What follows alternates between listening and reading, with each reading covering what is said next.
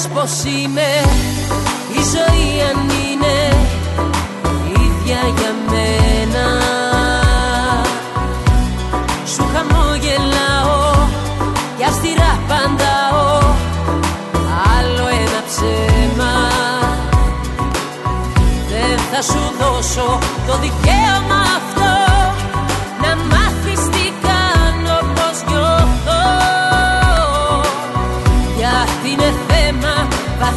βαθιά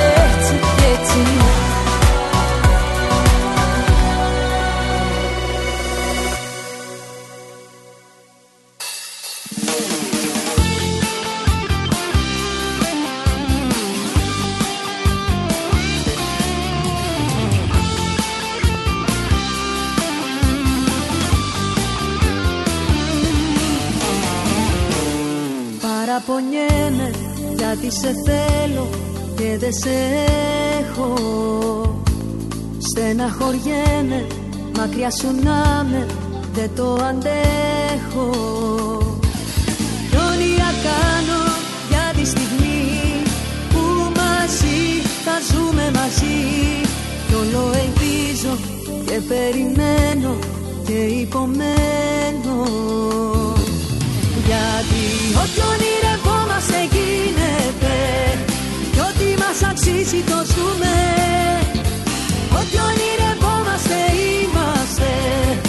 Ας ονειρευτούμε μπορούμε. Παραπονιέμαι γιατί σε θέλω και δεν σε έχω. Στεναχωριέμαι μακριά σου να με δεν το αντέχω. Κι όμως αυτό που θέλω θα έρθει Θα σε κλέψω η αγάπη μπορεί. Παραπονιέμαι γιατί σε θέλω και δεν σε έχω γιατί ό,τι ονειρευόμαστε γίνεται Κι ό,τι μας αξίζει το ζούμε. Ό,τι ονειρευόμαστε είμαστε. Ας ονειρευτούμε μπορούμε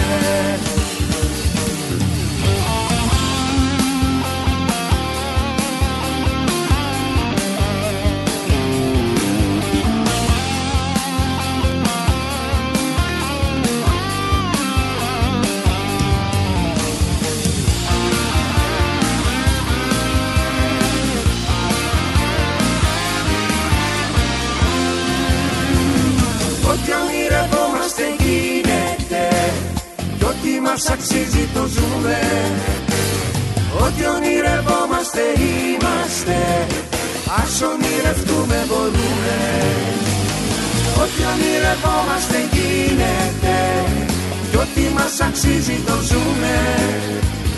Ό,τι ονειρευόμαστε είμαστε. Ας ονειρευτούμε μπορούμε. Ό,τι ονειρευόμαστε γίνεται. Ό,τι ονειρευόμαστε είμαστε.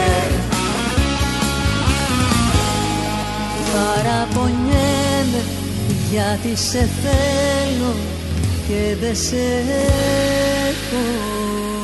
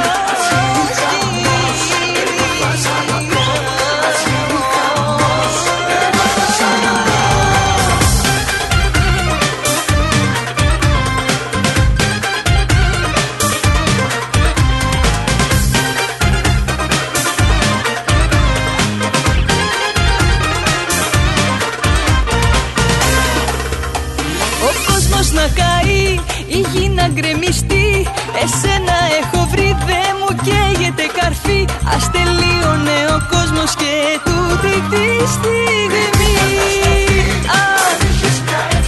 Άλλη μία θα ζητούσα να είχα δίπλα σου ζωή. Γιατί, γιατί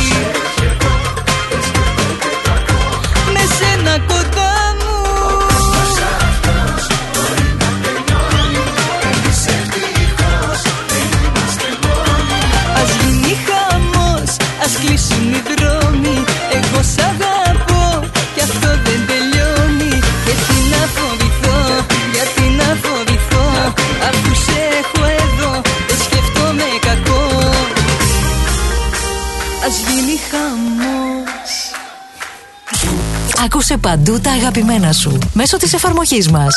Ρυθμός Radio App. Διαθέσιμο στο Apple Store και στο Google Play Store το αγαπημένο σου ραδιόφωνο. Τελικά σε θέλω,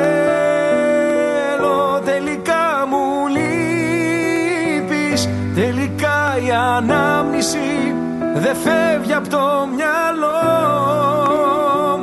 Τελικά σε θέλω,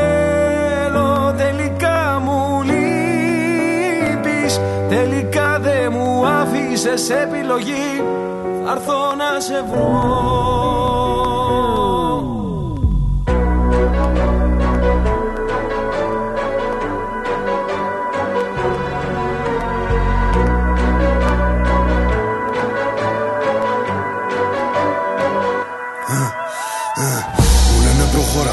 πίσω λέγε αιώνα. Μπίση σημερίζει ακόμα, δεν το βάζω κατά κόμμα. Ρακατά καθεντική περσόνα. Σου τι κάνω δεν χωράει διχόνια. Απ' τη χλίδα μες στη βρώμα τώρα στα σαλόνια πώς περνάνε τα χρόνια. Ότι σου πήρε χρόνια για να χτίσεις. Αν δεν υπολογίσεις, δεν εκτιμήσεις. Μια στιγμή μόνο φτάνει να το γκρεμίσεις. Έχω πόσα λεφτά στο μυαλό τη τσέπη. Μην ξεγελιέσαι που με καθώ πρέπει. Το μυαλό σου μικρό και δεν το προβλέπει. Ότι δεν λέγεται τη ματιά εκφεύγει. Με κατηγορούν ενώ κάνω το σωστό. Είναι βασιλικό. Ό,τι ακουμπώ, το κάνω δικό μου, όχι χρυσό. Δεν ξέρω πώς θα πεθάνω πάντως. Με αξιοπρέπεια ζω. Σε μια στιγμή βρήκα την αφορμή, λες και σε μισό. Ο πόνος για λίγο και η περηφάνεια για πάντα. Μου έδινες λίγο ενώ σου είχα δώσει τα πάντα. Έχω θέματα μόνος και εσύ με αφήνεις τα βράδια. Κλείσαν όλες οι πόρτες, ακολουθώ τα σημάδια. Τώρα έχω αλλάξει γνώμη, δεν φτάνει μια συγγνώμη. Έχω τα αστέρι μας ψηλά σαν φυλαχτό ακόμη. Τώρα που ξημερώνει με οδηγούν οι δρόμοι. Μόνο σε σένα τελικά, τελικά σε θέλω. Τελικά μου λείπεις. Τελικά η ανάμνηση δεν φεύγει από το μυαλό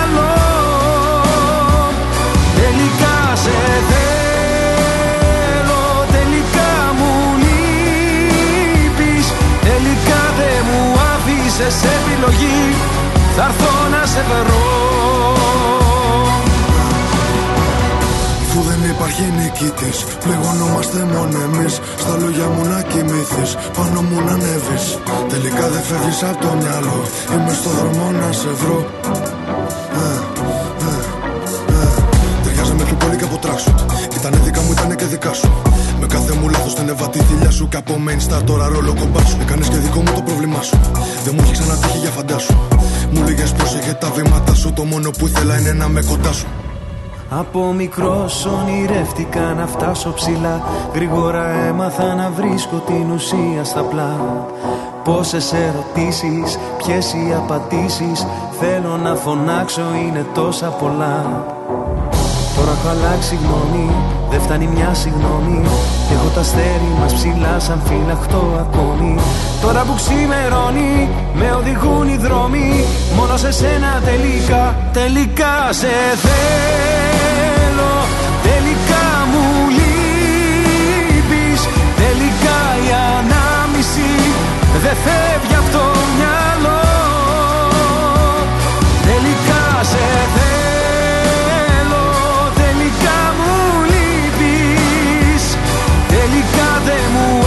Σε επιλογή. Θα έρθω να σε βρω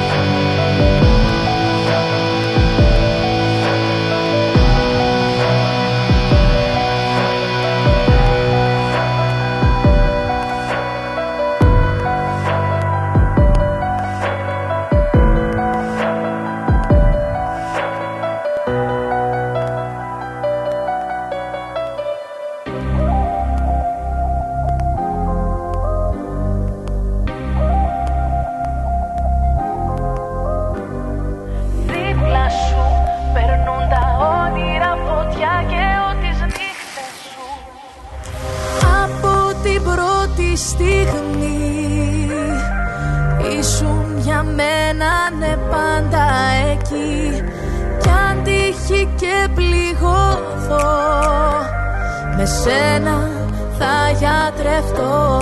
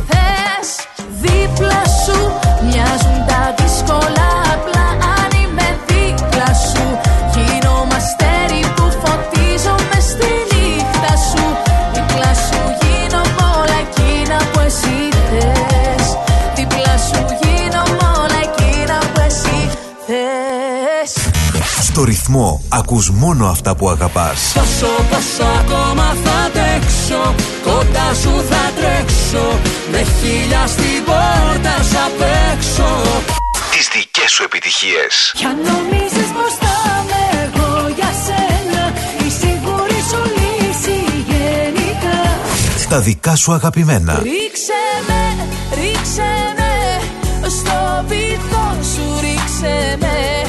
Δεν έχω πνοή, δεν έχω ζωή, αν δεν έχω εσένα. Ρυθμός DAB+.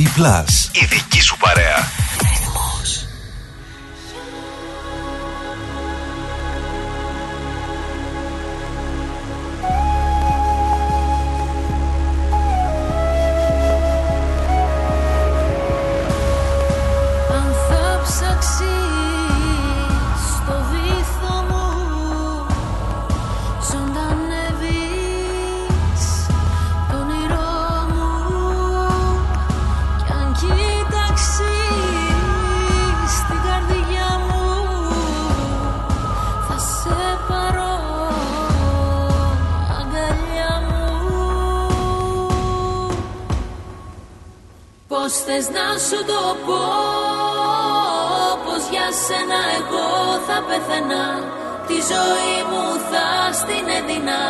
Τέλος και αρχή όλα είσαι εσύ.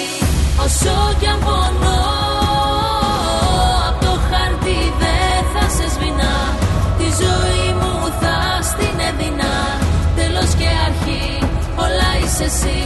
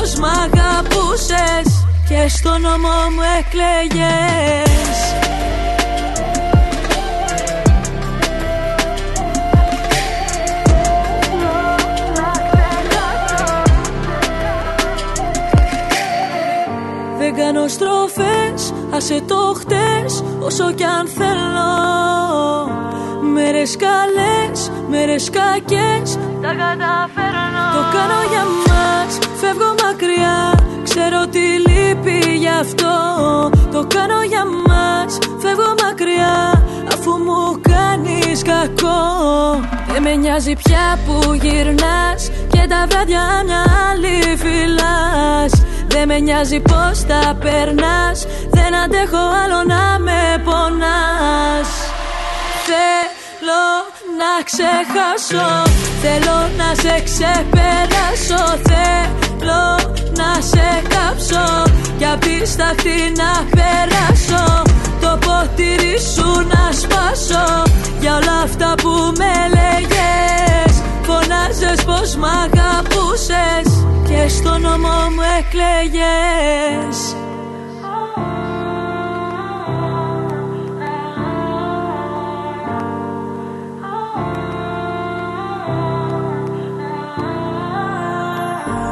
όνειρα χαμένα όλα ήταν ψέμα λόγια ξεχασμένα φτάσαμε στο τέρμα. Εσύ μας ανεβάζεις. Και εμείς σε ανεβάζουμε με επιτυχίες. Ρυθμός. DAB+.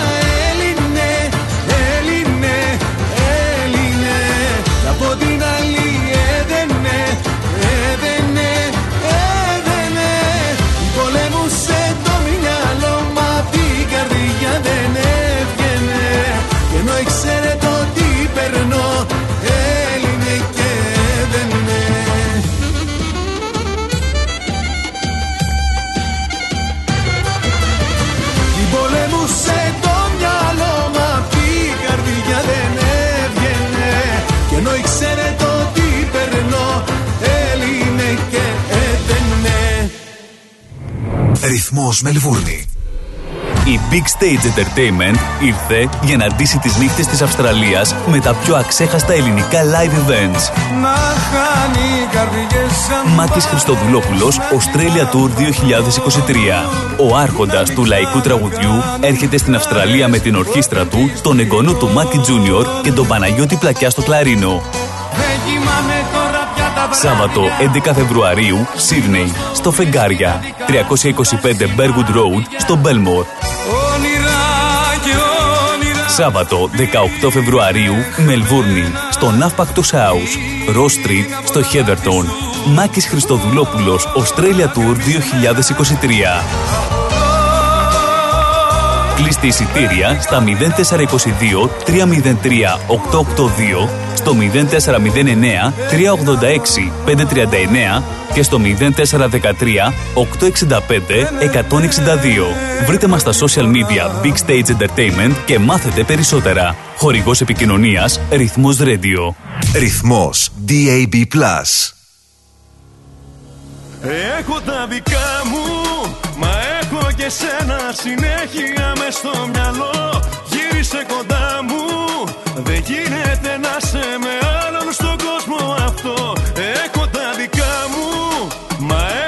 σένα εκεί που πονάω χτυπάς. Έχω τα δικά μου, έχω τα δικά σου. Θα έρθω να σε βρω. Περιμένω ακόμα να έρθεις στο ίδιο το μέρος που έφυγες. Δεν κλειδώνω την πόρτα, ανάβω τα φώτα και βάζω ποτό. Περιμένω ακόμα, παγώνω το σώμα που κάποτε έκαψες θα έρθεις απόψε ή θα έρθω να σε βρω.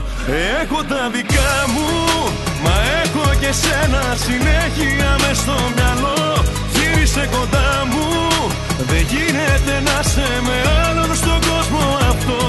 Έχω τα δικά μου, μα έχω και σένα. Εκεί που πονάω χτυπάς. Έχω τα δικά μου, έχω τα δικά σου, θα έτοιμα σου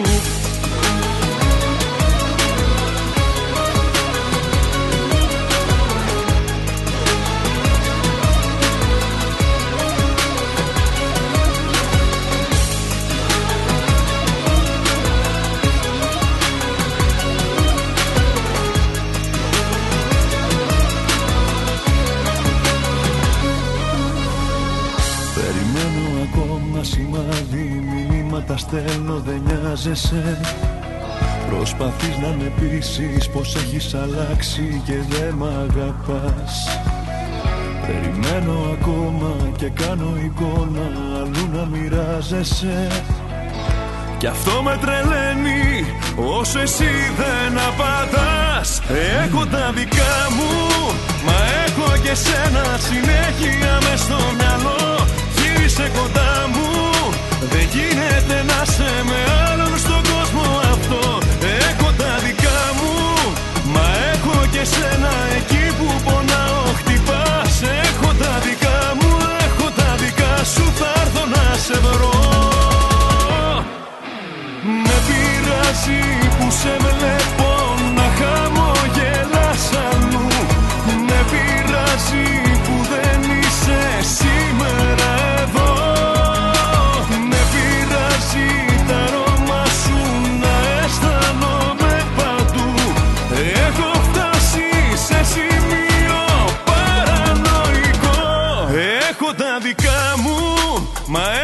και σένα συνέχεια μες στο μυαλό Γύρισε κοντά μου Δεν γίνεται να σε με άλλον στον κόσμο αυτό Έχω τα δικά μου Μα έχω και σένα εκεί που πονάω χτυπάς Έχω τα δικά μου, έχω τα δικά σου Θα έρθω να σε βρω Κάθε μέρα, όλη μέρα, ακούς τα καλύτερα. Ρυθμός DAB+. Είσαι κάποια που λένε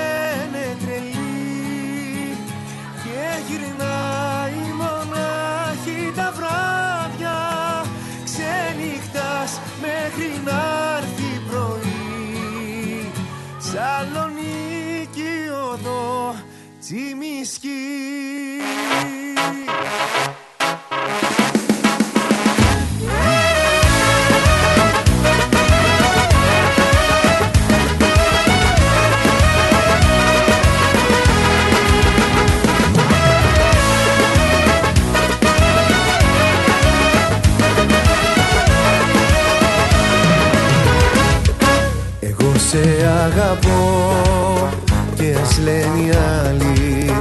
Ότι ξενυχτάς στο μυαλού τη ζάλη Εγώ σε αγαπώ. Και ποτέ δεν θα σε αφήσω Μια καρδιά μικρού παιδιού θα σου χαρίσω. Είσαι κάποια που λένε τρελή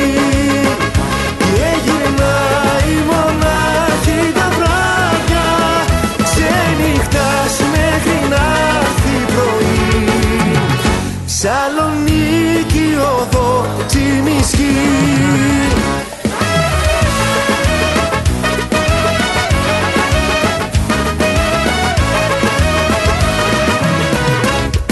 Εγώ θα σου μιλώ όταν με κοιτάζεις. Βάζεις το ποτό και με αγκαλιάζεις. Εγώ θα σου μιλώ για τα χείλη σου που καίνε. Κι ό,τι καρπούνε μας ζηλεύουνε δεν φταίνε Είσαι κάποια που λένε τρελή. Και γυρνάει μονάχη τα βράδια. Ξενυχτάς μέχρι να έρθει πρωί. Σαλονίκη οδό τσιμισκή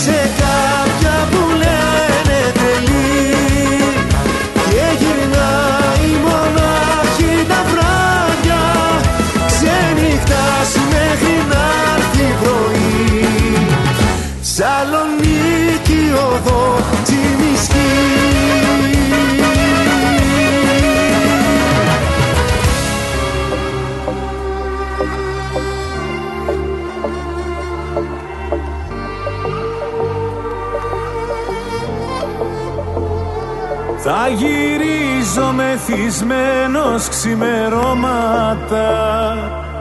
Απ' τα στέκια που συχνάζαμε μαζί. Και θα σβήσω διευθύνσεις και ονόματα. Μακριά σου ξεκινάω απ' την αρχή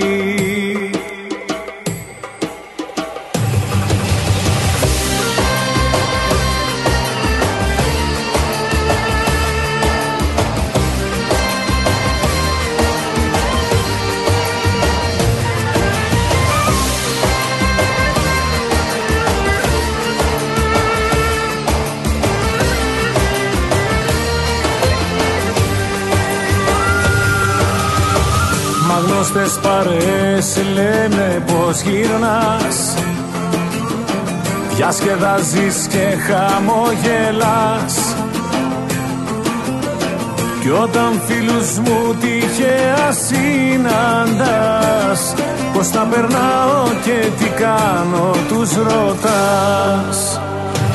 Θα γυρίζω μεθυσμένος ξημερώματα Απ' τα στέκια που συχνάζαμε μαζί. Και θα σβήσω διευθύνσεις και ονόματα. Μακριά σου ξεκινάω απ' την αρχή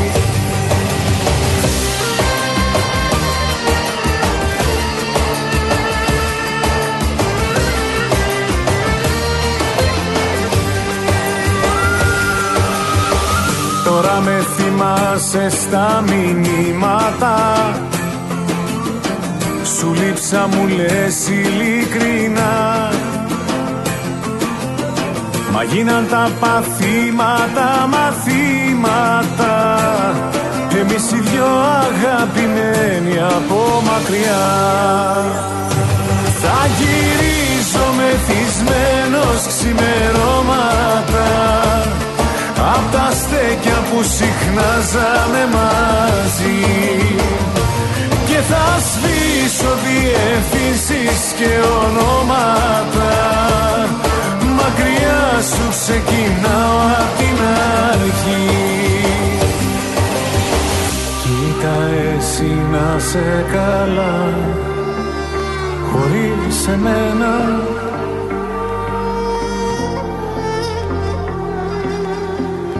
Να βγαίνεις να χαμογελάς Κι ας με ξεχνάς.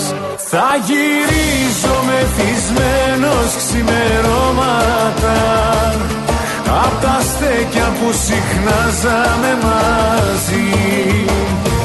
Και θα σβήσω διευθύνσεις και ονόματα Μακριά σου ξεκινάω απ' την αρχή.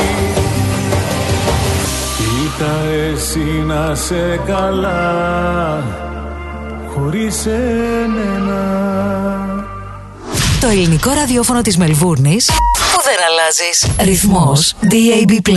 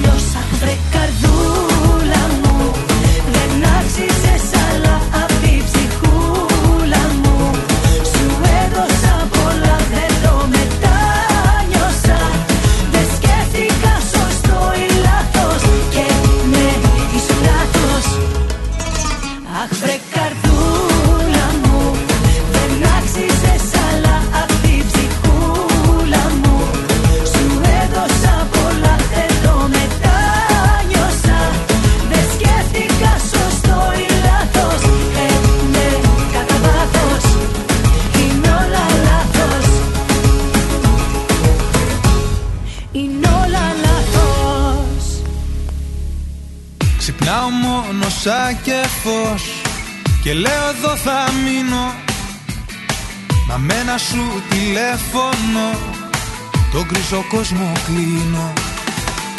Μια μπλούζα παίρνω φεύγοντας Και τα κλειδιά στα χέρια.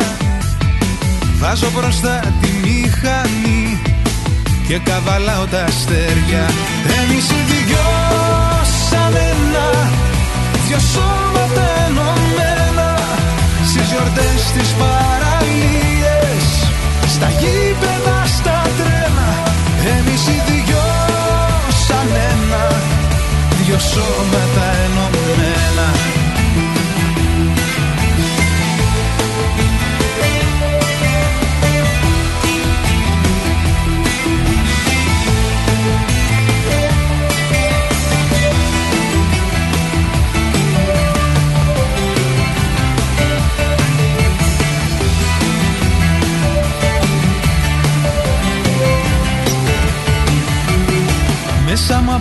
μου απόψε βούτυξα Και ζω τη μοναξιά μου. Μα με ένα σου χαμόγελο Σκόρπα στα σύννεφα μου. Από τον νόμο με κρατάς Και λέω πως περπατάμε. Μα πριν τον καταλάβουμε Στον ουρανό πετάμε. Εμείς οι δυο σαν ένα Δυο σώματα γιορτές στις παραλίες. Στα γήπεδα, στα τρένα Εμείς οι δυο σαν ένα Δυο σώματα ενωμένα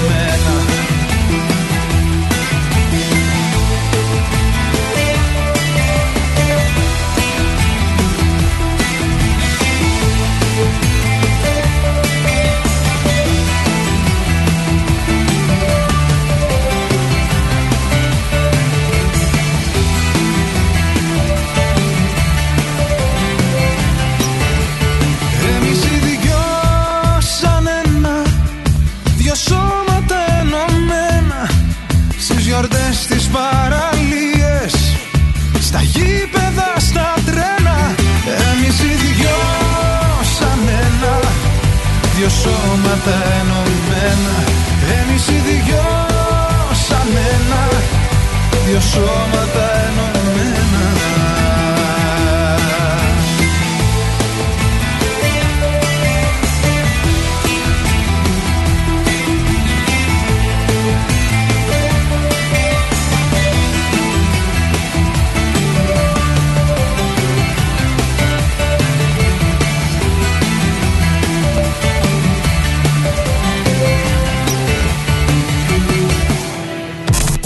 Ακολούθησέ μας παντού σε Instagram, Facebook και YouTube.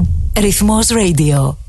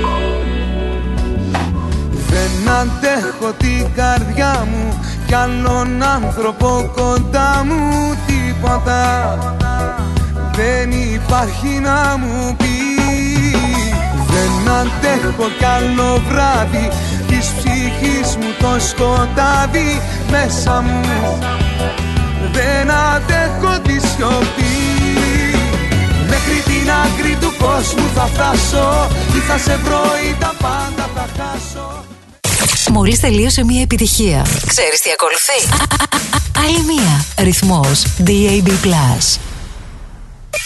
Από το κέντρο της Μελβούρνης για όλη την Αυστραλία. Σίδνεϊ, Πέρθ, Ντάρουιν, Αδελαίδα,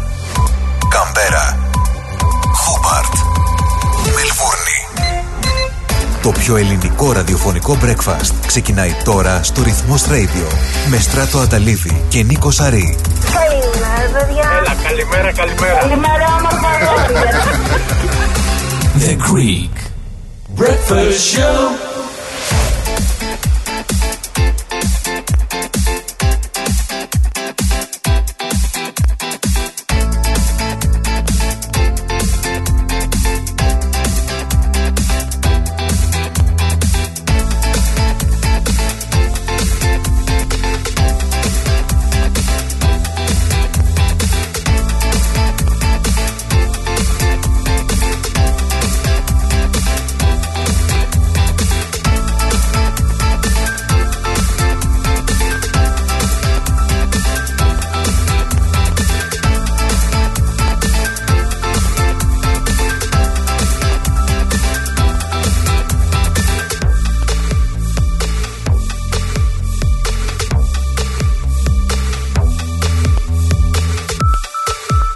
Καλημέρα, καλημέρα, καλημέρα αγαπημένοι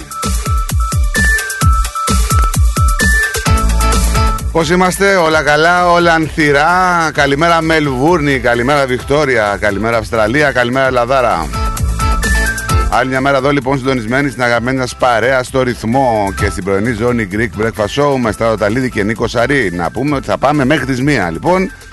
Μέχρι τις μία πίσω τα μικρόφωνα, Στράτο Ταλίδης και Νίκος Σαρής. Παρείτσα εδώ θα σχολιάσουμε, θα μιλήσουμε, θα ανταλλάξουμε απόψεις. Μια Μελβούνη έτσι σε λίγο διαφορετικό καλοκαιρινό mood Στους 23 βαθμούς σήμερα η θερμοκρασία Το ίδιο σκηνικό και αύριο Και μεθαύριο Μεθαύριο υπάρχει όπως να έχουμε και βροχούλες Και την Παρασκευή Όλη η εβδομάδα μέχρι την επόμενη Δευτέρα Τρίτη θα είναι εκεί στους 22 με 23 Έλα κύριε Λία μου καλημέρα Καλημέρα στράτο μου, σε περιμένω να σε ακούσω. Καλημέρα, καλημέρα αγαπημένη. Να έχεις μια καλημέρα, να έχεις ένα καλό πρόγραμμα και απ' όλα να έχεις την υγεία σου να σε ακούω κάθε πρωί. Να σε καλά κυρία μου και να έχουμε και Φιλάκια. την ευχή σου καθημερινά. Εμένα και στον Νίκο Λάκο, δώσ' τα φυλάκια μου Θα τα δώσω, θα τα και δώσω. να έχετε και καλό πρόγραμμα. Γεια σου, Καλημέρα, γεια σου όλοι κύριε Λία, μου. γεια σου. Λοιπόν, ε, τηλεφωνικές γραμμές θα ανοίξουν όταν θα τι πούμε εμείς. δεν θα τις ανοίξουμε τώρα. Απλά ο Κυριλία είναι εξαίρεση, μην παραπονιέστε. Πάντα έτσι είναι κλασικά, μας δίνει την ευχούλα του. Εμείς εδώ θα είμαστε λοιπόν, όπως είπα, με μία Μελβούρνη, όπως είπα, ο καιρός στου 23 βαθμούς. Το ίδιο τοπίο καιρού να πούμε ότι θα είναι και στην υπόλοιπη Αυστραλία, περίπου. Αν εξαιρέσεις δηλαδή κάποιες πολιτείες όπως το Brisbane, ε, το Darwin και το Perth, που θα έχουν έτσι πάνω από 30 βαθμούς, οι υπόλοιποι είναι στο ίδιο παρανομαστή. Εκεί γύρω στους 25. Καλημέρα στην Αδελαίδα με ήλιο σήμερα στους 26. Καλημέρα στο Brisbane 32. Καλημέρα στο, στην Καμπέρα στους 26. Καλημέρα στο Darwin 32. Καλημέρα στο Hobart 25. Στο Perth να πούμε λίγα στην Εφάγεια και 35 βαθμούς. Ενώ στο Σίδηρη βροχούλες, στο Sydney και 27 βαθμούς.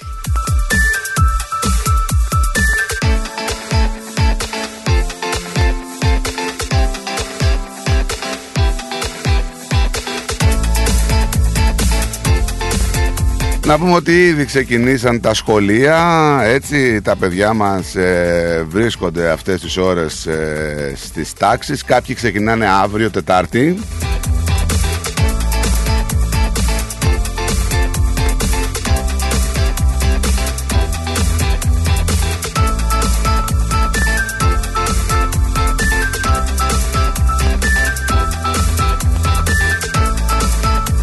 Χρόνια πολλά εσάς που έχετε κάποια επέτειο ή γενέθλια, που, ε, πολύχρονοι, πολύχρωμοι, πάντα ευτυχισμένοι. Χρόνια πολλά και σε ορτάζοντες αυτοί που έχουν ε, λοιπόν την τιμητική. Ποια ονόματα είναι αυτά; Ευδόξιος, Ευδοξία, Θεοδότη, Θεόδοτος, Θεόχτιστος, Θεοκτίστη και Κύρος. Αυτοί λοιπόν είναι... Αυτό είναι το ονοματάκια που έχουν, αυτά είναι τα ονοματάκια που έχουν την τιμητική τους σήμερα.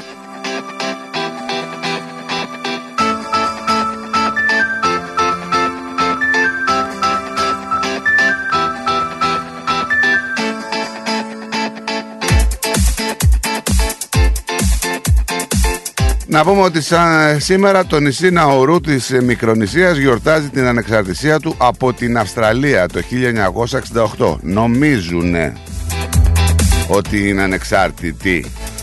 Εθνική ημέρα για το Μπράντι Αλεξάνδρ στις Ηνωμένες Πολιτείες. Η ημέρα για τα παιδιά του δρόμου στην Αυστρία. Σημαντική ημέρα.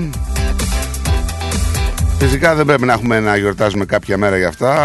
Οι μέρες ε, πρέπει να είναι σε καθημερινή βάση τέτοιου τύπου. Η μέρα για τα παιδιά είναι κάθε μέρα. Η μέρα μνήμης για τον Μίστη Μεχέρ Μπάμα στην Ινδία.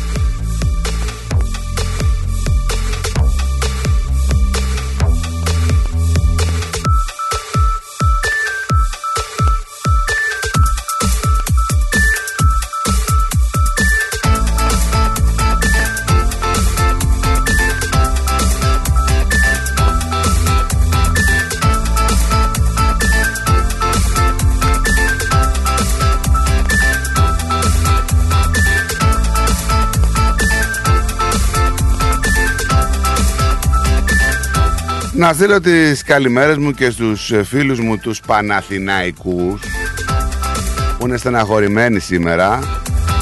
Όλα τα βαζελάκια του κόσμου ενωθείτε ενώστε τη στεναχώρια σας.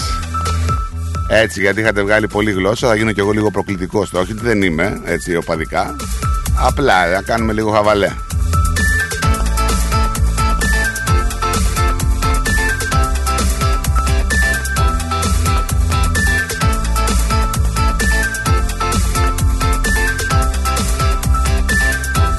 Πάμε να ρίξουμε μια ματιά λίγο στις ειδήσεις ε, του σαν σήμερα, του τότε, το τι έγινε τότε λοιπόν και να ξεκινήσουμε το 1914 όπου οι μεγάλες δυνάμεις Γερμανία, Αυστρο-Ουγγαρία, Αγγλία, Γαλλία, Ιταλία και Ρωσία γνωστοποιούν την ελληνική, στην ελληνική κυβέρνηση ότι παραχωρούν και νομικό στην Ελλάδα τα νησιά του Αιγαίου. Μόνον όμως εφόσον αποσύρει τις δυνάμεις της από τη Βόρεια Ήπειρο και την ε, νήσο Σάσονα. 1915 η πρώτη επίθεση με δηλητηριώδη αέρια εξαπολύεται από τους Γερμανούς εναντίον των Ρώσων στη μάχη του Μπολίμοφ. Και ποιος άλλος θα έκανε κάτι τέτοιο για πρώτη φορά; Οι Γερμανοί φυσικά. 1949 ο Μάνος Χατσιδάκης δίνει την περίφημη διάλεξή του για το ρεμπέτικο στο θέατρο τέχνης. 1985 ολοκληρώνεται στο ΖΑΠ οι εργασίες της διάσκεψης για την ειρήνη και τον αφοπλισμό, γνωστή και ως πρωτοβουλία των 6. Συμμετείχαν οι πρόεδροι της Αργεντινή Ραούλ ε, Αλφονσίν και της Τανζανίας Τζούλιος Νιερέρε. Οι πρωθυπουργοί της Σουηδία ε, Ούλοφ Πάλμε, της Ινδίας Ρατζίβ Γκάντι και της Ελλάδας Ανδρέας Παπαδρέου, καθώς και άλλες προσωπικότητες.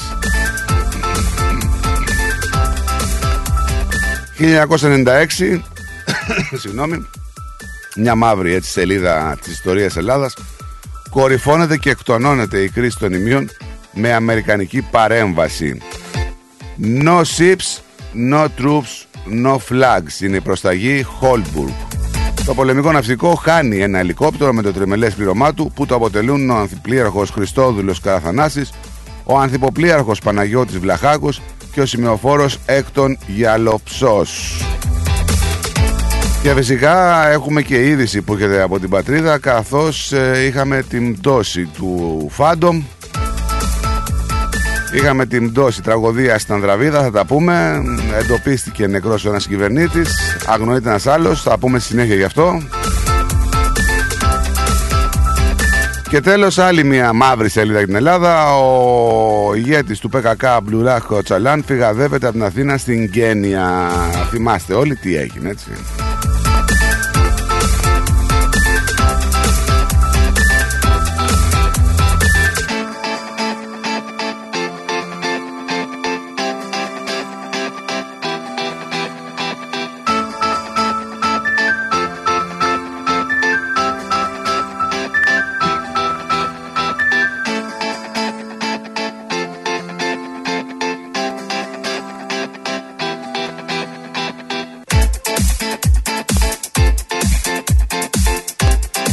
Λοιπόν, μηνυματάκια, ξέρετε, θα τα ξαναπούμε. Πώς μπορείτε να στείλετε, είναι πάρα πάρα πολύ εύκολα τα πράγματα. ρυθμός.com.au Μπαίνετε, ακούτε, βλέπετε ραδιόφωνο. Ενημερώνεστε για ό,τι παίζει στον Αυστραλιανό και στον Ελλαδικό χώρο και στο διεθνή. Και φυσικά συμμετέχετε στην παρέα μέσω του chat. Μπαίνετε πολύ εύκολα login με τα media ή με το email σας. Ή σαν guest μπορείτε να βάλετε το ονοματεπώνυμό σας και να γράψετε ό,τι θέλετε. Μπορείτε να στείλετε μηνυματάκι στο inbox του ρυθμού στο facebook και ένα email αν θέλετε στο studio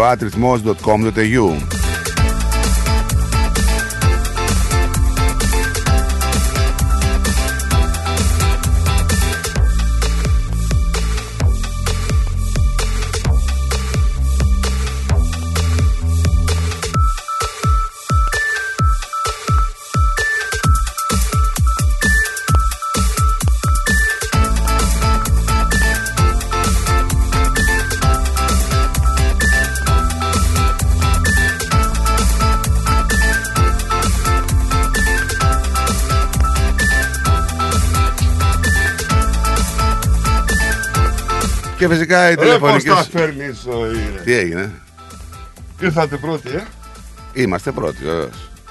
Ε, Άσε με γιατί έχω στεναχωρηθεί με τους άλλους. Τι; Με τον Νίκο Νίκο, με τον Θέμη Θέμη. Μου έχουν ρίξει τόσο μπινελίκι σήμερα γιατί τους έχω κάνει άλογα, έτσι. Η αλήθεια είναι. Εγώ ακούει ο Νικονίκος. Μπορεί. Ένα πράγμα ήθελα να του πω. Για να το καταλάβει.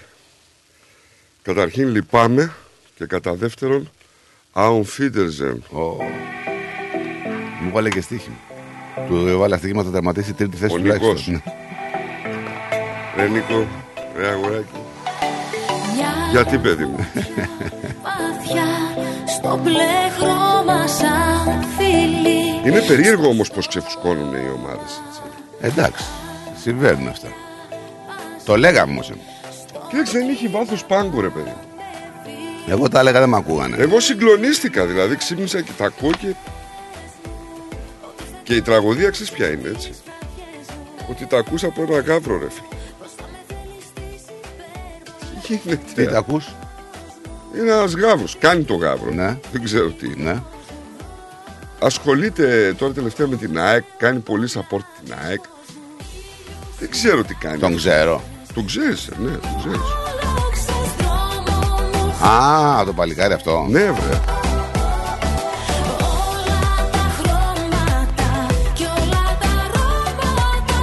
Έχει και παλικάρι. Δεν το λες και παλικάρι. Ναι, ρε παιδιά, έτσι είναι. Πρώτη, πώ θα γίνει, είναι μακράν η καλύτερη ομάδα αυτή τη στιγμή. Κοίταξε, το Μακράν δεν είναι. Ε, τώρα Μακράν. ήταν, να σου πω, πρώτη στο πρωτάθλημα, πρώτη στην επίθεση, πρώτη στην άμυνα, πρώτη σε τελικές, Άκου, άκου, πρώτο άκου, άκου, σκόρερ, άκου. πρώτο σε assist, Θες να το δούμε σαν ομάδα; πρώτη σε Θες να το ευκαιρίες. δούμε σαν ομάδα; Ναι. Αυτή τη στιγμή η ΑΕΚ έχει ένα πολύ γεμάτο ρόστερ. Και καλό προπονητή. Καλό ρόστερ, καλό προπονητή. Και καλό και γήπεδο. από την άλλη μεριά, λυπάμαι που το λέω, αλλά οι φιλοξενούμενοι στην πόλη μας και ε, στο λέω δηλαδή ειλικρινά, έχεις ένα Λουτσέσκου τον οποίο τον έχει παρατήσει ο πρόεδρό του. Μπορείς να αντιληφθείς αν ο Λουτσέσκου είχε τον πρόεδρο το δικό σου, τους παίκτες, την ποσότητα, δεν λέω την ποιότητα μόνο, Εντάξει. την ποσότητα να τον καλύψουν. Πριν αυτή κά- τη στιγμή, πριν ένα-δύο χρόνια αυτή τους τη είχε στιγμή όμως. ο Πορτοφολέσκου κάνει one man show, έτσι. Είναι Εντάξει. πρόεδρος, προπονητής, ψυχολόγος, ε, manager, τα κάνει όλα. Δηλαδή, Σε- αν σε θέλουμε να λίγο- το δούμε αντικειμενικά. Σε λίγο θα βγαίνει και θα είναι και στη συνέντευξη τύπου. Μπράβο. Αυτός. Ναι. Σου λέω ότι αν θες να το δούμε αντικειμενικά δηλαδή, ε, κρατάει την ομάδα ολόκληρη. Δεν ξέρω για πόσο και γιατί, Εντάξει, αλλά δεν κρατάει. είναι ότι είναι οι παίκτες απλήρωτοι τους έχει παρατήσει τη μοίρα Όχι, τους. όχι, τους έχει παρατήσει. Φίλε, τους έχει παρατήσει. Από το Ναι. Βλαδιβοστόκ, δεν ξέρω εγώ που είναι, να πούμε από το Ροστόφ, δεν γίνεται διοίκηση. Έτσι. Άφησε εδώ πέρα και τον ταλαιπωρημένο, έβαλε και τον Αναστασιάδη εκεί αντιπρόεδρο να πούμε. Τι να σου κάνει ο Τώρα Αναστασιάδη. θα βγουν οι φίλοι μου οι παουξίδε και θα λένε καλά για άλλο. Λέγατε και ο άλλος πήγε στον Πάοκ. Τώρα πώς γίνεται αυτό; Έτσι θα πω. Όχι, είπες είπες ότι είναι μακράν. Σου λέω, είναι η καλύτερη ομάδα, αλλά όχι με ίδια κριτήρια. Καταλαβες; Δεν, τι είναι, στα κριτήρια είναι ίδια και όλες. Αν τα... Όχι, δεν είναι τα ίδια. Λοιπόν. Δεν είναι τα ίδια τα κριτήρια. Σαν, ε, τώρα μιλάμε για ομάδες. Σου είπα ότι αυτή τη στιγμή η ΑΕΚ σε όλα είναι πρώτη. Και ο Παναθηναϊκός εγκατελειμμένος, έτσι. Καλά, ο Παναθηναϊκός ήταν εδώ και πολλά χρόνια εγκαταλειμμένος. Μπαλώματα Ε, κάνανε. ναι, εντάξει, τώρα είναι και κάτι παραπάνω, ρε παιδί μου. Λοιπόν, πάμε σε διαμιστικό διάλειμμα και γυρνάμε να πούμε και άλλα πράγματα στο ποδόσφαιρο. Do you want your child to love Greek school? At Pedia Greek School, we have award winning teachers who encourage children to reach their full potential whilst learning our beautiful language and culture. Our innovative and modern curriculum includes interactive Greek educational learning apps, excursions, incursions, student competitions, modern Greek dancing with Alkis Manassis, and various cultural activities in virtual reality making Greek school fun and exciting. Enroll now. Call 03 90 28 20 88 or online at pediagreekschool.org.au. Pedia Greek School, 88 Rosebank Avenue, Clayton South. Mention the Rithmos and you'll receive a 10% discount. Pedia Greek School, learning Greek the fun way. Ακολούθησέ μας παντού σε Instagram, Facebook και YouTube. Ρυθμός Radio. Moss Property Consultants. Συμβουλευτική υπηρεσία διαχείρισης ακινήτων. Για να μην έχετε προβλήματα με την ενοικίαση και διαχείριση των ακινήτων σας, η πολυετής πείρα και ο επαγγελματισμός μας εξασφαλίζουν την αξιόπιστη και αποτελεσματική διαχείριση της ακίνητης περιουσίας σας. Αναλαμβάνουμε την επίβλεψη των ακινήτων σας, τη σύνταξη μισθωτικών συμβάσεων, την ίσπραξη των ενοικίων. Φροντίζουμε και διαφυλάσσουμε την ακίνητη περιουσία σας, διασφαλίζουμε τα συμφέροντά σας και διεκπεραιώνουμε με απόλυτη ασφάλεια τις συναλλαγές σας. Moss Property Consultants. Αναλαμβάνουμε εργοστάσια, γραφεία, καταστήματα, οικίες. Εξυπηρετούμε όλες τις περιοχές με υπευθυνότητα και επαγγελματισμό. Τηλέφωνο 9429 4800. 429 Bridge Road, Richmond. Moss Property Consultants. Αξιοπιστία Και ασφάλεια. Η ώρα είναι 10. Η ώρα στην Ελλάδα είναι μία τα ξημερώματα.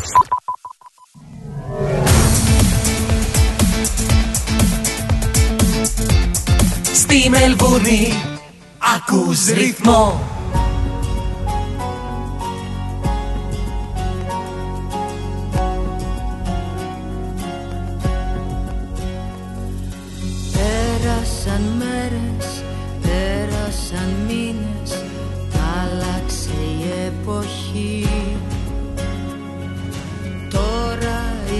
κούκλες μες στις βιτρίνες κοιτάζουν τη βροχή Πρώτες σταγόνες χωρίς εσένα τα χέρια Λοιπόν, να στείλουμε καλημέρες στους φίλους που έχουν στείλει ήδη μηνύματα. Είπαμε γραμμούλες κλειστές. Θα τις ανοίξουμε προς το τέλος της εκπομπής για να μην χαλάει και η ροή μας, να είμαστε όλοι ευχαριστημένοι. Να στείλουμε καλημέρα λοιπόν ε, ε, στον Αλέκο. Γεια σου Αλέκο, καλημέρα. Καλή εκπομπή από κεφαλονιά μας στέλνει ο Αλέκος. Στεναχωρημένος κι αυτός. Βάζελος, δεν πειράζει. Λοιπόν, ε, καλημέρα στην Έλλη, καλημέρα στο Παρεάκι. Ωραία αστυνομία έχουμε στην Ελλάδα, λέει. Λαμόγια. Προφανώς εννοεί τη διαπλοκή που υπάρχει μεταξύ των ονών της νύχτας και συγκαλύψεις περί ναρκωτικών που έχουν και στη δημοσιότητα. Θα τα πούμε Παιδιά, επίσης καλούς γιατρούς μπορούμε να πούμε ότι έχουμε. Καλούς αρχιτέκτονες, ναι. καλούς μηχανικούς. Σε όλα τα επαγγέλματα υπάρχει διαφθορά. Εντάξει. Τώρα η αστυνομία όμως πάντα είναι λίγο ναι, διαφορετικά ναι, εντάξει, όταν υπάρχει χτυπάει, διαφθορά. Έτσι. Από την άλλη, μην ξεχνάμε ότι υπάρχουν και αστυνομικοί οι οποίοι είναι παλικάρια. Προχθές συνοδεύανε πήγανε τον άλλο να σε 1,5 λεπτό. Καταρχήν, το σώσανε από τέτοια. Καταρχήν δεν, ε, ε, δεν γίνεται να μην δεν ξεκινήσουμε την, την εκπομπή με την είδηση τους Φάντο. Ναι, με ναι, τους δύο ναι, πιλότους ναι, μας της πολεμικής αεροπορίας οι οποίοι δυστυχώς από ό,τι τα πράγματα, το ένας έχει βρεθεί, ε, ο άλλος αγνοείται ακόμα, δεν ξέρω αν τον έχουν βρει. Μέχρι πριν λίγη ώρα δεν τον είχαν βρει. Είχαμε ένα φάντο F4 που έπεσε στην Αδραβίδα, ε, δεν ξέρουμε τι ακριβώς, ποια είναι τα πιθανά σενάρια για την πτώση του Phantom. Ε, η πιλότη του μοιραίου Phantom, νεκρός 29χρονος υποσμηναγός, αγωνία τον κυβερνήτη. Αλλά δυστυχώς δεν θέλω να είμαι έτσι να φέρω κακές ειδήσεις, αλλά μετά από τόσες ώρες είναι δύσκολο να βρεθεί ζωντανός ο άλλος ε, πιλότος. Αλλά να θυμίσουμε ότι. Ο Μάριος Μιχαήλ του Ρούτσικα, έτσι. Να ε, πούμε και το όνομα του νεκρού. Ναι, να το ξαναπούμε όμως το όνομα, γιατί θα ξεχαστεί πολύ γρήγορα σε σχέση με άλλα ονόματα που τα μνημονεύουμε για χρόνια και χρόνια και χρόνια. Έτσι. Ε, Πώς το είπες το παλικάρι, Το 29χρονο κυβερνήτη που βρέθηκε νεκρός ε, είναι ο υποσμηνάγος Μάριος Μιχαήλ του Ρούτσικα. Και ο αγνοούμενος; Ο αγνοούμενος είναι ο μηναγό κυβερνήτης Ευστάθιος Τσιτλακίδης. Λοιπόν, σημειώστε τα ονόματα στο μυαλό σας γιατί θα τα ξεχάσετε. Είναι το μόνο σίγουρο. Δηλαδή, άμα κάνω μια ερώτηση, τι θυμάστε, πώς λέγανε τους χειριστές του ελικοπτέρου που είχαν σκοτωθεί στα Ιήμια, το είπα πριν από λίγο φυσικά γιατί είναι σαν σήμερα. Ε, αν σας θυμίσω να μου πείτε πώς λεγόταν τα παιδιά από την ομάδα Δίας που είχαν σκοτωθεί με Καλάζνικοφ, ε, αν σας θυμίσω άλλα τέτοιου είδους περιστατικά με θύματα παιδιά του στρατού, των ενόπλων δυνάμεων γενικότερα της αστυνομίας, δεν θα θυμάστε κανέναν ποτέ. Ναι, γιατί έχουμε και τέτοια αστυνομία. Έχουμε και τέτοιους στρατιωτικούς, ξέρεις, έτσι. Έχουμε και τέτοιους. Δεν είναι κανόνας όταν υπάρχει έχουμε... κάποια. Ακριβώς, δεν όταν είναι, είναι... κανόνας, είναι εξαίρεση. Όταν υπάρχει διαφθορά κάπου, δεν σημαίνει ότι είναι όλος ο χώρος έτσι. Έτσι. Σε αντίθεση με την πολιτική, βέβαια. Έτσι. Ε, εντάξει. Αν και εκεί θέλω να πιστεύω ότι υπάρχουν. Όχι, όχι, εκεί είναι κριτήριο. Εκεί είναι κριτήριο. Ναι. Δηλαδή για να μπει στην πολιτική πρέπει να είσαι διεφθαρμένος. Αλλιώς δεν γίνεται. Τελικά, ποιο είναι το κριτήριο που μπαίνει κάποιος στην πολιτική, Να είσαι διεφθαρμένος. Okay. Διαπλεκόμενος, διεφθαρμένος. Ναι, δεν γίνεται διαφορετικά. Να στείλω, έχουμε καλημέρα, έχουμε στο inbox μηνύματα; Στο inbox βεβαίως έχουμε. Ε, πολύ μεγάλη κουβέντα ανοίγεις γιατί είχαμε και γεγονότα. Να ξεκινήσω από το Λίμο Τάξη, ο οποίος ε, μου στέλνει ένα βίντεο. Μας στέλνει ένα βίντεο. Καλημέρα στην Παρικέ και σε εσάς, Νίκο και Στράτο. Δεν είμαστε ρατσιστές, αλλά αυτό που βλέπω δεν είναι σωστό. Σαν οδηγή του Uber και μας δείχνει ένα στιγμιότυπο. Πρέπει να είναι στο αεροδρόμιο αυτό, στο ντέπο του αεροδρομίου. Ναι. Εκεί που είναι η πιάτσα. Τι έχει γίνει όμως, δεν μπορώ να το παίξω. Ε, Λοιπόν, είναι ένα βίντεο το οποίο δείχνει κάποιους Ινδούς, προφανώς σύγχρονοι οι άνθρωποι, με τις παραδοσιακές τους στολές, ναι. με φούστες δηλαδή, δεν, δεν ξέρω πώς τα λένε αυτά, συγγνώμη κιόλας.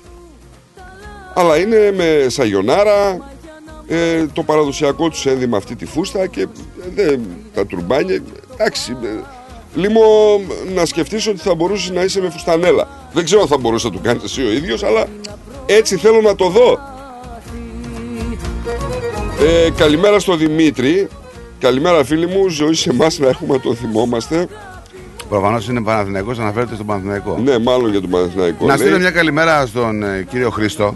Στεναχωρημένος εκείνος σήμερα. Α, Α, είναι στεναχωρημένος εκείνος. Αμάν κύριε Ναι, Χρήστο. στεναχωρημένος. Εντάξει. Α, Καλά ο θα Φίντερ το- Ζέγκε είσαι. Θα βγείτε Ευρώπη φέτος πιστεύω. Θα βγουν. Ε, τι δεν θα βγουν το Ευρώπη; Δεν γίνεται αυτό. Μην ξεχνάς ότι ο Άρης κάπου πρέπει να ξεσπάσει. Ο καθένας με τον πόνο του. τον έχετε χαριλάω, ε. Και δεν, ε, δεν μείναν ούτε 30 ώρες έτσι για τη λήξη των μεταγραφών. Μετά να Ε. βρεις ελεύθερο, τι ελεύθερο να βρεις. Καλά, ο Παναθηναϊκός πήρε τον πρώτο σκόρ της Σουηδίας και τον έδωσε δανεικό στο Λεβαδιακό. Τι να σου πω, ρε φίλε. Με, τα- με τώρα αυτή την περίοδο την αγραφική. Τι να σου πω, Εγώ τώρα άκουγα ραδιόφωνο να πούμε οι άλλοι θέλουν το Κούτσια πίσω από το Βόλο. Τι θα τον κάνεις τον Κούτσια. Ο Κούτσιας δεν έχει συμμετοχέ στο Βόλο. Το δεν πίσω στον Πάο. Μας τρελάνετε. Εν τω μεταξύ, άκουγα χθες τους ρεπόρτερ του Πάο, ρε φίλε, και είναι θλίψη και τραγωδία μαζί να, να λένε, ας πούμε, ότι ναι, ο Πάοκ θα προχωρήσει σε μεταγραφές. Ήδη έχει δοθεί εντολή για δανεικούς. Ναι, αλλά δεν, η, πο- η πορεία του Πάουκ είναι καλή. Hello. Μιλάμε για τον Ιβάν των εκατομμυρίων που κράζουν από την προετοιμασία ακόμη ότι Ρε θέλουν φίλε, επιθετικό Μπορεί να. και υπάρχει- θέλουν ένα δανεικό. Συγγνώμη λίγο. Ε, κοίταξε, είναι μια περίεργη κατάσταση με τον ε, Σαββίδη λόγω του πολέμου στην, Ουκ- στην ε, Ρωσία, έτσι, με την, Ουκρα- με την Ουκρανία. Δεν ξέρουμε αντίληψη. τώρα τι περιορισμού μπορεί να έχει και να μην ξέρουμε οτιδήποτε άλλο σε κεφάλαια να αντληθούν ή να εισέλθουν στη χώρα. Αλλά ο Πάοκ αυτή τη στιγμή, απ' την άλλη, είναι μια ομάδα που δεν μπορεί να της πεις ότι δεν είναι φορμαρισμένη. Έτσι. Τα παίρνει Τώρα τα παιχνίδια. φορμάρεται ο Πάοκ. Έχει φορμαριστεί πολλές αγωνιστικές τώρα. Έχει 10 παιχνίδια τα οποία δεν έχει χάσει νομίζω. Δεν ξεκίνησε καλά, θυμάσαι. Σίγουρα. Κάρα και το ντέρμπι χθε, σήμερα μάλλον, το πήρε το ματσάκι με το ζόρι, έτσι. Φωνάζει για τη διετησία αυτά.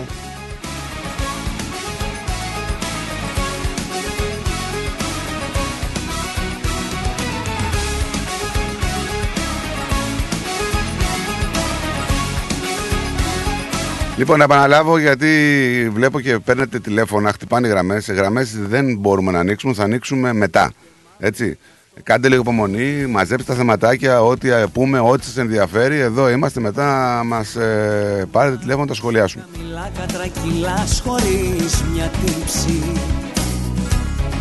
Είχαμε και γυναικό καυγά, βλέπω εδώ, έτσι, εδώ πέρα. Σε ένα πολυσύχναστο δρόμο της Μελβούνης, σε ώρα αιχμής, σταματήσαν την κυκλοφορία δύο κυρίες στο Brighton Street, στο Elwood. Ε, οι περαστικοί σπεύσαν να τις σταματήσουν. Ένας μάρτυρας είπε ότι ο καυγάς εκτελήθηκε λίγο μετά τις 6 το απόγευμα μεταξύ του οδηγού ενός λευκού αυτοκινήτου που σταμάτησε στη μέση διασταύρωσης με την πόρτα ανοιχτή Τι, πλα- και ενός πιαστήκαν στα πεζού. χέρια. Πιαστήκαν Ναι. στα χέρια. Δεν είναι ξεκάθαρο λέει τι ακριβώς προκάλεσε τον καυγά. Βέβαια υπάρχουν και φωτογραφίες. Τώρα κοίτα να δεις τι είμαστε, ρε φίλε. Έτσι. Ήταν δύο γυναίκες να μαλώνουν, κατεβήκανε να βοηθήσουν. Άμα βλέπαν δύο άντρες να μαλώνανε, κανένας δεν θα πήγαινε. Καλέ, αυτές πιαστήκαν στα χέρια μα και δεν είναι μικρές, είναι μεγάλες γυναίκες. Ε, τι σου λέω; Τι σου είπα; Έλα, μωρέ, ή Μάρτον τώρα. Είναι δυνατόν να κατέβει το αμάξι να τσακώνεσαι; Ε, τώρα ποιος ξέρει τι έγινε. Το θέμα είναι ότι ε, πήγανε οι περαστικοί να τις σταματήσουν. Αν Εντάξει, προκονότανε τώρα- δύο άντρες, θα πηγαίνανε. Ε, όχι, όλο και κάποιος το κατέβαινε όμως. Μπα. Δύο άντρες. Κάποια ξένη φτάνει στο παραθυρό σου Να σε δει ζητάει έστω μόνο στο όνειρό σου Εγώ δεν είπα λέει για όλους, αλλά η αστυνομία είναι εκεί για να προστατεύει τους πολίτες. Εννοείται ότι είναι εκεί για να προστατεύει τους πολίτες. Αλλά σε κάθε κοινωνία ανθρώπων υπάρχουν και αυτοί που δεν Λέμε είναι για σωστοί. το γεγονός αυτό στην Κρήτη. Προφανώς αυτό αναφέρεται. Για η Κρήτη είναι και ένα διαφορετικό σύστημα, έτσι. Είναι και κάτι διαφορετικό εντελώς. Με έχασε. Άλλαξε. Έφυγε η μικρή μάλλον και ήρθε αυτή. Και με έχασε. Εδώ. Thank, Thank you. you. Τι παράπονα έχεις και σε παίρνουν χαράματα να κοιτάς το ταβάνι και να βάζεις τα κλάματα. Η αγάπη μπορεί να σου τάξει τα λάθια και την άλλη στιγμή να σε κάνει κομμάτια. Η αγάπη μπορεί να σε κάνει ό,τι θέλει. Τη μια είσαι Θεός και την άλλη κουρέλι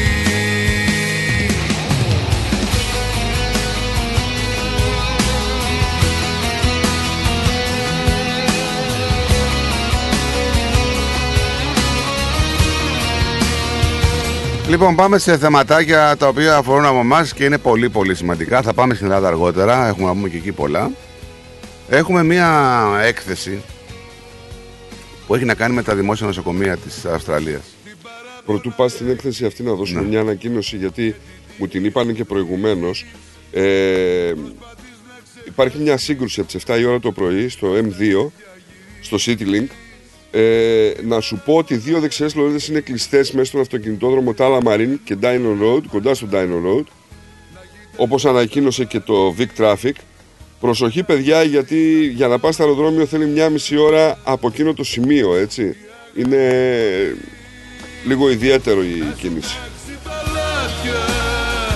και την άλλη στιγμή να σε κάνει κομμάτια η αγάπη μπορεί να σε κάνει ό,τι θέλει Τη μια είσαι Θεός Λοιπόν, έχουμε μια έκθεση που λέει ότι μόνο τρία από τα 201 δημόσια νοσοκομεία της Αυστραλίας παρέχουν περίθαλψη σε ασθενείς εντός του συνιστόμενου χρονικού πλαισίου. Από τα 15 που ήταν ε, πριν από ένα χρόνο. Δηλαδή πριν, η έκθεση, πριν από ένα χρόνο η ίδια έκθεση έλεγε ότι 15 από τα 200 νοσοκομεία μπορούν να τα απεξέλθουν στους χρόνους για να εξυπηρετήσουν τους ασθενείς. Τώρα έχουμε μόνο τρία από τα 200 νοσοκομεία τα οποία μπορούν να ανταπεξέλθουν χρονικά στο, στους ασθενείς. Ο Αυστραλιανός λοιπόν Ιατρικός Σύλλογος δημοσίευσε μια νέα ανάλυση που αποκαλύπτει σοκαριστικά αποτελέσματα που λέει ο πρόεδρος και καθηγητής Στίβεν Ρόψον αντικατοπτρίζουν την επιδείνωση της σύγκρουσης στα δημόσια νοσοκομεία της χώρας. Το δημόσιο λοιπόν σύστημα υγείας δέχεται αυξανόμενες πιέσεις από τις συνεχιζόμενες ελλείψεις εργατικού δυναμικού έτσι και την αυξανόμενη ροή των ασθενοφόρων και τα τμήματα έκτακτης ανάγκης που υπερβαίνουν τις δυνατότητες τους. Κοίταξε, σκέψου ότι μιλούσαμε για 8% ανταπόκριση και μιλάμε για 1,5% ανταπόκριση. Ναι, τι φοβερό. Πόσο; Ήταν 8% αφού μου λες ότι ήταν Ναι. 15 νοσοκομεία και έχουμε πάει στο 1,5%. Αυτό ακριβώς. Και μου μετρά το κάθε βράδυ Μα είναι η αγάπη μου φωτιά Ένα ποτάμι που με πνίγει Και σε ένα δάσος με ξυπνά Εκεί μ' αφήνει Θέλω να έρθω να σου πω Χωρίς εσένα δεν αντέχω Το ξέρεις το μπαρ που έχεις στα Docklands ε, πάνω στο καραβάκι που είναι; Στο; Στα Docklands έχει ένα, μια φορτηγίδα ρε παιδί μου, Πιλωτό. που την έχουν ε, μετατρέψει σε μπαρ. Ε, να πάει, κάνει πάρτι και τέτοια. Ναι, μπράβο. Πήρε φωτιά. Αυτό; Κάει και όλος καιρός. Ε, εκείνη τη στιγμή δεν ήταν κανένας στο σκάφος βέβαια. Η αιτία της πυρκαγιάς θα διερευνηθεί. Η πυροσβεστική υπηρεσία είπε ότι τα πληρώματα έφτασαν ε, επί τόπου για να βρουν ε, τη φορτηγίδα αυτή να φλέγεται. Ε, το γεγονός είναι ότι δουλέψανε πάρα πολύ γρήγορα για να θέσουν το περιστατικό υπό έλεγχο εντός 6 λεπτών από την άφηξη. Να σου πω ότι αυτό το μπαρ ήταν ανοιχτό εδώ και 14 εβδομάδες και έχει φιλοξενήσει διάφορα DJ sets και εκδηλώσεις.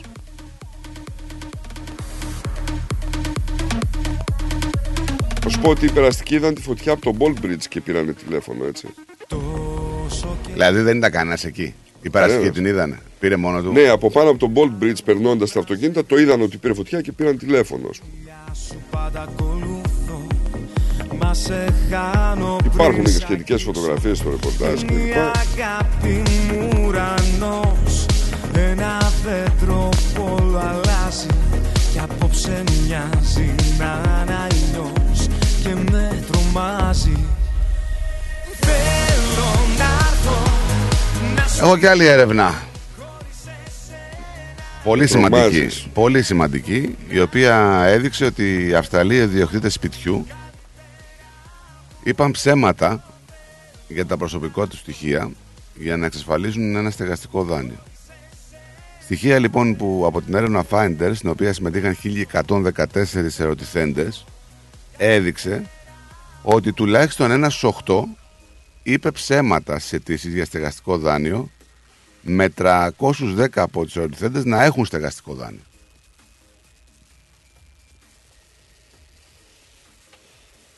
Εάν η αναλογία, ξαφνιάζομαι. εάν λέει η αναλογία εφαρμόζω, εφαρμόζονταν στον ευρύτερο πληθυσμό, θα ισοδυναμούσε με 429.000 ενυπόθηκους δανειστές που παραδέχτηκαν ότι είχαν παραποιήσει τα στοιχεία τους κατά τη διαδικασία αγοράς σπιτιού. Διαπιστώθηκε επίσης ότι το 4% των ερωτηθέντων παραδέχτηκαν ότι είπαν ψέματα για το εισόδημά τους και το χρέος που εξακολουθούσαν να οφείλουν σε αιτήσεις για στεγαστικό δάνειο. Καταλαβαίνει λοιπόν ότι αυτός ο συνδυασμός με την αύξηση των επιτοκίων και την αύξηση των δόσεων όσοι έχουν πάρει σπίτια είναι καταστροφικός. Θα πέσουν πολλά κανόνια σε αυτούς ειδικά που έχουν πει ψέματα για τα φορολογικά τους στοιχεία και αν είχαν άλλα χρέη. Οπότε εδώ μήπως πρέπει να γίνει μια συζήτηση γενικότερα για τους brokers; Δεν ξέρω αν. ε, Δηλαδή εγώ δεν μπορώ να καταλάβω πώς γίνεται δηλαδή να πηγαίνεις στην τράπεζα για να μην σου βγάζει δάνειο και να πηγαίνεις στην broker να σου το βγάζει; Καταρχήν τι είναι broker, έτσι; Είναι ένας διαμεσολαβητής που μπαίνει μεταξύ εσένα και της τράπεζας και παίρνει την προμήθειά του, από ό,τι καταλαβαίνω. Μπράβο. Έτσι. Άρα την προμήθειά του ο άνθρωπος αυτός θα την πάρει εφόσον εγκριθεί το δανειό σου. Εννοείται. Ναι, αλλά αυτός θα κινήσει διαδικασίες για να εγκριθεί το δανειό σου. Αυτό είναι τις Μπράβο. διαδικασία σκηνή. Το, το point του ανθρώπου αυτού είναι να εγκρίνει το δάνειό σου. Αυτό θέλει περισσότερο από σένα για να βγάλει λεφτά κι αυτός. Κατάλαβες. Ε, βέβαια. Άρα τα στοιχεία θα παραποιηθούν έτσι ή αλλιώς. Μα αυτό λέμε τώρα. Δεν τον έχει ποιο- αφορά. δεν, έχει ποιος το, δεν έχει να κάνει ποιος το έκανε ή που, από πού έρχεται αυτό. Καταρχήν. ε, Υπάρχει παραποίηση. Δεν θα το καζανιάσουμε όλο, έτσι. δεν Όχι, θα ρε το παιδί βάλουμε μου. όλους σε ένα καζάνι. Υπάρχουν Μα σου, broker είπα, και broker. μα σου είπα ότι. Ένα, πόσα, πόσο σου είπα, ένας στου 8. Εντάξει, ένα στου 8 λες εσύ, αυτό είναι από την έρευνα. Μπορεί να είναι 2 στου 8. Ένας στου 8 λέει η έρευνα. Έτσι. Άμα πάμε όμως ένας στου 8, σου λέει ότι στην αναλογία, άμα είναι ένας στου 8, μιλάμε για 429 ενυπόθηκους δανειστές. Δηλαδή ε, ήδη υπάρχει υποθήκη και πάνε και δανείζονται. Πώς θα βγουν αυτά; Έτσι. Καλό είναι να πάρεις ένα δάνειο, αλλά άμα παραποιήσει στοιχεία και οτιδήποτε άλλο και γίνει ένα ψιλομπάμα όπως έγινε τώρα με την άξονα επιτοκίων που πήγαν στα ύψη, υπάρχει πρόβλημα. Τεράστιο. Και υπάρχει, θα γίνει τροχός αυτό. Μπορεί να συμπαρασύρει και άλλα πράγματα περιουσιακά που μπορεί να έχεις, έτσι. Κάτι παθαίνω ξαφνικά Τα ψυχολογικά μου Με πιάνουνε και θέλω να σε δω Έχω κολλήσει, πονάω, πεθαίνω, τρελαίνομαι. Τα ψυχολογικά μου Με κάνουν στους τρελούς το πιο τρελό. Δεν είμαι καλά όσο κι αν φαίνομαι. Και επειδή αρχίσαν και τα σχολεία, έχουμε μ, προειδοποιήσεις προς τους γονείς να είναι ιδιαίτερα προσεκτικοί σχετικά με το απόρριτο όταν δημοσιεύουν φωτογραφίες από τα σχολεία στο διαδίκτυο για λόγους, ε, οτιδήποτε λόγους. Σύμφωνα λοιπόν με την Αυστραλιανή Ομοσπονδιακή Αστυνομία, η αναγνώριση στοιχείων όπως το όνομα του παιδιού, το λογότυπο του σχολείου ή η τοποθεσία μπορεί να αποτελέσει σημαντικό κίνδυνο. Οποιαδήποτε πληροφορία, έτσι όσο φαινομενικά αθώα και αν φαίνεται, μπορεί να διευκολύνει κάποιους ανθρώπους οι οποίοι έχουν άλλο σκοπό να δημιουργήσουν ένα προφίλ παιδιού με σκοπό να κάνουν διάφορα πράγματα. Έτσι, όπως δηλώνει η αναπλήτρια βοηθός επίτροπος η Χίλντα Σίρεκ. Μην βάζετε φωτογραφίες που είναι το παιδί, πώς το λένε, σε ποιο σχολείο είναι. Λες, σαν να τα δίνετε όλα τα στοιχεία δηλαδή. Ρε παιδί μου, δεν είναι, ξέρεις, μόνο αυτό το πράγμα. Πια αυτή η μόδα, πας να... Οτιδήποτε και αν κάνεις, πρέπει να προβληθείς στα social media. Ε, για ποιο λόγο τώρα, φωτογραφίες έτσι με εύκολα αναγνωρίσιμο υλικό. Η δημοσιοποίηση εννοώ έτσι. Ναι, και το, check, και το check-in λέει σε μια τοποθεσία επίσης ενέχουν ε, ε, κίνδυνο. Έτσι. Το θέμα είναι ότι πηγαίνεις, είναι σπαστικό. Είναι σπαστικό. Πας κάθεσαι να φας να πούμε, Ω περίμενε, περίμενε, μην τα κουμπάς. Τάκ να βγάλει φωτογραφία. Ρε μαζέψου ρε. Ρε παιδιά, εντάξει. Θες το βγάλεις φωτογραφία, βγάλει το για προσωπική σου τέτοια. Πρέπει να το βάλεις δηλαδή. Είμαι με αυτόν και με αυτόν στην τοποθεσία τάδε να πούμε και αισθάνομαι υπέροχα. Ναι, ναι. Σοβαρά. Είναι λίγο Τι αυτό. με νοιάζει με να με αισθάνεσαι υπέροχα, ρε. Ε, παιδί μου, εντάξει, μπορεί να θέλει κάποιος να το βγάλει προς τα έξω, να θε- αλλά είναι επικίνδυνο, μην το κάνετε. Εγώ δεν θα κρίνω για αυτό που, που θέλετε να Έπαρση, ρε κάνετε. φίλε, έπαρση τρομερή. Δεν είναι τώρα. Εντάξει, μωρέ, κάποιος εντάξει. μπορεί να θέλει, δεν είναι θέμα. Μπορεί να μην είναι θέμα. Κάποιος μπορεί να θέλει να μοιραστεί μια χαρά με κάποιους που νομίζει ότι έχεις στο Άλλο Facebook. να μοιραστείς κάτι. Γι' αυτό, και άλλο τώρα αστεία πράγματα. γι αυτό μερικές φορές λέει ο άλλος έχει, ξέρω εγώ, έχω λέει 5.000 φίλους. Τι 5.000 φίλους, ξέρεις; Καλά. Τι τους ξέρεις; Το να έχεις κάποιους ανθρώπους που τους ξέρεις, όχι, το καταλαβαίνω. Αλλά να έχεις κάποια προφίλ σαν ε, φίλοι σου στο, στα social media απλά για να τους έχεις, ε, μπορεί να είναι κάποιος ο οποίος μπορεί να σου κάνει ζημιά. Πρέπει να προσέχουμε. Ειδικά ό,τι έχει να κάνει με τα παιδιά. Λοιπόν, πάμε σε break και γυρνάμε. The Greek Breakfast Show. Ωραία φέτα μας τώρα. Λες να μην το ξέρω. Έχει γεύση, πώς το λένε; Ε, είναι κομμάτι του τόπου μας, αγόρι μου. Έχει τη χάρη του, τα αγαθά του, τα ακούσματά μας. Τι γεύση θες να έχει και τι δεν έχεις. Σκέτη ήπειρος μας τώρα. Όχι δα και σκέτη, με λάδι και ρίγανη. Αυτή είναι η φέτα μας. Έχει παράδοση, έχει μεράκι, έχει γεύση από ήπειρο. Φέτα ήπειρος, από χέρι τυροκόμου. Η Ήπειρος κοντράρει και πάλι την ακρίβεια προσφέροντας τα προϊόντα της στις καλύτερες τιμές της αγοράς. Ζητήστε τα τώρα. Epiros is keeping prices down while maintaining its award-winning quality and unbeatable taste. Epiros Feta is suitable for vegetarians, is gluten-free and low in lactose. Find us in your local IGA supermarket and delis today. Καλά νέα. Έχουμε. Νέα της παροικίας. Έχουμε. Συνεντεύξεις. Έχουμε. Έχουμε. Αφιερώματα. Και από αυτό έχουμε. Συν της άλλης. Ευάγγελος Πλοκαμάκης, Μάθιο Ιγκλέζος και Χαράκο Γιόνι στην παρέα σου κάθε Πέμπτη στις 7 το απόγευμα. Θα πούμε πολλά συν της άλλης. Συντονιστείτε. Το σχολείο είναι μια μικρή αλλά πολύ ζωντανή κοινωνία. Γι' αυτό, στο ελληνικό σχολείο ΑΧΕΠΑ, στο Ivanhoe, φροντίζουμε να διαπλάσουμε το χαρακτήρα των παιδιών μας, έτσι ώστε να αντανακλάτε το ήθος τους σε όλες τις πτυχές της ζωής τους. Στο ελληνικό σχολείο ΑΧΕΠΑ παρέχουμε διδασκαλία της ελληνικής γλώσσας, σύγχρονο πρόγραμμα διδασκαλίας, αναγνωρισμένο από το Υπουργείο Παιδείας της Βικτόριας. Τυχιούχους δασκάλους, αφοσιωμένους στο καθήκον. Ένα χαρούμενο και ασφαλές οικογενειακό περιβάλλον με χαμηλά δίδακτρα. Διδασκαλία ελληνικών χωρών και θεάτρου. Τραγούδια και άλλες πολιτιστικές δραστηριότητες. Ελληνικό σχολείο ΑΧΕΠΑ στις εγκαταστάσεις του Ivanhoe Girls Grammar. Για πληροφορίες επικοινωνήστε στο 9527 90 53 ή στο 0425 750 273. Website ahepagreekschool.org Όραμά μας είναι να προσφέρουμε ένα ολοκληρωμένο παιδαγωγικό πρόγραμμα ελληνικών σε ένα θετικό, ασφαλές και πολιτισμένο περιβάλλον για τα παιδιά μας. Οι εγγραφές για το 2023 ξεκίνησαν. Τα μαθήματα ξεκινάνε 30 Ιανουαρίου 2023. Καλούμε έμπειρους δασκάλους ενδιαφερόμενοι να διδάξουν στο σχολείο να επικοινωνήσουν με την κυρία Τασία Μάνος στο 0425 750 273 ή να στείλουν αίτηση στο achepagreekschool at achepa.org.au Η φροντίδα των ανθρώπων σας είναι σημαντική για εσάς. Για εμάς, η φροντίδα των ανθρώπων σας είναι προτεραιότητα. Grace of Mary and St. Andrews Aged Care. Όλοι οι χώροι μας συνθέτουν ένα εξαιρετικά ευχάριστο περιβάλλον, κατάλληλα διαμορφωμένο, ώστε οι αγαπημένοι σας να αισθάνονται σαν στο σπίτι τους. Το έμπειρο προσωπικό μας ασχολείται καθημερινά και υπεύθυνα με την καθημερινή φροντίδα των ενίκων σε ατομικές ανάγκες, ιατρική περίθαλψη, όσο και την φροντίδα των προσωπικών τους χώρων. Φροντίζουμε να γινόμαστε καλύτεροι μέσα από την καθημερινή μας επαφή με τους αγαπημένους σας, μέσα σε ένα ζεστό και οικογενειακό περιβάλλον, διατηρώντας παράλληλα την ελληνική κουλτούρα και παράδοση. Grace of Mary and St. Andrews Aged Care. Για περισσότερες πληροφορίες επισκεφτείτε το northerncypriotagedscare.com.au ή καλέστε μας στο 9408 8169. Founded by the community of Cypriots of the northern suburbs of Melbourne.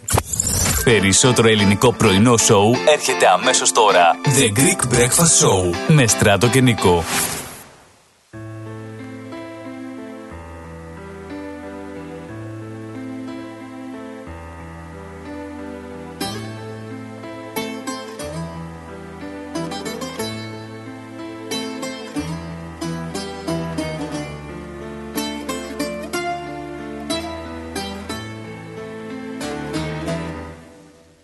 Τετάρτη βράδυ σιγοβρέχει μοναξιές.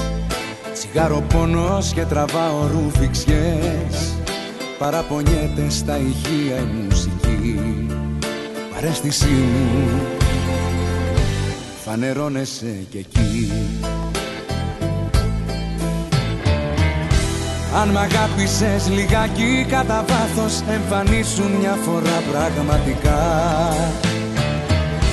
Τέλος τα άντεξα, αλλά δεν είμαι βράχος Και θα κρίσω που και που με λαϊκά. Είναι κάτι λαϊκά με κάτι στίχους Που μου καίνε την καρδιά ράγιζουν τείχους. Λέξη λέξη σου έχουν πει παραπονά μου Που επέλεξες να ζήσεις μακριά μου.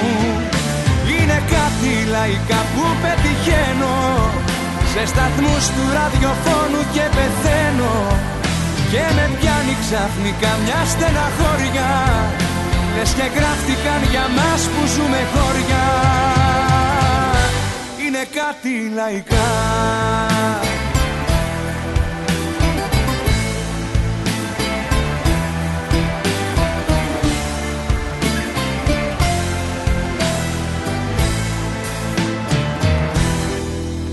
μοναστηράκι αναφιώτικα μετά. Ανάβει θλίψη με στα φώτα τα σβηστά. Κι αφού στα αλήθεια δεν σ' αγγίζω στο κορμί Σκορπίζω στάχτη Στου αέρα την ορμή. Αν δεν σου έλειψε στιγμή η αγκαλιά μου Ούτε λέξη να μην πούμε τελικά τα νομολόγητα βαθιά αισθήματά μου Με τραγούδια θα στα λέω λαϊκά. Είναι κάτι λαϊκά με κάτι στίχους Που μου καίνε την καρδιά ράγιζουν τείχους. Λέξη λέξη σου έχουν πει παραπονά μου Που επέλεξες να ζήσεις μακριά μου. Είναι κάτι λαϊκά που πετυχαίνω σε σταθμούς του ραδιοφώνου και πεθαίνω. Και με πιάνει ξαφνικά μια στεναχώρια. Λες και γράφτηκαν για μας που ζούμε χώρια. Είναι κάτι λαϊκά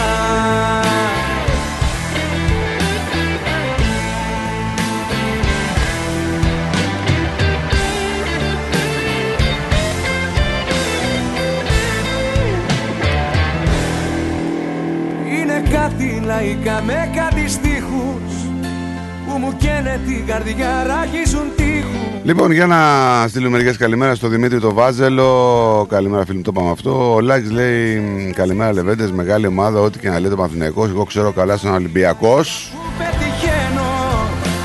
Κάτι έγινε και στην Αριστοτέλους. Κάτι έγινε λέει και στην Αριστοτέλους πλατεία. Ευτυχώς κάποιος ε, τη βοήθησε τη γυναίκα. Καλά, πολλά συμβαίνουν τώρα που ζούμε χωριά. Είναι κάτι λαϊκά Καλημέρα στον Νικόλα που ο Νικόλας εκεί κάτι φτιάχνουν σαν ξενοδοχείο και μας στέλνει τώρα φωτογραφίες μέσα από το room. Μου έρχεται να ξαπλώσω λέει αλλά δεν γίνεται. Βρε ξάπλωσε εκεί τώρα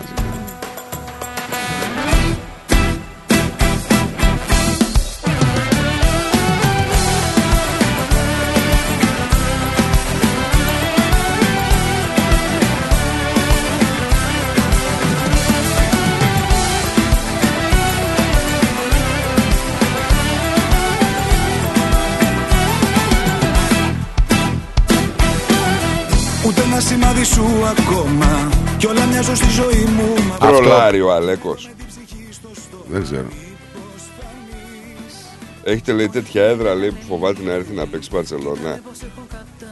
Ε, τι να σου πω. Να στείλω μια καλημέρα στον ε, φίλο και αγαπημένο τον ε, Κώστα. Γεια σου ρε Κώστα, από τα καλύτερα παιδιά της παρικίας μας. Καλημέρα παλικάρι μου. Για να το λες παιδί είναι μικρότερος από σένα. Ε, είναι συνομιλικός μου. Και συμπαίχτης. Όλα στα Στα καπί που παίζει. Εγώ δεν παίζω στα καπί, τα καπί είναι 45, εγώ παίζω 35 άρια. Μην ε, λιδωρείς ότι δεν μπορείς να κάνεις, το έχω ξαναπεί αυτό. Καπί είναι ο άλλος; Ποιος;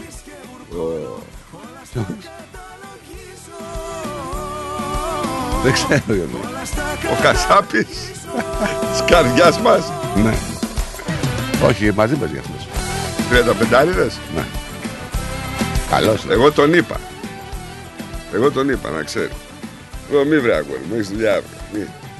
Αυτός άμα πάει λίγα παιχνιδάκια είναι Βλέπεις λέω καλό. τον άλλο να λέω τον γέρο τώρα να Είναι πού καλό πας. έξτρεμ. Καλό έξτρεμ. Άμα πάρει παιχνιδάκι. Το πάρετε στην ΑΕΚ. Τον Άρη. Για, σας τρολάρουν και για την έδρα. Γιατί φέτος ούτε έδρα έχει.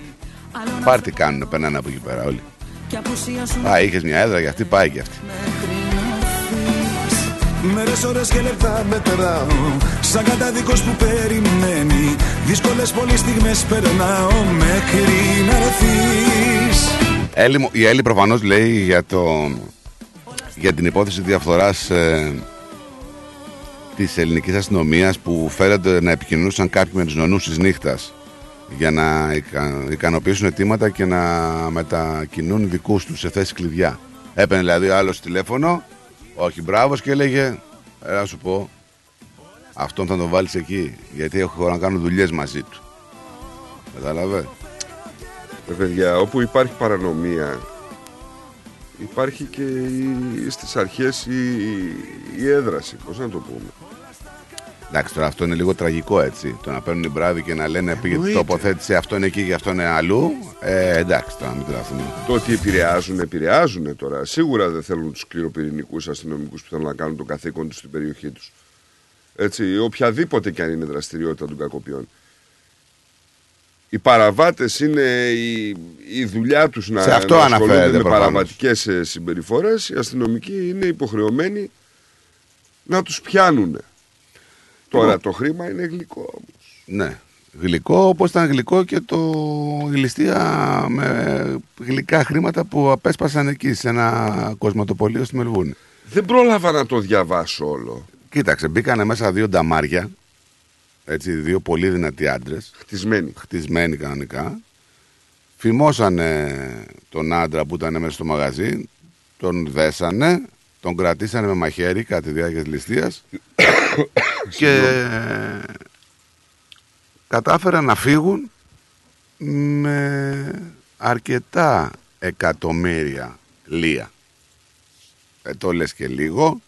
Κλάπηκαν περιδέρια, βραχιόλια, μενταγιόν, δαχτυλίδια. Πήρανε και το σκληρό δίσκο από την κάμερα. Έτσι. Χρυσό, ε, τι χαζή είναι. Χρυσό 21 καρατίων αξίας 1,5 έως 2 εκατομμυρίων δολαρίων. Τι λες τώρα. Ναι. Καθώς και ένα σημαντικό χρηματικό ποσό αξίως εκατοντάδων χιλιάδων. Δεν μιλάμε δηλαδή για μια ληστιούλα μπήκε και πήρε άλλους τρία βραχιόλια. Εδώ μιλάμε ότι η Ρε φίλε, ληστεία οικονόμησαν. πάνω από 3 εκατομμύρια ηλία. Τι πάνω από τρία, αφού λες ότι μόνο ο χρυσός ήταν. Α, εντάξει, λο- λογικά ο άνθρωπος δεν ξέρω, καταστράφηκε, είναι ασφαλισμένα λογικά. Καλά. Έτσι, εντάξει, και τώρα, άμα λέει αυτός τρία, υπολόγιζε 1,5. Ένα. Πρόσεξε όμως, αν είναι ασφαλισμένα, θα πρέπει να είναι δηλωμένα ότι ήταν μέσα στο μαγαζί. Ε, Βέβαια. Γιατί Ναι, βέβαια, βέβαια, βέβαια. Έτσι πάνε αυτά. Τώρα δεν το ρισκάρεις να έχεις τέτοια εμπορεύματα για να μην τα έχεις ασφαλισμένα. Μην τρελαθούμε κιόλας. Έτσι. Απλά οι άνθρωποι φύγανε, έκλεψαν επίσης στο αυτοκίνητο του θύματος. Του πήραν και το αυτοκίνητο, το οποίο χρησιμοποίησαν για να φύγουν. Ε, μετά αλλάξαν οχήματα. Τώρα ο detective εκεί, ο, ο Greg West, είπε ότι το περιστατικό φαίνονταν πολύ καλά σχεδιασμένο. Έτσι.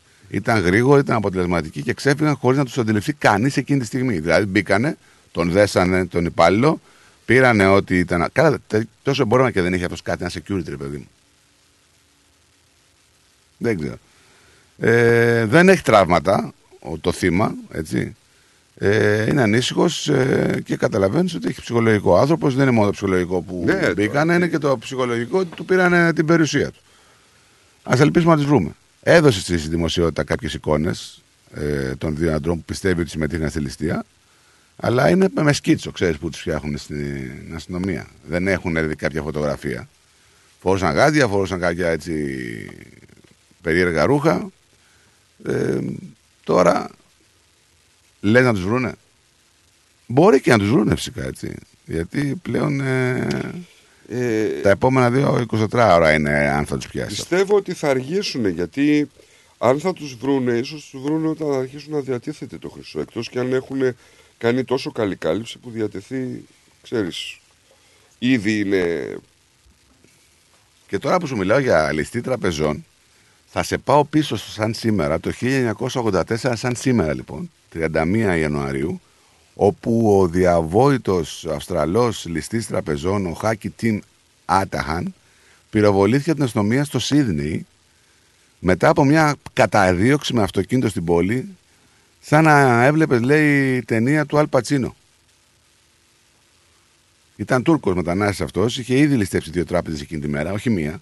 Είχε μπει στη μία, είχε μπει και στην άλλη. Ωραία, εντάξει, πήγε για ψώνια. Πήγε να κάνει και τρίτη, συγκρούστηκε με την αστυνομία. Έτσι. Ε, ε, το περιστατικό να σου πω ότι έγινε γνωστός η πιο διαβόητη ληστεία τράπεζας της Αυστραλίας.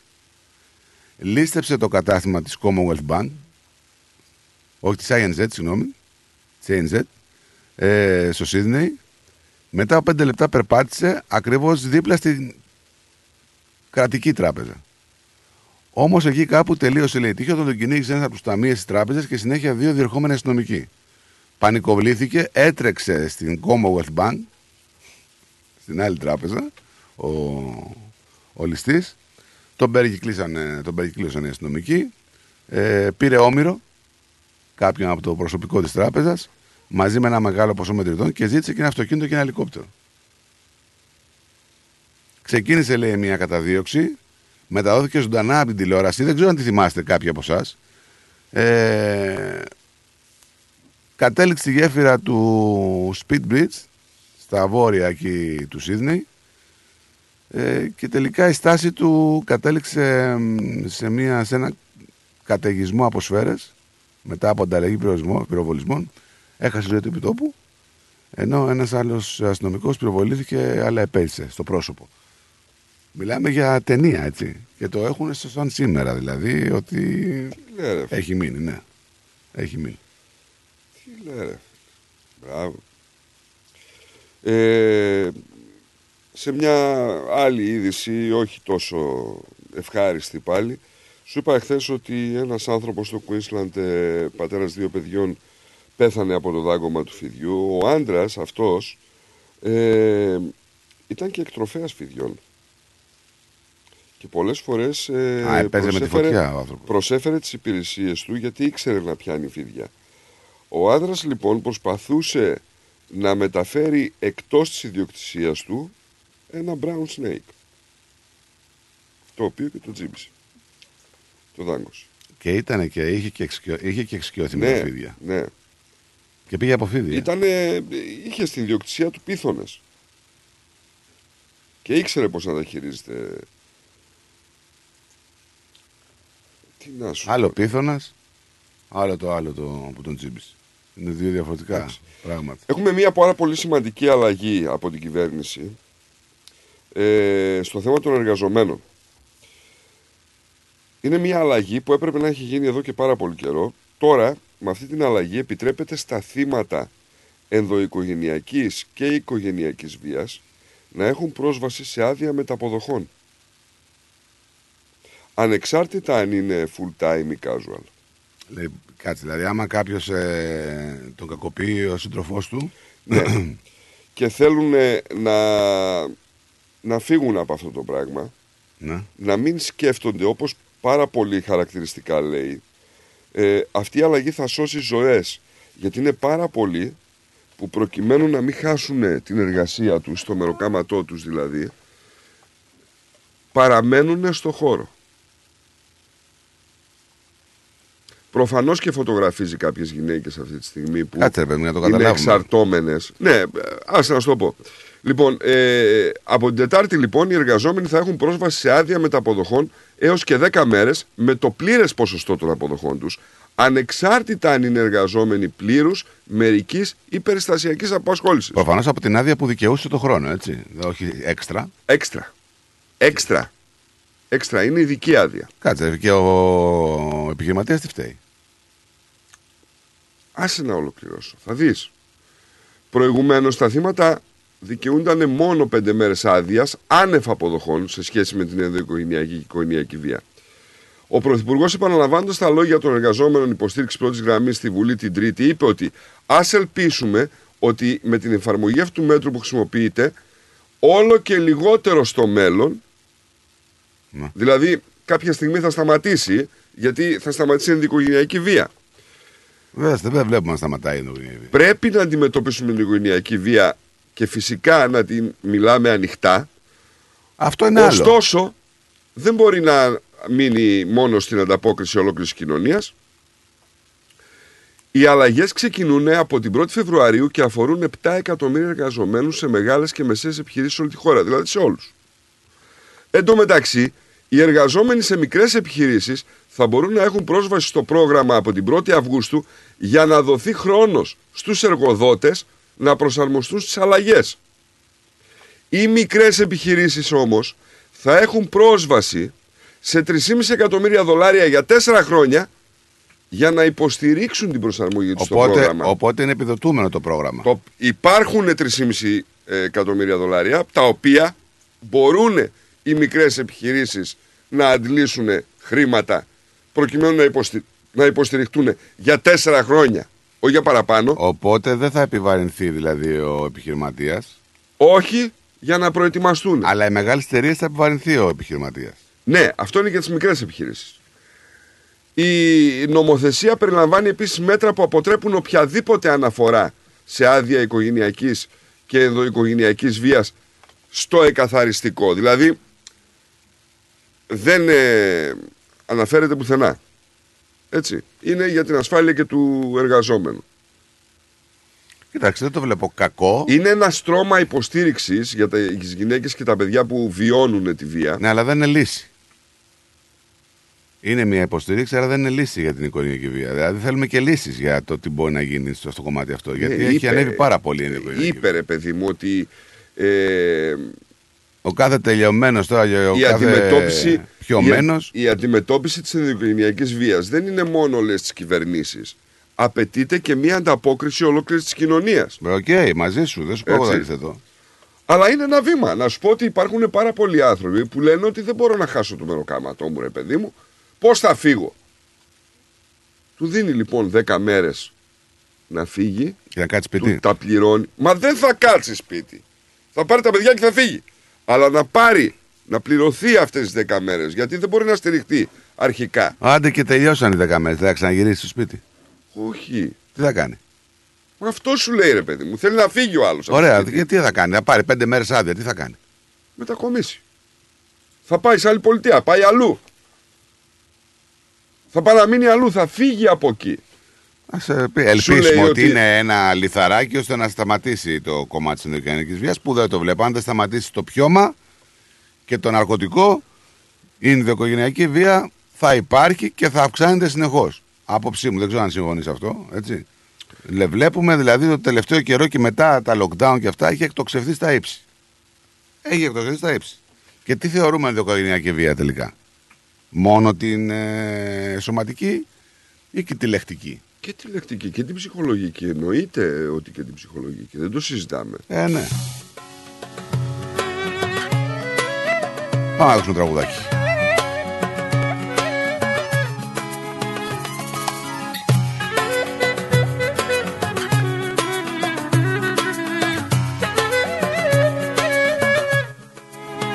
Πού είσαι Γιάνγκο, Ξαφανισμένος ο Γιάνγκος.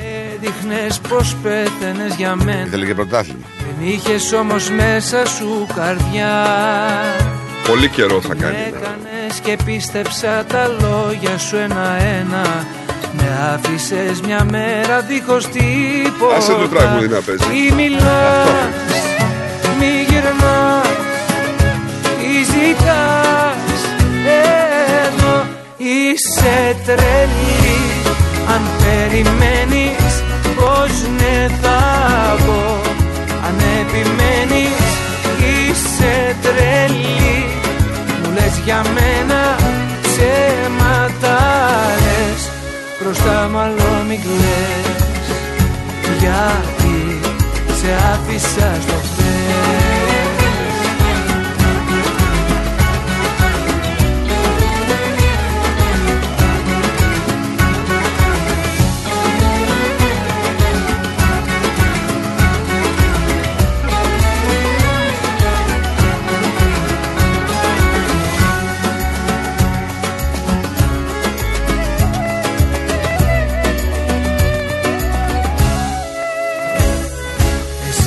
δεν κατάλαβες τι έχω να σου δώσω.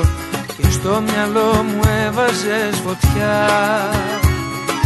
Ορκίζομαι μου έλεγες πως δεν θα σε πληγώσω. Με έκανες κομμάτια με έναν σου. Πού το πας και γυρνάς Τι ζητάς. Εδώ είσαι τρελή Αν περιμένεις πως ναι θα πω.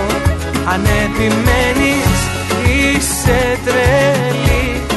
Μου λες για μένα ψέματα λες. Μπροστά μάλλον μην κλαις.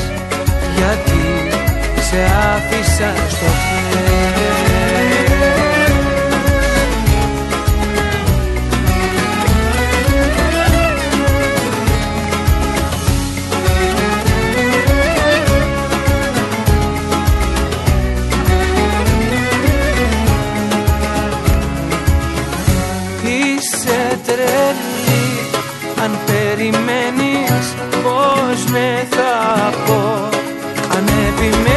Να στείλω και μια καλημέρα στον Μπίλο. Καλημέρα, παλικάρι μου. Σου πια, ε. Σου πια. Τι ήξερε αυτός τώρα, ξέρει. Σου πια, ρε. Ήταν ο επόμενος. Μην Σου πια. κλαις Γιατί; Αλλά έχει αρχίσει και σου μοιάζει λίγο. Σε τι πράγμα. Κλείσε σε παίρνω σε δύο λεπτά.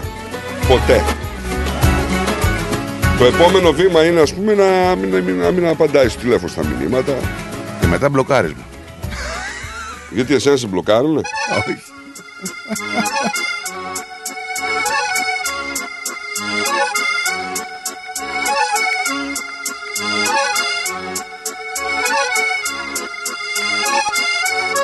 Θέλω να βρω τον Αλλά το δικαιολογώ μωρέ, το δικαιολογώ και αυτός λίγο μεγάλος είναι.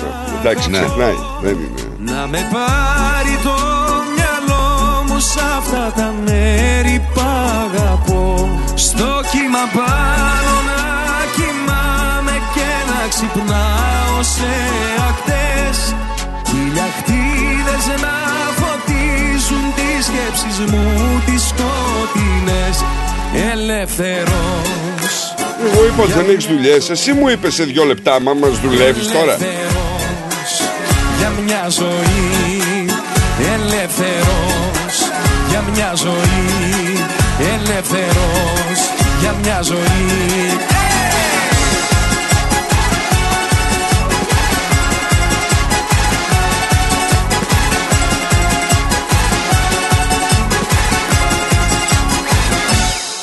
Τι κι αν φεύγω μακριά σου Τι κι αν πέφτεις χαμηλά Βάφουν τη γη τα δάκρυα σου Που είναι γαλάζια και λευκά. Τι κι αν είμαι μακριά σου Εγώ σε αισθάνομαι εδώ.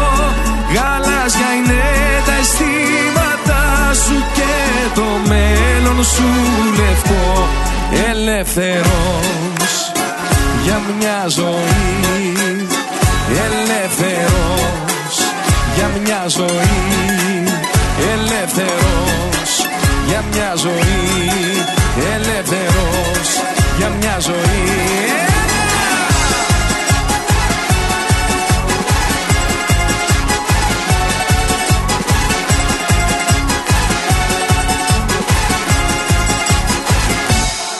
Από την Κέρκυρα στη Χίο και από τη Δράμα στα Χανιά είναι γαλάζιο το τοπίο και έχουμε μόνο λευκά πανιά. Όλο να δω το μεγαλείο από το λίγου την κορφή. Να ψιθυρίσω λιώστηκα και ελεύθερος για μια Όσοι απολαμβάνουν το φραπέ τους λοιπόν και τους πιο μοντέρνους έτσι τους φρέντο που πίνουμε και άλλα ροφήματα στις καφετέριες. Εσείς. Εγώ πίνω φρέντο. Εγώ δεν πίνω. Έτσι Θα έχετε παρατηρήσει πως ε, τα καλαμάκια αλλάζουν μορφή Ναι το έχουμε παρατηρήσει και τα πλαστικά μιας χρήσης ε, αντικαθίστανται όλο και πιο συχνά τελευταία από τα χάρτινα. Στη Βικτόρια μάλιστα από την Τετάρτη, από αύριο, ξεκινάει η επόμενη φάση της απαγόρευσης των πλαστικών μιας χρήσης. Με την κυβέρνηση της πολιτείας να επισημάνει ότι ο στόχος είναι η δημιουργία ενός καθαρότερου και υγιέστερου περιβάλλοντος. Για όλους κάτι. Πιο συγκεκριμένα η κυβέρνηση του Μέγα Ντάνιελ απαγορεύει την πώληση και προμήθεια για τα πλαστικά μιας χρήσης. Καλαμάκια, μαχαιροπύρουνα, πιάτα, αναδευτήρες ποτών, μπατονέτες αλλά και συσκευασίες τροφίμων. Τέλος τα πλαστικά. Θα απαγορευτούν. Και η προμήθεια και η πώληση. Πρέπει να σώσουμε τον πλανήτη, ρε Νίκο. Τα κοντέινερ μιας χρήσης που βάζουν το φαγητό, τι θα γίνει; Όλα, όλα θα απαγορευτούν. Και τι, πού θα το βάζουν. Χάρτινο.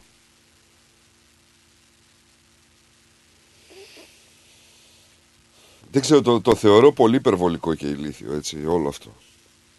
Εντάξει. Είπαμε, περιορισμός σε κάποια πράγματα Μωρέ. μπορείς να αντικαταστήσει το πλαστικό. Μήπως. Ναι, μαζί σου, αλλά τώρα ρε φίλε το καλαμάκι. Το καλαμάκι. Μήπως ε, ξεκινήσουμε από κάποια άλλα πράγματα πρώτα και πάμε μετά στα καλαμάκια; Ε, αυτό δεν λέω. Ε; Αυτό δεν λέω. Μήπως λίγο είναι έτσι σαν να μας εμπέζεται. Ε. Εντελώς όμως. Μήπως ξεκινήσουμε από άλλα πράγματα που μολύνουν την ατμόσφαιρα και όχι από τα καλαμάκια. Ε. Καταρχήν την ατμόσφαιρα τη μολύνουν τα αρρωστημένα μυαλά που σκέφτονται αυτά τα πράγματα. Έτσι. Κοίταξε, το σίγουρο είναι το πλαστικό είναι κακό για το περιβάλλον, δεν το συζητάμε. Βρε ναι, αλλά είναι και πανάκια στο, ξέρεις, ε, στα τόσα χρόνια που χρησιμοποιούμε από την εφεύρεση του πλαστικού και εδώ, έχει δώσει λύσεις και λύσεις. Σε πάρα πολλά πράγματα. Κοίταξε λίγο γύρω σου. Απλά να το δούμε λίγο διαφορετικά. Δηλαδή, ναι, μεν τα καλαμάκια, αλλά το κλίμα ουσιαστικά. Ε, είμαστε, στράτο, είμαστε συγγνώμη. εμείς, έτσι. Συγγνώμη, δες εδώ. Εδώ δες. Ε, τα Κοίτα όλα. γύρω σου. Ναι, εντάξει, όλα πλαστικά είναι. Ναι, ε, τι σημαίνει αυτό δηλαδή; Εγώ θα σου το πω διαφορετικά. Ε, η πολυστερίνη, ας πούμε, ή το, το, το πρώτο, η πρώτη ύλη του PVC, ένας κόκος μπορεί να σου βγάζει 15 καλαμάκια. Αλλά για να σου βγάλει αυτό, ενδεχομένως να χρειάζεται 30 κόκκους. Δεν είναι ανόητο δηλαδή τώρα αυτό να πάμε στο καλαμάκι ή να πάμε στο πιάτο. Άντε και το πιάτο το καταλαβαίνω. Το μαχαιροπύρουν. Δηλαδή, όχι ότι σου δίνει και κάτι αποτελεσματικό.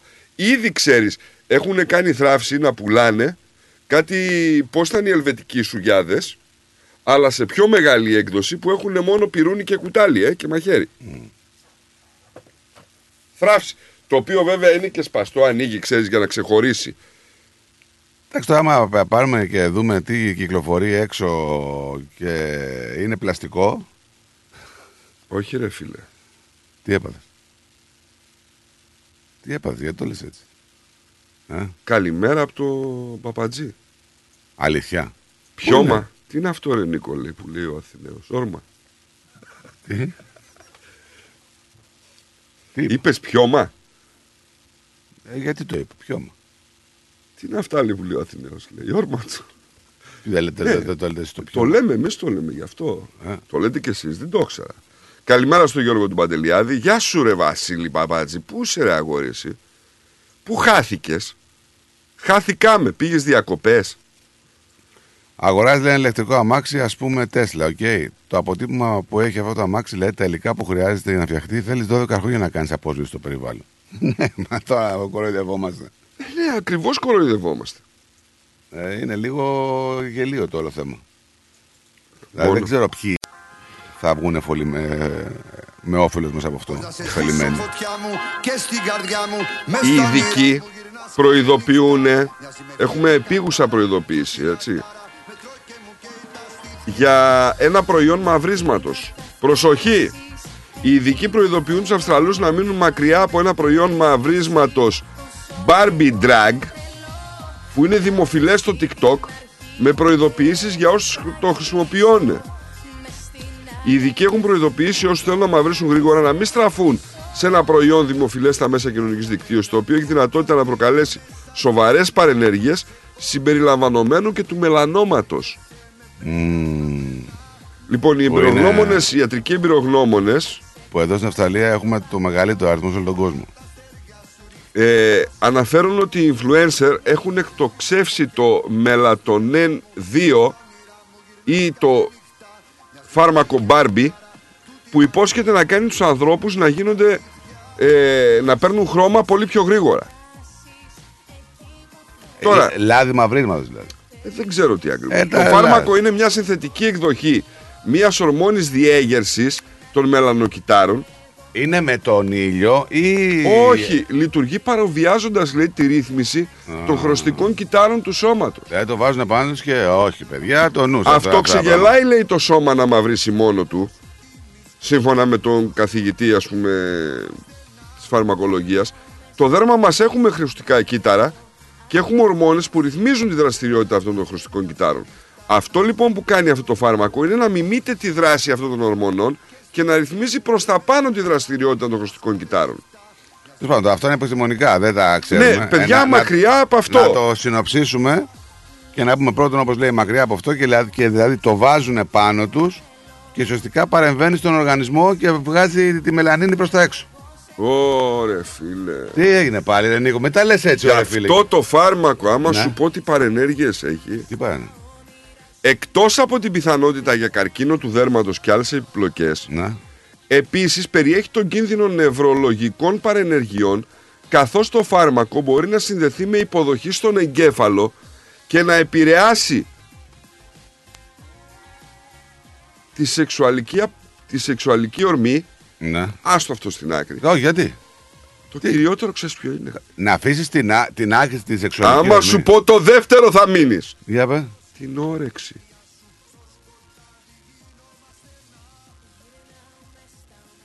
Σκοπή όρεξη, ρε φίλε. Να βλέπεις ένα ταψί παστίτσιο για να μην θες να φας. Χθες γύρισα δύο η ώρα σπίτι, έτσι. Δηλαδή δεν σε, δεν σε, δεν σε, δεν σε πειράζει η σεξουαλική ορμή, σε πειράζει η όρεξη. Εχθές γύρισα δύο η ώρα το βράδυ. Ρε, ναι, άλλο σου λέω. Άκου τώρα. Λέω δεν θα φάω, είναι πολύ αργά Ναι. και δεν θα μπορέσω να κοιμηθώ. Και ανοίγω το φούρνο και τι έχει ο σατανάς μας. Τι είναι αυτό. Μουσάκα; Ψηλός. Ψηλός. Είχα τέτοια κούραση όμως που κοιμήθηκα. Αλλά έφαγα δύο κομματάκια σαν πλακάκια αυτά που βάζει ο Αυτά είναι τα πλακάκια τα γάδος. δικά σου. Ναι, εντάξει. 20 επί 20. πω πω φίλε ακόμα δεν μπορώ να, δεν μπορώ να χωνέψω. Ακόμα δεν μπορώ να χωνέψω. Αλλά όχι εντάξει τον κάνει και ελαφρύξες δεν τα τηγανίζει τα τέτοια τα, τα ψήνει. Οπότε ήταν, ήταν ωραίο. Αλλά αυτό πρόσεξε το είναι με την όρεξη ρε φίλε. Ε, δεν είναι μόνο η, ό- η όρεξη γενικά και του φαγητού και του κοκκού του αλουνού. Βρε το κοκό, άστο βρε, η όρεξη Βρε, βρε. τι λέτε να αφήσεις τον κοκό. Είσαι τρελά. Θα ακούει άλλος έφυγε τον κοκό, θα σου πει ο άλλος. Πας καλά. Ποτέ θα μην φάω πουσακά, θα σου πει ο άλλος. Ναι, αλλά πεθάνεις από την πείνα. Σου λέει δεν θα έχεις όρεξη. Θα φας τίποτα. Ναι, αλλά δεν θα έχεις και όρεξη να, να κάνεις τίποτα. Τι είναι αυτό; Δεν είναι. Δηλαδή, εσύ τι προτιμάς να πούμε, νηστικός και έτσι ή Ε, έτσι δεν, είναι, δεν μπορεί να και πεις. χορτάτος. Δεν, Για πάει, πες δεν μου. πάει στη ζυγαριά τώρα αυτό. Ε, πώς; Σου κόβει γενικά την όρεξη από ό,τι καταλαβαίνω. Από τα πάθη. Δεν είναι πάθος το φαγητό. Α. Είναι επιβίωση. ναι, ο- για σένα είναι επιβίωση. Επιβίωση. Τρως για να επιβιώνεις δηλαδή. Τρως δηλαδή έτσι λίγο τσιμπάς καθημερινά, λίγο αυτό, λίγο το άλλο, για να απλά να Οχ. επιβιώνεις. Ρε φίλε, συνεχίζει το άρθρο. Υπάρχουν επίσης αναφορές για πριαπισμό. Αυτό είναι αντίθετο. Έλα, πλάκα κάνεις. Άλλ- Δεν, δεν μπορώ να το λες αυτό. Λοιπόν, θα σου το στείλω; Και χασμουριτό. Δεν μπορεί, δεν μπορεί. Θα σου το στείλω να το δεις; Θέλεις να σου το στείλω να το δεις; Λέει για πριαπισμό. Ε, είσαι δηλαδή Κα- συγγνώμη, έξω το- φθρενών και. Κα- Συγγνώμη λίγο. Ο πριαπισμός είναι το αντίθετο από αυτό που μας είπες. Αυτό σου λέω. Εσύ μας είπες ότι δεν έχεις όρεξη Ρε. σεξουαλική. Ε, δεν καταλαβαίνεις. Ρε Νίκο, να τα βάλουμε λίγο, μας μπερδεύεις, Ρε Νίκο. Δεν σε μπερδεύω, ρε. Διαβάζω το άρθρο. Συγγνώμη, ρε φίλε. Λοιπόν, πάρ το άρθρο και Θα το- άνοιξε ναι, το. ωραία. Σε παρακαλώ. Συγγνώμη, δηλαδή. Μας είπε. Υπάρχουν περίεργες νευρολογικές επιδράσεις. Δεν μας Έτσι. λες καλά, μας μπερδεύεις. Να κάνω ερωτήσεις. Σταμάτα να το διαβάζεις. Αν μα τα απαντάς, αφού το διάβαζε, να μας απαντήσεις. Σας Είναι, απαντώ. είναι ερωτήματα που έχουν και οι ακροατές. Δεν έχεις όρεξη να φας. Ναι. Ωραία. Ναι. Μας είπες ότι δεν έχεις και σεξουαλική όρεξη. Έτσι. Ε, και πώς γίνεται να πηγαίνεις με το, το κοντάρι της σημαία ψηλά; Είναι ανάλογα στον οργανισμό, λέει. Γιατί Υπάρχουν ο- επίσης αναφορές Γιατί να πούμε για ότι. πριαπισμό και χασμουριτό. Να πούμε ότι ο πριαπισμός Η παρατεταμένη στήση. είναι παρατεταμένη στήση. Και είναι πόδινη, δεν είναι δηλαδή. Ναι, ναι, Κάτι φίλε, πάει ναι. ο άλλος και δεν με τίποτα. Δεν κοιμάσαι, ρε. Καμαρωτό. Δεν μπορείς να κοιμηθείς μπρούμητα. Καμαρωτός. Καμαρωτός όλη τη μέρα. Καμαρωτός. Τι θα κάνει; Δεν μπορείς να κοιμηθείς μπρούμητα. Ναι, πρέπει να κάνεις τρύπα στο κρεβάτι. Δεν γίνεται αλλιώς να κοιμηθείς μπρούμητα. Έτσι. Είναι, Δεν γίνεται. είναι νόσος ο πριαπισμός να πούμε, μην το γελάτε. Που ήταν από το Βασιλιά Πρίαπο. Ναι, ναι, ναι. Και έχει παρατηρηθεί σε άτομα τα οποία πάσχουν από ανεμία, από λευχαιμία, γενικά από βλάβες του νοτιού μυελού. Μπορεί εμείς να γελάμε και να κάνουμε πλακίτσα. αλλά είναι πολύ σοβαρό. Σπάνια πρόβλημα. ασθένεια, αλλά είναι, υπάρχει, δεν είναι. Ναι, ναι. Ε, είναι πρόβλημα, παιδιά. Μην γελάτε δηλαδή και λέτε κάτι τέτοιο. Όχι, εγώ στο έστειλα να το δεις. Άμα δεν το λέει. Και όλα αυτά γίνονται από το λάδι; Ναι, Χριστιανέ μου. Ναι. Οπότε το φάει λάδι και έλα βράδυ πάει αλλού. Δεν Το είναι αντίθετο. φάε, είναι βάλε λάδι και λαδάκι. Ναι, βάλε λάδι και έλα. Αυτό ακριβώς. Βάλε λάδι και έλα βράδυ. Ναι, δηλαδή, μην το κάνεις. Ποιοι το λέγανε αυτό; Βάλε λάδι και έλα βράδυ. Καμιά τσόντα ελληνική. Συγγνώμη, ρε φίλε. Ε, απευθυνόταν σε γυναίκα; Ε, άμα απευθυνόταν σε άντρα. Τώρα απευθύνεται σε άντρα όμως. Μπορεί να το πει μια γυναίκα. Ναι, βάλε λέει λάδι. Για όλους ρε παιδί. Ναι, μου. άμα σου πει μια μια γυναίκα, λέει, βάλε λάδι και έλα βράδυ. Κατάλαβες; Εννοεί αυτό. Άμα παθαίνει πριαπισμό άλλος, αυτό είναι. Λοιπόν, πάμε σε διαγνωστικό διάλειμμα και γυρνάμε. Μην φύγετε. Ερχόμαστε. Είσαι έτοιμος να ικανοποιήσεις και τις πιο απαιτητικές ανάγκες σου; Τότε είσαι έτοιμος για Cars of Melbourne. Εδώ θα βρεις το αυτοκίνητο που θες. Ανακάλυψε μεγάλες ευκαιρίες μεταχειρισμένων αυτοκινήτων στην έκθεσή μας. Με πάνω από 250 αυτοκίνητα από όλες τις μάρκες, σίγουρα θα βρεις αυτό που ψάχνεις. Cars of Melbourne. Αυτοκίνητα επιβατικά, επαγγελματικά, SUV, sedan, van, wagon, hatchback. Πιστοποιημένα αυτοκίνητα με εργοστασιακή εγγύηση. Δυνατότητα δανειοδότησης. Δες όλα τα τελευταία μας μοντέλα στο carsofmelbourne.com.au. Ο Πίτερ και ο Σπύρος Χριστόπουλος πρόθυμοι να σας εξυπηρετήσουν 50 χρόνια στον χώρο του αυτοκινήτου. Cars of Melbourne. 1109 Sydney Road, Coburg North. Τηλέφωνο 9354 8828 ή στο 0412 335996. Το επόμενο σου αυτοκίνητο είναι εδώ. LMCT 891. Έλα Μαρία, τι κάνεις, σου έχω νέα. Α, για πες. Η Κατερίνα από δίπλα θα στείλει και αυτή τον Νικολάκη της στο παιδεία Greek School. Να σου πω την αλήθεια, σκέφτομαι και εγώ να στείλω την Ανούλα, αλλά δεν ξέρω και πολλά πράγματα. Θα σου πω εγώ που ξέρω, μιας και τα τρία τελευταία χρόνια στέλνω το Σπύρο εκεί. Έχουν μικρά τμήματα, Έλληνες δασκάλους με διακρίσεις, χρησιμοποιούν ελληνικές εκπαιδευτικές εφαρμογές και virtual reality που τρελαίνονται τα πιτσιρίκια. Κάνουν και εκδρομές συχνά. Α, τι καλά. Και επειδή ξέρω ότι στην Ανούλα σου αρέσουν και οι χοροί, κάνουν και μαθήματα ελληνικών παραδοσιακών χορών. Καλά. Τώρα με έπεισες. Όχι, τώρα θα σε πείσω. Επειδή ακούς ρυθμό, έχεις και 10% έκπτωση. Δεν το πιστεύω. Πού μπορώ να κάνω εγγραφή; Στο 03 90 28 2088 ή online στο pediagreekschool.org.au Παιδεία Greek School Clayton South. Μαθαίνουμε ελληνικά διασκεδάζοντας. Παιδεία Greek School. Οι εγγραφές ξεκίνησαν. Τώρα στο Παιδεία Greek School μαθαίνουμε και μοντέρνο χορό με το θρηλυκό Άλκη Μάναση από το Dance with Alkis. Ήρθε η ώρα να αγοράσεις το σπίτι των ονείρων σου. Ψάχνεις για νέο επαγγελματικό χώρο; Ενδιαφέρεσαι να πουλήσεις το σπίτι σου χωρίς να βγεις χαμένος; Όποιες και αν είναι οι κτηματομεσητικές σας ανάγκες, η επιλογή είναι μία. O'Brien Real Estate. Τα μεσητικά γραφεία της O'Brien Real Estate βρίσκονται σε 32 τοποθεσίες σε Μελβούρνη και Phillip Island, παρέχοντας κτηματομεσητικές υπηρεσίες σε ιδιώτες και επαγγελματίες για την άμεση έβρεση κατοικίας, επαγγελματικής στέγης, οικοπαίδων, καθώς και για πώληση ακινήτων. Η δυναμική ομάδα της O'Brien Real Estate, με πολύ καλή γνώση της κτηματαγοράς, αναλύει τις ανάγκες του μισθωτή ή επενδυτή. Βρίσκεται δίπλα του με συνέπεια, υπευθυνότητα, φιλική εξυπηρέτηση και επιδιώκει το καλύτερο αποτέλεσμα. Στην O'Brien Real Estate μιλάμε ελληνικά. Για περισσότερες πληροφορίες επισκεφτείτε το o'brienrealestate.com.au ή καλέστε στο 0409 708 000. O'Brien Real Estate. Ένα βήμα πιο κοντά στο όνειρο. Ρυθμός DAB+. Και τώρα επιστρέφουμε στο Greek Breakfast Show με Στράτο και Νικό, το αγαπημένο ελληνικό πρωινό σοου της Αυστραλίας.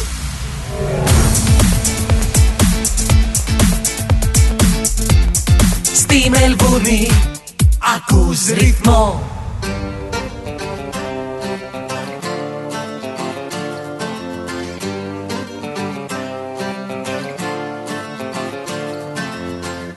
Όλοι κοιμούντανε λιπός Μα το μυαλό μου πάλι όχι.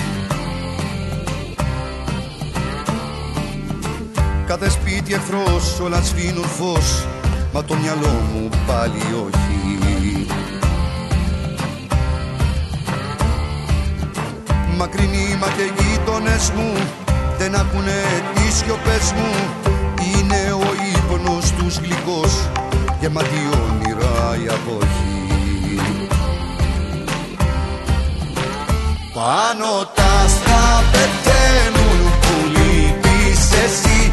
Τα ρολά κατεβαίνουν Μα εγώ διανυκτερεύω αλυτεύω στο χάος Που κρύβει η ψυχή. Κι όλο ξενυχτάω με λάθος ευχή. Πάνω τα άστρα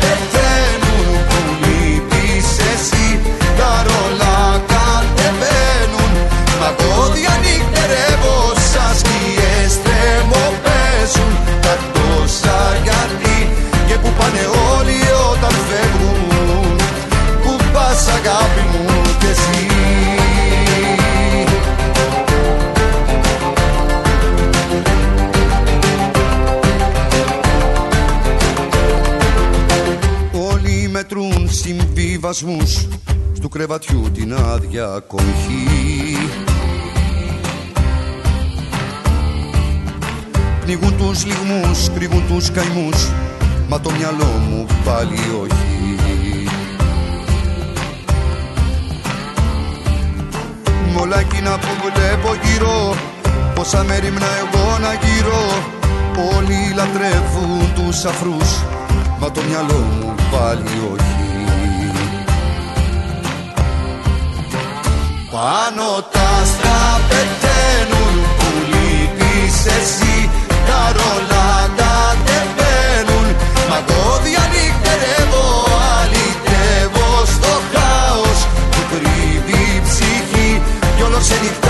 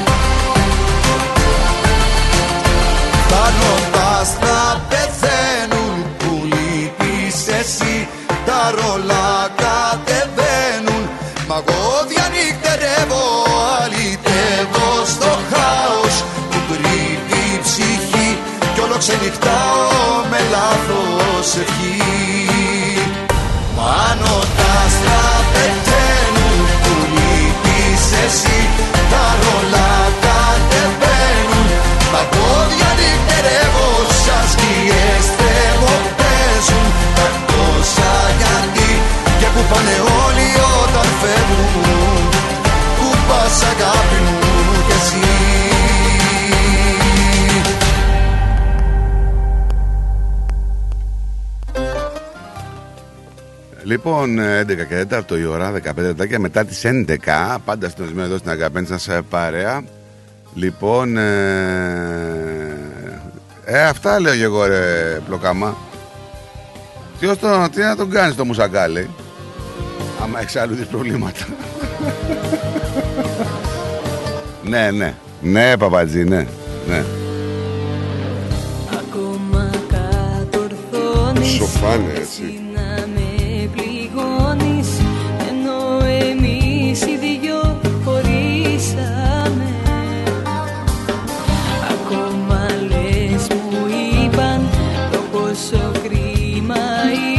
Λοιπόν, πέντες λέει από τις συνομιλίες που έχω με φίλους, σας ακούνε δυσαρεστημένοι με την αλλαγή του προγράμματός σας και δεν σας κρύβω και εγώ. Λέει αυτό βέβαια σας το λέω με φιλική διάθεση. Ξέρετε, σας πάω.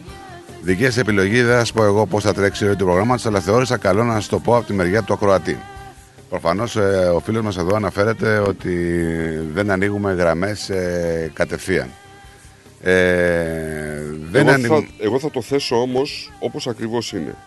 Μπορείτε λίγο να φανταστείτε να συζητάμε εδώ πέρα ας πούμε για τα εξοπλιστικά προγράμματα της Ελλάδας ή οποιασδήποτε ή για την οικονομική πολιτική της χώρας και να δεχόμαστε ας πούμε ένα τηλεφώνημα την ώρα που έχουμε μια ροή και συζητάμε για ένα συγκεκριμένο θέμα και να λέμε άλλα διάλλον όχι ότι είναι αυτό που θα πει ο ακροατής κάτι ε, χαζό απλά οτιδήποτε και να αναφέρει θα αποπροσανατολίσει την κουβέντα δεν έχουμε ροή. Γινόμαστε ό,τι να είναι. Δηλαδή Αυτό αυτό, ακριβώς. προσπαθούμε να κρατήσουμε. Αφήστε, δεν είναι... αφήστε λοιπόν πρώτα να πούμε τις ειδισούλες, να τις ε, σχολιάσουμε, να δούμε τι γίνεται στον κόσμο, έτσι. Και γραμμές θα ανοίγουμε, τέσσερις ώρες είναι, έχουμε τρεις θα ανοίξουμε. Την τελευταία ώρα γραμμούλες μπορείτε να πάρετε να πείτε ό,τι θέλετε. Να ξέρετε όμως ότι τα παράπονα είναι πολύ πιο πολλά, πολύ πιο πολλά τα παράπονα ε, περί τηλεφώνων. Οπότε και εμείς πήραμε αυτή την απόφαση να μην ανοίγουμε κατευθείαν γραμμές, έτσι, από την αρχή της εκπομπής, να ανοίγουμε λίγο αργότερα. Έτσι. Όπως έστειλες εσύ, φίλε, το μήνυμα, έχουμε πάρει πάρα πολλά μηνύματα ε, ε, και μας είπαν ότι καλά κάνετε, είναι πολύ καλύτερα έτσι όπως το έχετε κάνει. Έτσι. Δεν έχουμε κανένα προσωπικό πρόβλημα με κανέναν, απλά ε, να υπάρχει μια ροή γενικότερα. Και εν πάση περιπτώσει, αν θέλετε κάτι να πείτε, όπως αυτό που είπες αυτή τη στιγμή, είναι ένα μήνυμα. Και εγώ το μπορούμε διαβάζω να το όλο στον αέρα. διαβάσουμε. Ναι. Μπορούμε να το διαβάσουμε το μήνυμα και να απαντήσουμε σε πραγματικό χρόνο δηλαδή. Και- και αλλά έχει- δεν μας βγάζει από τον ήρμό. Ναι, και, και, Κατάλαβες; και ηχητικό μπορεί να στείλετε έτσι, όχι με Ακριβώς. πολύ μεγάλο και εμείς θα το παίξουμε. Δεν υπάρχει πρόβλημα. Είναι σαν να λέτε την, και εσείς την άποψή σας. Έτσι. Ε, Θα το παίξουμε κανονικά το ηχητικό.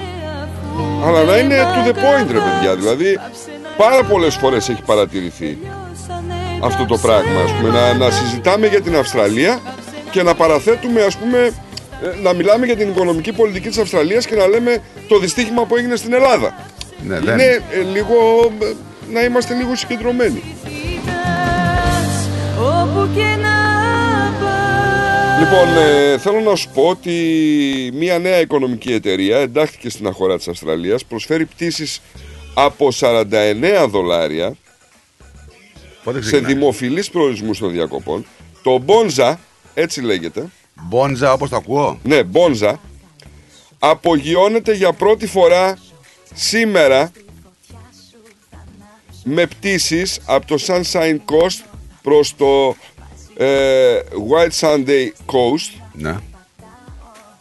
Θα είναι ένα από τα 27 δρομολόγια που θα προσφέρει η αεροπορική εταιρεία σε συνολικά 17 προορισμούς.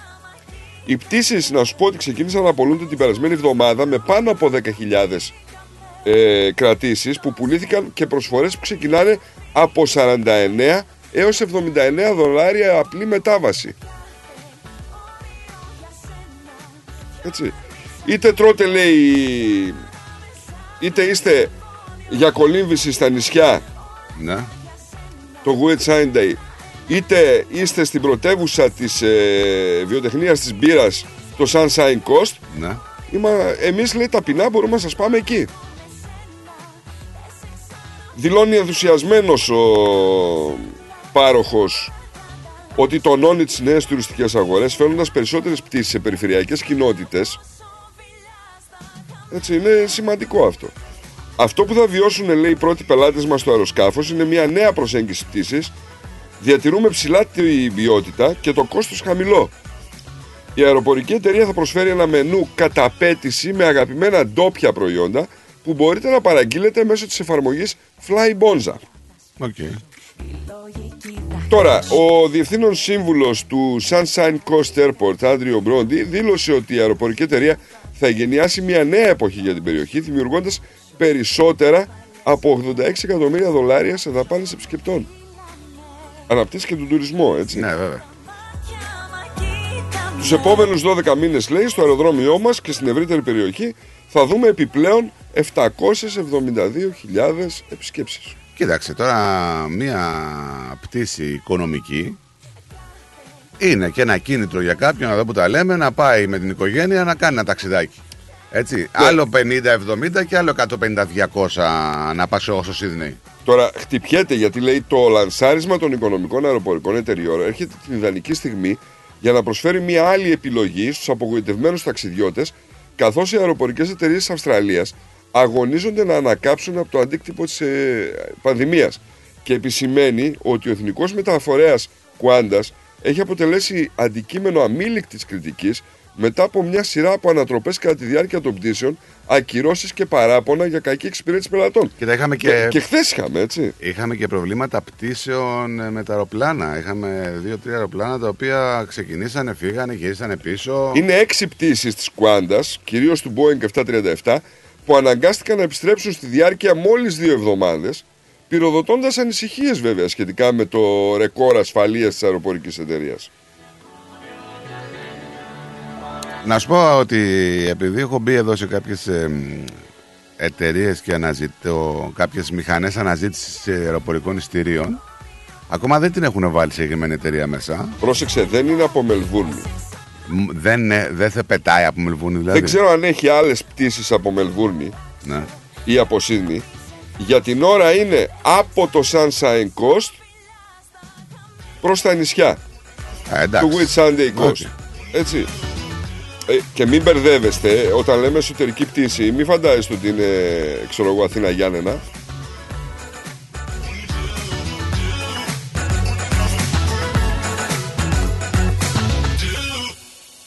Είδατε που σας λέω, δηλαδή όλα είναι ε, ε, υποκειμενικά. Ε, έχει αρχή και τέλος λέει η εκπομπή. Εμένα μου αρέσει καλύτερα τώρα λέει εδώ ένας φίλος. Δεν θα πω ονόματα για να μην την παράθεση. Ούτε του προηγούμενου φίλου είπα το όνομα. Ε, ναι, ρε φίλε, δεν, δεν είπα εγώ ότι το είπες εχθρικά για όνομα του Θεού. Σε καμία περίπτωση.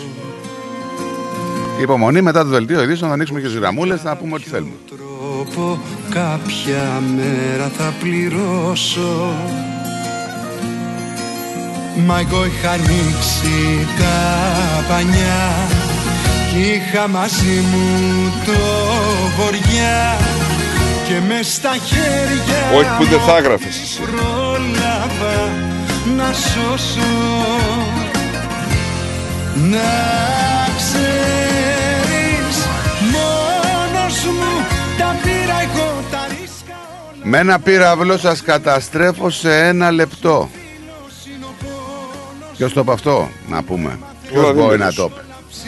Ο Βλαδίμηρος, λοιπόν, είχαμε τον Μπόρι Τζόνσον, τον πρώην πρωθυπουργό της Βρετανίας, που αφηγείται στο πλαίσιο ενός ντοκιμαντέρ του BBC πως ο Ρώσος πρόεδρος, ο Βλαντιμίρ Πούτιν, τον απείλησε μερικές ημέρες προτού διατάξει την εισβολή του στρατού της στην Ουκρανία, λέγοντάς του πως με ένα πύραυλο θα χρειαστεί μόλις ένα λεπτό. Στο ντοκιματέρ λοιπόν αυτών των τριών επεισοδίων, το πρώτο από τα οποία θα μεταδοθεί να πούμε μεταδόθηκε χθες από το δεύτερο κανάλι του BBC, ο πρώην επικεφαλής κυβέρνησης των ε, Τόρις ε, ανέφερεται σε μια έτσι πολύ μακροσκελή συνδιάλεξή του με τον Ρώσο πρόεδρο έπειτα από την επίσκεψή του στο Κίεβο στις αρχές του Φεβρουαρίου πέρσι, τέτοια εποχή. Ακόμα τότε ο Βλαδίμηρος Πούτιν συνέχιζε να διαβεβαιώνει πως δεν είχε πρόθεση να διατάξει εισβολή στην γειτονική χώρα. Παραμύθι, το είχε πάρει απόφαση φυσικά. Παρά τη μαζική συγκέντρωση ρωσικών στρατευμάτων στα Ουκρανικά σύνορα. Ο Τζόνσον λέει πως προειδοποίησε τον Ρώσο πρόεδρο πως η Δύση θα επέβαλε βαριές κυρώσεις στη Ρωσία αν έπαιρνε το δρόμο της ένοπλης σύραξης. Μου είπε, Μπορεί, λέτε ότι η Ουκρανία δεν θα ενταχθεί στο ΝΑΤΟ σύντομα. Τι εννοείται όταν λέτε σύντομα, αναφέρει ο Μπόρις Τζόνσον. Λοιπόν, δεν θα ενταχθεί στο ΝΑΤΟ στο εγγύς μέλλον. Το γνωρίζετε πολύ καλά. Προσθέτει και το απάντησε ο πρώην Πρωθυπουργός, μέγας υποστηριχτής του Κιέβου. Κάποια στιγμή φάνηκε να με απειλεί. Είπε: Μπορείς, δεν θέλω να σας κάνω κακό. Αλλά με ένα πύραυλο ένα λεπτό θα πάρει. Ή κάτι τέτοιο, είπε ο Τζόνσον.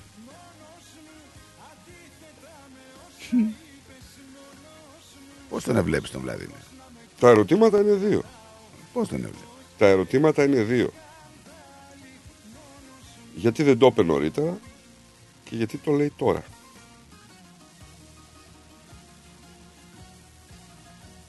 Γιατί δεν το είπε νωρίτερα και γιατί το λέει τώρα.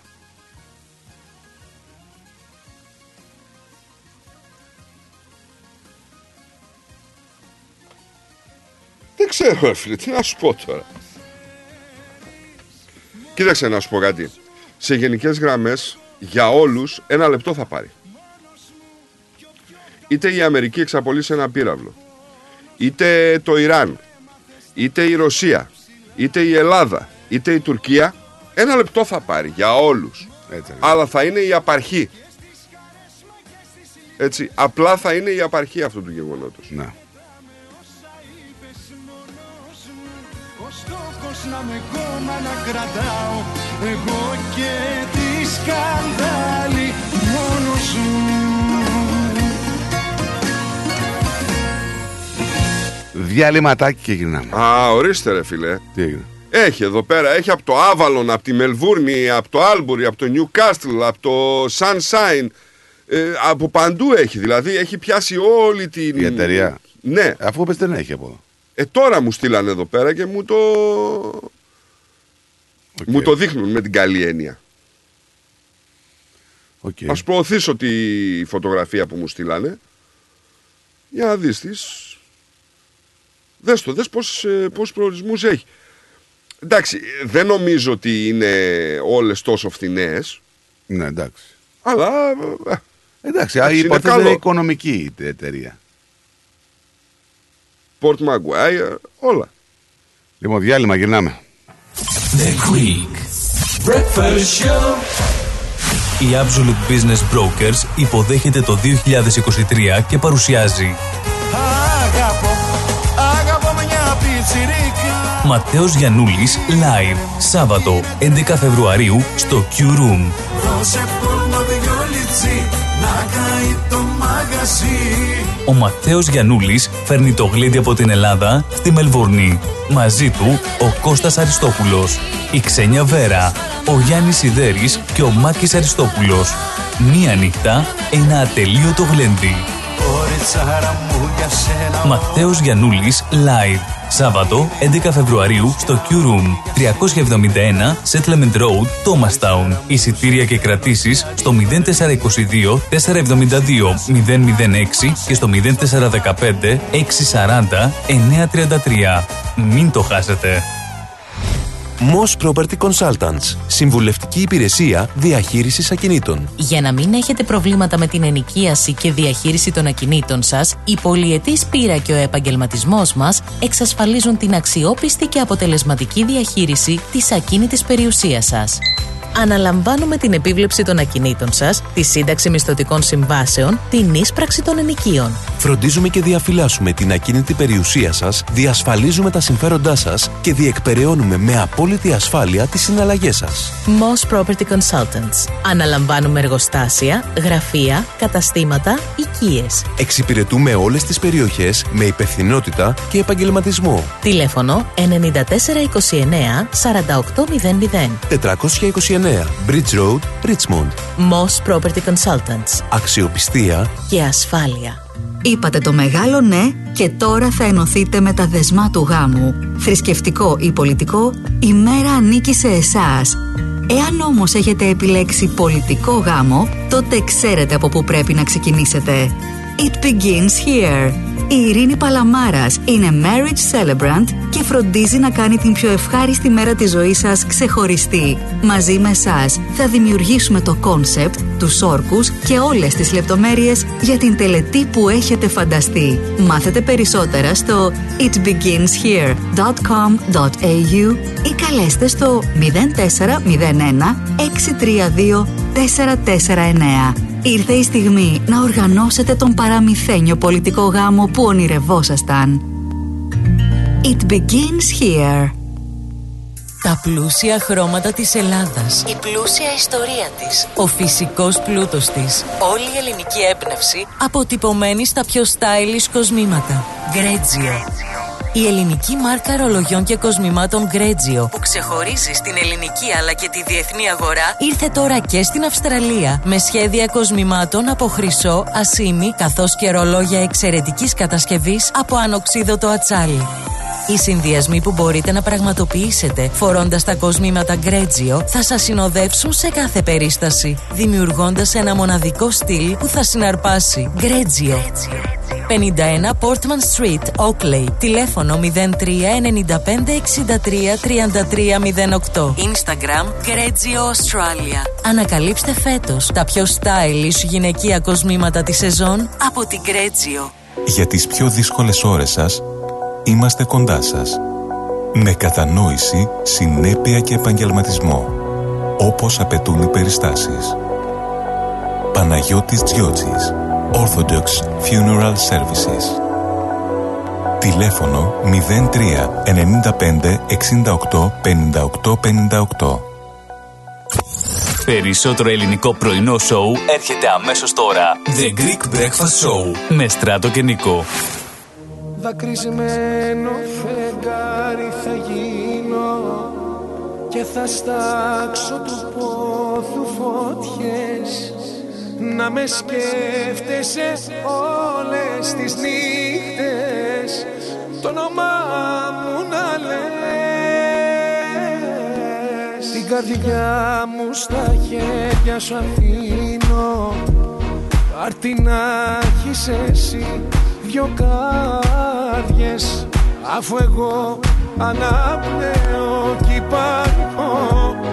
Μόνο για να με κες Θέλω να σε ξαναδώ να μου πεις και να σου πω τα κρυμμένα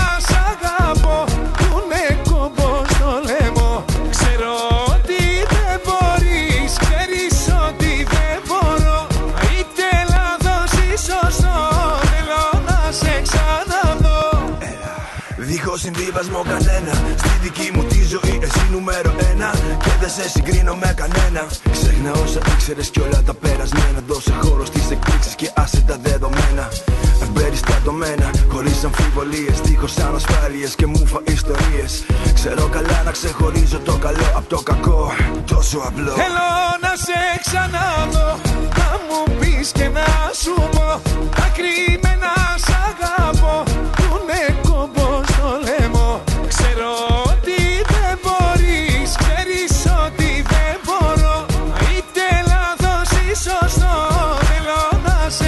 ξαναδώ Πολύ απλά στα ράτσα εξηγημένα. Δεν έχω πλέον χρόνο για άλλα όνειρα χαμένα. Όχι άλλο μπέρδεμα τουλάχιστον για μένα. Έχω τα κλειδιά για όσα έχεις κλειδωμένα Με μια διάθεση να κάνω πάνω από όσα μπορώ. Ανοίγω με χωρίς επιφυλάξεις και απορώ.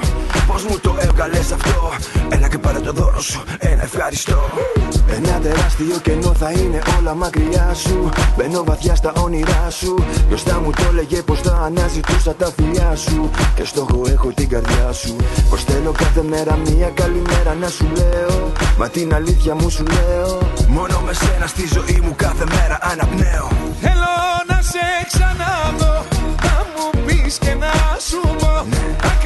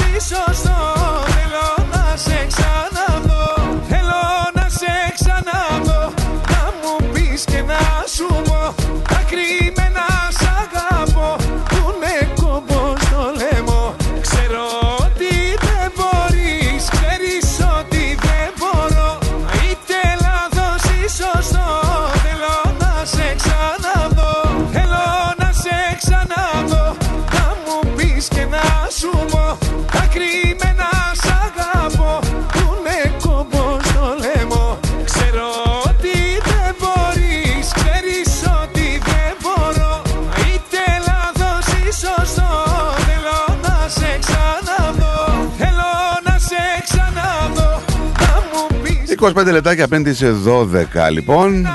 Εδώ συντονισμένοι πάντα στην αγαπημένη σας παρέα. Πάμε να Βλέπω φύγουμε. σας έκανε αίσθηση αυτό το... Αυτό το...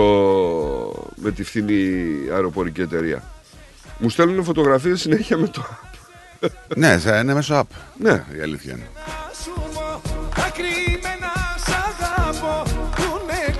Από Avalon Sunshine Coast είναι 79 δολάρια το άτομο. Με πτήση μόνο με 8 κιλά αποσκευή. Πολύ Πόσο- καλή. πόσο; 79 δολάρια το άτομο. Με αποσκευή; Ναι, Πολύ 8 καλά. κιλά αποσκευή. Ε, εντάξει, ρε φίλε, τώρα από αυτά τα ταξίδια δεν θα. 8 κιλά, δεν θα πάρει. Εντάξει, 8 κιλά είναι το μικρό, έτσι δεν είναι. Εντάξει, μπο- για, για ανθρώπους που βγαίνουν- κάνουν πολλά ταξίδια. Ε, τώρα για διακοπές είναι αυτή. Είναι προορισμοί διακοπών, δεν είναι επαγγελματικοί. Δηλαδή δεν πάει από εδώ στο Σίδνεϊ. Ε, όχι προφανώς. Δεν ξέρω. Δεν ξέρω. Πρέπει να κατέβει η εφαρμογή τώρα. Εδώ μου λένε ε, μάλλον άνθρωπος το ψάξε από το αεροδρόμιο του Άβαλον, από εδώ. Ωραία. Στο Sunshine Coast, στο Brisbane, είναι 79 δολάρια το άτομο η πτήση με 8 κιλά αποσκευή. Ε, συγγνώμη κιόλας, αλλά να σου πω κάτι. Αφενός πας σε καλοκαιρινό προορισμό, Ε, κάτσε ρε φίλε. άρα τα, τα ρούχα σου είναι λίγα. Από την άλλη, αν τα 8 κιλά σου είναι δωρεάν, τότε πάρε λίγο μεγαλύτερο και πλήρωσέ το. 79 δολάρια είναι. Συγγνώμη ρε φίλε. τώρα για να καταλάβουμε. Δηλαδή, να πάω από εδώ στο Brisbane, τέσσερα τετραμελή οικογένεια, 300 δολάρια μόνο τα εισιτήρια. Μόνο πας. One way. One way. Εντάξει, και πάλι δεν Πρόσεξε. άκουσα. Ε, Προηγουμένως που χτύψα, κατά λάθος έβαλα προορισμό Μελβούρνη ε, σε έναν από αυτούς τους προορισμούς, τους Sunshine Coast. Ε, μου έβγαλε μόνο Jetstar, Ναι. Η οποία ήταν γύρω στα 370-380 δολάρια. Οπότε και πάλι καταλαβαίνεις, ας πούμε, ότι έχει διαφορά, ρε παιδί μου. Είναι η μισή τιμή. Ε, τώρα, άμα χρειαστεί να πληρώσεις και 50 δολάρια για την αποσκευή, εντάξει. Αν τα πληρώσεις και άλλα 50 για το φαγητό, 100, ξέρω εγώ. Τι να σου πω. Ε, έτσι κάπως δουλεύουν οι low cost εταιρείες, θεωρώ. Ε, Εδώ με έχουν γεμίσει φωτογραφίες. Newcastle, Port Maguire, Tamworth. Σε αυτό. Εντάξει, στέλνουν, ε, αβέρτα. Townsville.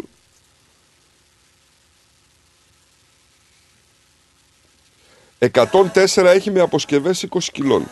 Εντάξει, ρε παιδί μου, είναι, είναι φθηνός προ- φθηνή λύση για κάποιους. Και καλό, καλό. Ναι, καλό παραπάνω αν θέλει η Μπόντζα να έρθει να βάλει διαφήμιση γιατί δεν θα συνεχίσουμε να μιλάμε.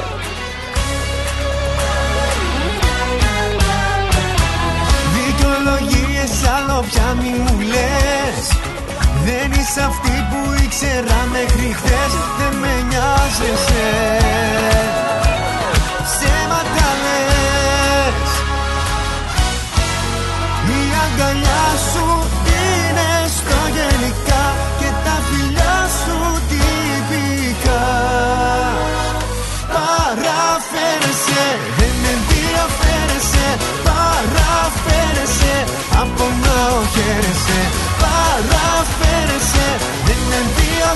ενδιαφέρεσαι Κι ας αγάπησα, ούτε που το σκέφτεσαι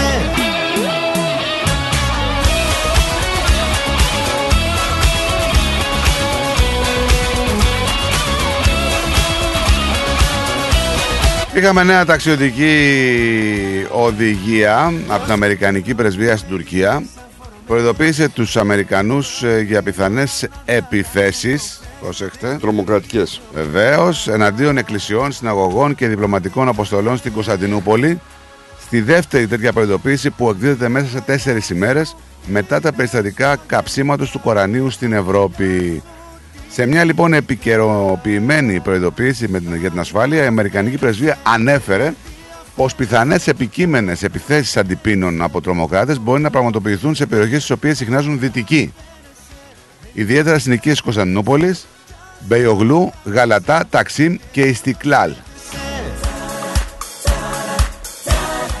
Απ' την άλλη, έχουμε τον Αμερικάνο πρόεδρο, τον Τζο Μπάιντεν, να δηλώνει ότι θα επισκεφτεί την Πολωνία σύντομα, χωρίς να προσδιορίσει ημερομηνία. Και διευκρίνησε ότι οι Ηνωμένες Πολιτείες δεν θα στείλουν F-16 στην Ουκρανία. Συνελήφθηκε ο, αυτός ο Τατσόπουλος. Τατσόπουλος, ναι. Ε, γιατί συνελήφθη ο Τατσόπουλος; Ε, γιατί του είχε κάνει μήνυση ο υποψήφιος βουλευτής ο Φίλιππος ο Καμπούρης για συκοφαντική δυσφήμιση και εξύβριση. Τώρα ο Τατσόπουλος οδηγήθηκε στο αστυνομικό τμήμα Ομονίας, αφέθηκε ελεύθερος ε, μετά τα μεσάνυχτα. Ε, την Κυριακή είχε γίνει γνωστό ότι σε βάρος του συγγραφέα έχει καταθέσει μήνυση ο υποψήφιος με την ελληνική λύση Φίλιππος Καμπούρης, χαρακτηρίζοντας τον Πέτρο Τατσόπουλο συκοφάντη και ευριστή της Ορθοδοξίας.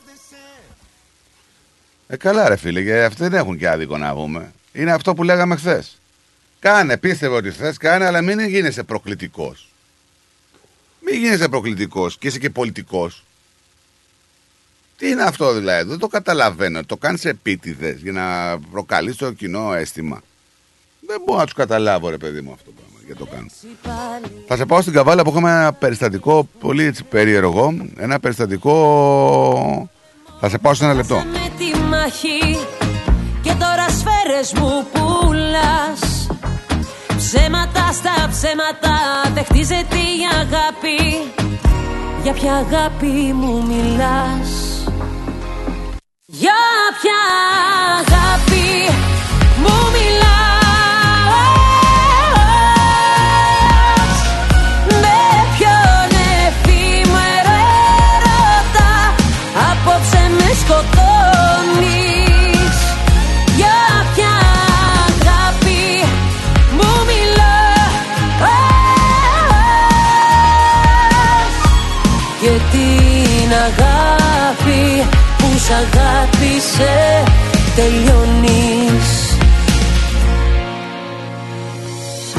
Μοιάζουν οι νύχτες πιο μεγάλες.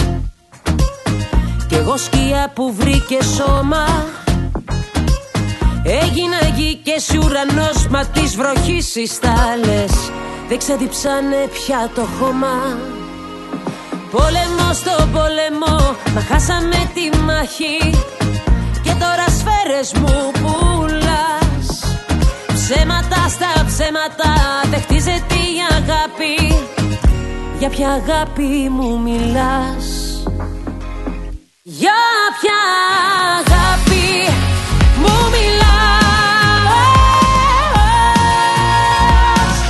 Με ποιον εφήμερο έρωτα Λοιπόν, θα σε πάω στην Καβάλα όπου σοκάρουν ε, τα στοιχεία που έρχονται στο φως της δημοσιότητας σχετικά με τις καταγγελίες που αφορούν ε, μια 41χρονη νηπιαγωγό εις βάρος της οποίας ασκήθηκε ποινική δίωξη από την εισαγγελέα εφετών Θράκης για ασέλγεια σε δύο παιδιά ηλικίας 4 ετών.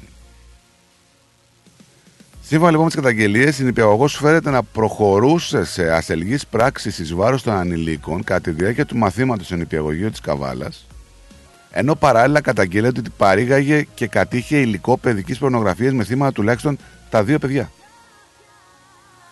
Οι πρώτες τέσσερις καταγγελίες έφτασαν στη δικαιοσύνη λίγο πριν τους καλοκαιρινούς μήνες του 22. Ωστόσο, η υπόθεση αρχικά μπήκε στο αρχείο από την εισαγγελία και συνέχεια οι γονείς των δύο παιδιών, τριών και τεσσάρων ετών, προχώρησαν σε προσφυγή. Οι ασελγείς πράξεις φαίνεται να έλαβαν χώρα κατά το χρονικό διάστημα από το Σεπτέμβριο του 21 μέχρι το Μάιο του 22 που είχαμε τις καταγγελίες και εγώ θα σου πω εδώ ότι όπως προκύπτει από την ψυχολογική εκτίμηση που έγινε στο τετράχρονο κοριτσάκι που φαίνεται να έπεσε θύμα της δασκάλας οι ανήλικοι στις αρχές Ιουνίου εξέφρασε λεκτικά και μέσω σχετικών κινήσεων με τα χέρια ότι υπέστη αγγίγματα στην περιοχή της χιλιάς και των γενικών οργάνων. Δηλαδή φτάσαμε τώρα ένα παιδάκι τώρα αυτό, α, ίσως δεν ξέρω τώρα, δεν θέλω να, δεν θα γίνουμε δικαστές αλλά Αλλά σταθμό ήταν. έτσι. δεν θα έπρεπε να έχει επιληφθεί λίγο πιο έτσι διαφορετικά Γιατί είναι τόσο σοβαρό και ευαίσθητο θέμα εισαγγελέας και να μην το βάλεις στο αρχείο. Και φτάσαμε στο 2023, δηλαδή που α- αυτό γινόταν από το 2021, ώστε να προσπαθούμε να βγάλουμε άκρη. Το δεύτερο παιδί ηλικίας και αυτό των 4 ετών εκμυστηρήθηκε στη μητέρα του μεταξύ άλλων την υπηαγωγό του κατέβασε το παντελόνι και της έπιασε στα επίμαχα σημεία. Τώρα, παιδιά, δεν ξέρω. α, Δηλαδή, αρνούμε να πιστέψω ότι μια δασκάλα σε νηπιαγωγείο μπορεί να προβεί σε τέτοιες ενέργειε. Ναι, θα μου πείτε, το έχουμε ξαναδεί, δεν το συζητάμε. Αλλά μπορεί το μυαλό να το συνειδητοποιήσει ότι μπορεί να γίνει κάτι τέτοιο. Από μια δασκάλα σε νηπιαγωγείο. Σε νηπιαγωγείο. Τεσσάρων ετών. Δεν είναι, ξέρεις, αδυνατή και το μυαλό μερικές φορές να συλλάβει κάποιες ειδήσεις. Δεν μπορείς δηλαδή να, να το συλλάβεις. Να πούμε ότι η δασκάλα δεν είναι εντελώς αθώα. Έχει βρεθεί πορνογραφικό υλικό Α, στην αυτό σου λέω. κατοχή της, έτσι. Τι αθώα λοιπόν. Έκοψε η βροχή. Παράλληλα με τις καταγγελίες δηλαδή για ασέλγεια σε παιδιά που είχαν ε, ως νηπιαγωγό τη συγκεκριμένη γυναίκα, η 40χρονη καταγγέλλεται ότι βιντεοσκοπούσε τις πράξεις της με κινητά τηλέφωνα που είχε στην κατοχή της.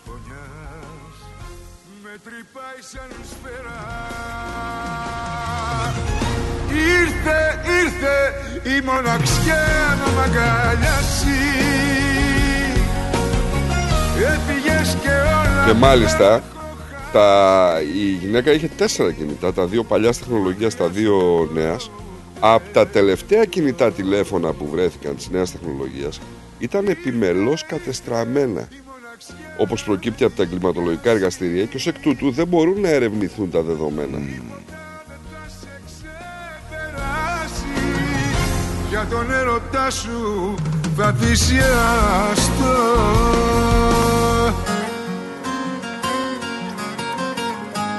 Δεν ξέρω αν μπορούν να την καταδικάσουν. Δεν βρήκανε υλικό. Και δεν βρήκαν υλικό και ε, δεν ξέρω. Πραγματικά είναι πραγματικά περίεργη υπόθεση, έτσι.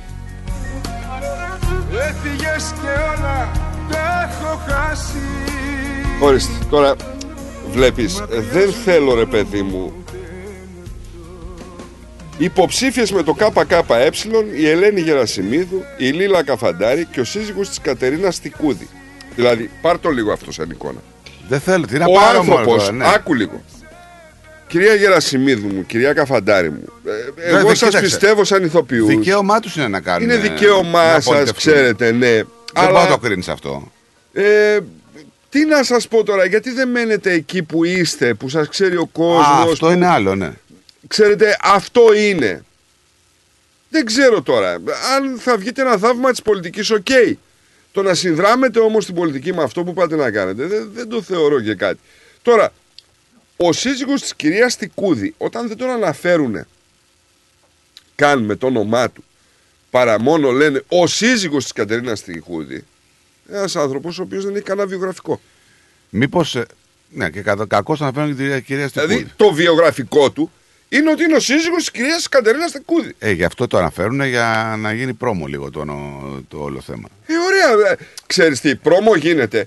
Ο διάσημος γιατρός, Ε, Δεν είμαστε της ο γνώσης. γιατρός, ο Ναι. τάδε, ο... Και εγώ δεν συμφωνώ 100% αυτοί που είναι αθλητές μεγάλοι, ξέρω εγώ, τραγουδιστές, άνθρωποι του θεάματος, οι οποίοι έχουν έτσι μεγάλη απήχηση και γκέλ στον κόσμο. Το είδαμε βρε Χρήστο. Ναι, ναι, Το οκ. είδαμε. δεν συμφωνώ να πολιτεύονται. Αλλά από τη μία, μήπως αδικούμε, ξέρω εγώ, για κάποιους. Ωραία, αλλά ξέρεις κάτι, το είδαμε. Δηλαδή, βλέπουμε τον Κικίλια, έχει γίνει υπουργός, έχει πάρει δύο υπουργεία όσο είναι η θητεία του στη Νέα Δημοκρατία. Στρατό, ο Κικίλιας όμως Είναι είναι, γιατρός. πρώην αθλητής. Και γιατρός. Γιατρός. Ναι. Έτσι. Έτσι, τέλος. Τελείωσε ο αθλητισμός του. Ο Ζαγοράκης γιατί δηλαδή να μην γίνει ευρωβουλευτής; Δεν ξέρει αγγλικά; Γιατί το επίπεδο του δεν είναι για ευρωβουλευτής. Α. Πώς θα το κάνουμε δηλαδή; Ούτε καν για βουλευτής. Γιατί και ποιος καθορίζει το επίπεδο; Εντάξει, στοιχειώδη πράγματα. δηλαδή ένας άνθρωπος που δεν ενδιαφερόταν. Θα γυρίσει ο άλλος και που όμως η είναι- μεγαλύτερη προσφορά Ναι. του, ας πούμε, ήταν στο Euro και από τις ομάδες που Οκ. πέρασε και καλά έκανε. Ε, δεν νομίζω, ρε φίλε. Θα ότι- γυρίσει ο άλλος και θα σου πει όμως είδαμε και το επίπεδο. Ωραία, είδαμε λοιπόν και Είδαμε- το τι έκανε ο Ζαγοράκης. Είδαμε και το επίπεδο ξέρω, της Καηλή που έφτασε να γίνει αντιπρόεδρος του, κοινο- Είδαμε του και, το Ευρωπαϊκού επίπεδο, Κοινοβουλίου. είδαμε και το επίπεδο του Ζαγοράκη. Το βλέπουμε, συνεχίζουμε να το βλέπουμε, έτσι. Πείτε μου, ας πούμε, εσείς όλοι που θα υποστηρίξετε τον Ζαγοράκη, τι έκανε ο Ζαγοράκης για το Μακεδονικό; Ποια ήταν η πρότασή του για το τουρκικό, τι, τι κατέθεσε; Τι έκανε στο Ευρωκοινοβούλιο Ζαγοράκης, ακριβώς δηλαδή; Έπαιρνε Από το 7.000 το να μήνα. καταθέτει ανούσιες ερωτήσεις χωρίς να υπάρχει λόγος. Που και αυτές κάποιο τους έδινε. να τις πω. Ακριβώς. Για τα μάρμαρα του Παρθενώνα έκανε κάτι, ας πούμε. Ε, ε, ρωτάω, δεν ξέρω. Ενδεχομένως ο άνθρωπος να δίνει αγώνα, αλλά εγώ δεν τον βλέπω να παίζει πουθενά. Ή δεν τον παίζουν, ας πούμε, είναι αντικοινωνικό. Να μην μιλήσουμε για τον άλλονα τον ποδοσφαιριστή. Έτσι, που ανέβηκε στο βήμα της Βουλής και δε- δεν μπορούσε να μιλήσει. Ε, εντάξει. Μ' αγαπάς, μη μου λες αντίο Θες να μιλήσουμε για το Χαϊκάλι; Για ποιον θες να μιλήσουμε; Ο Χαϊκάλης τώρα τι κάνει; Δεν ξέρω ακριβώς. Κάτι, κάτι κάνει τώρα αυτός. Δεν ξέρω. Κάτι κάνει. Δεν ξέρω. Ε, οροσκόπια λέει. Ζω- Δεν ξέρω, ζώδια. ρε, δεν ξέρω, δεν ξέρω.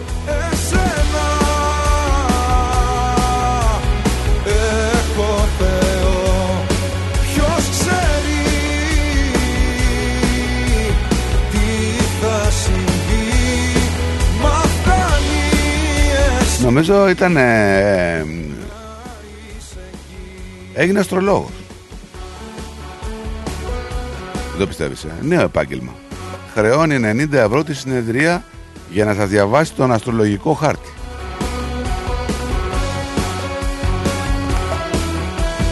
Ασχολείται επαγγελματικά με τα ζώδια. Έκανε την αστρολογική ανάλυση του 53χρονου αποδίδοντας τους σε πράξει λέει στον Κρόνο. Αυτό; Ο 53χρονο από τη. Πώ λέγω, πού, με το κοριτσάκι, το 12χρονο. Ο Ηλίας Μίχος είναι ένας άνθρωπος που αυτή την περίοδο θέλει πολύ σεξ, είπε. Για, για όλο αυτό που συνέβη φταίει ο Κρόνος. Μάλιστα όπως Ποιος τα ε, λέει αυτά; θα δείτε λέει στο μέλλον θα πέσει τα μαλακά.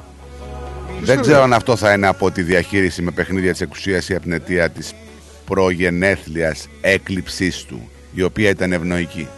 Αυτά τώρα τα λέει ο αστρολόγος για το τέτοιο να. Ο Χαϊκάλης σου λέει. Δεν μπορώ, δεν, αλήθεια δεν. Δεν- δεν- δεν- δεν- Όχι, δεν- απλά ξέρεις τι, αντιλαμβάνομαι ότι έχουν βρει ένα λαό ηλίθιο ή νομίζουν ότι είναι ηλίθιος ο λαός, κοιμόμενος προφανώς, και απλά παίζουν στην πλάτη. Τόσο είναι η ταρήφα. Τις αποκαλείς συνεδρίες, δεν ξέρω πώς λέγονται. Εγώ προσωπικά έχω συνηθίσει συνεδρίες να Απ, αποκαλούμε η Τατιάνα, ρε, ναι. τις, ε, συναντήσεις που κάνει ένας ψυχολόγος Το κακό ψυχίατρος. χειρότερο. Ναι, ναι, ναι. Ε, ε, ε, είπε για το Μίχο τώρα. Είπε, λέει ότι παιδιά, ο χρόνος θέλει, δεν φταίει αυτός. Σου ξαναλέω ότι εγώ προσωπικά πιστεύω ότι έχουν βρει ένα λαό ε, τον οποίο τον περνάει για ηλίθιο. Έχει μαλθακώσει ο λαός. Δεν ξέρω τι ακριβώς γίνεται. Το θέμα είναι ότι όλοι δρούνε εις βάρος του και βγάζουν λεφτά στην πλάτη του λαού. Δεν εξηγείται διαφορετικά αυτό το πράγμα. Δεν μπορεί να εξηγηθεί διαφορετικά. Δηλαδή, εγώ δεν θέλω να πιστέψω ότι αυτή τη στιγμή υπάρχουν συνταξιούχοι που παίρνουν 330 ευρώ το μήνα. Τους κάνουν αύξηση της τάξης των 35 και 40 ευρώ το μήνα, ενώ αυτοί οι άνθρωποι παίρνουν 400 ευρώ επίσκεψη για να πάνε να τους αναλύσουν το τι, ποιοι, να τους πούνε τι. Βγαίνουν στα κανάλια να κάνουν τι, γιατί ξέρεις τα κανάλια δεν βγαίνουν και τζάμπα, έτσι. Ναι, σίγουρα. Όσο πιο μεγάλο είναι το, το θεματάκι δηλαδή, τόσο Βέβαια, πιο πολύ βέβαια, είναι. βέβαια, αυτό Αλλά καλά ρε πες. φίλε, δεν θέλω να αρνηθώ ότι αποτελούμαστε από λαό κοιμισμένων. Κοίτα, όλοι οι λαοί κοιμισμένοι είναι. Μην το κάνει συγκεκριμένο. όλοι οι Ε, τώρα λαοί μιλάμε- είναι κοιμισμένοι. Έλα τώρα, όλοι οι λαοί είναι Τώρα Ποιος- ποιος μιλάμε- λαός δεν είναι κοιμισμένος.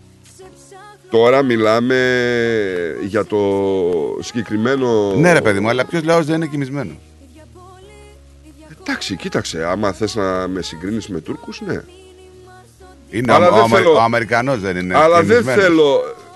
Ο Αυστραλός δεν Ο- είναι κοιμισμένος. Κοίταξε, ε, για να μην το πω αγγλικά και Ο τα Κινέζος βάλουν δεν είναι όλοι με, κοιμισμένος. με την προφορά μου, ο Αμερικανός ζει το όνειρό του.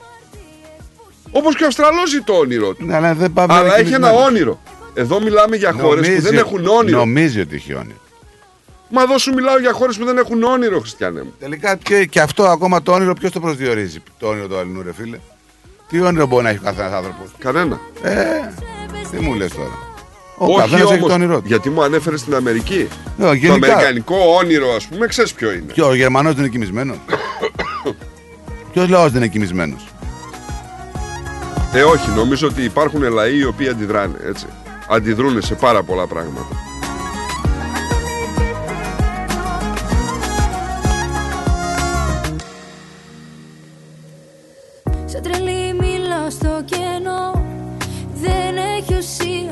Σου δώσα και γη κι ουρανό Πήρα χαριστία. Αν δεν είσαι εσύ εδώ Δεν έχω σε ποιο να τα πω. Κι ό,τι δεν είπα θα το πιω Κι είναι ακόμη μία. Να μην αργήσεις να, να μου απαντήσεις. Αναπαντητές εκκλήσεις και μπροστά μου εσύ Τις αμαρτίες που έχεις κάνει Στα δάχτυλά μου δεν μετρώ. Έχω το χέρι στη σκανεδάλη Όταν σε δω θα βλοφορώ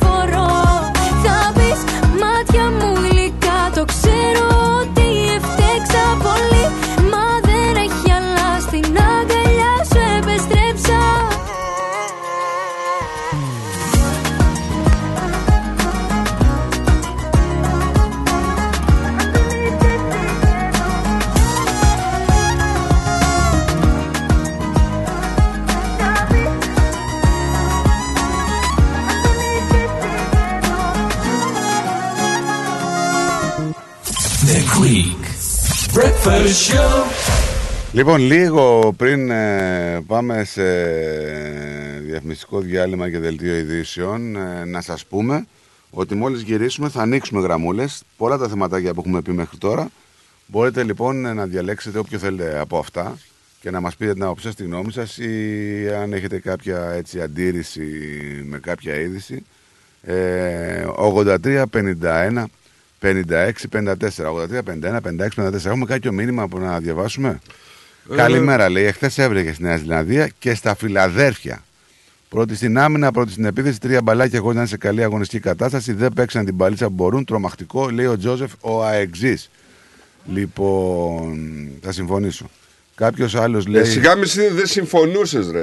Κάτσε, ρε φίλε, έτσι είναι τα πράγματα. Εντάξει τώρα. Κάποιος λέει, δηλαδή λέει και να καταλάβω, αν ο παίκτης του Άρη έδιωχνε την μπάλα πριν πέσει με το γόνατο πάνω στον Αραούχο και ο διαιτητής έδειχνε πέναντι, τι θα λέγανε λέει μετά όλοι αυτοί; Ρε παιδιά.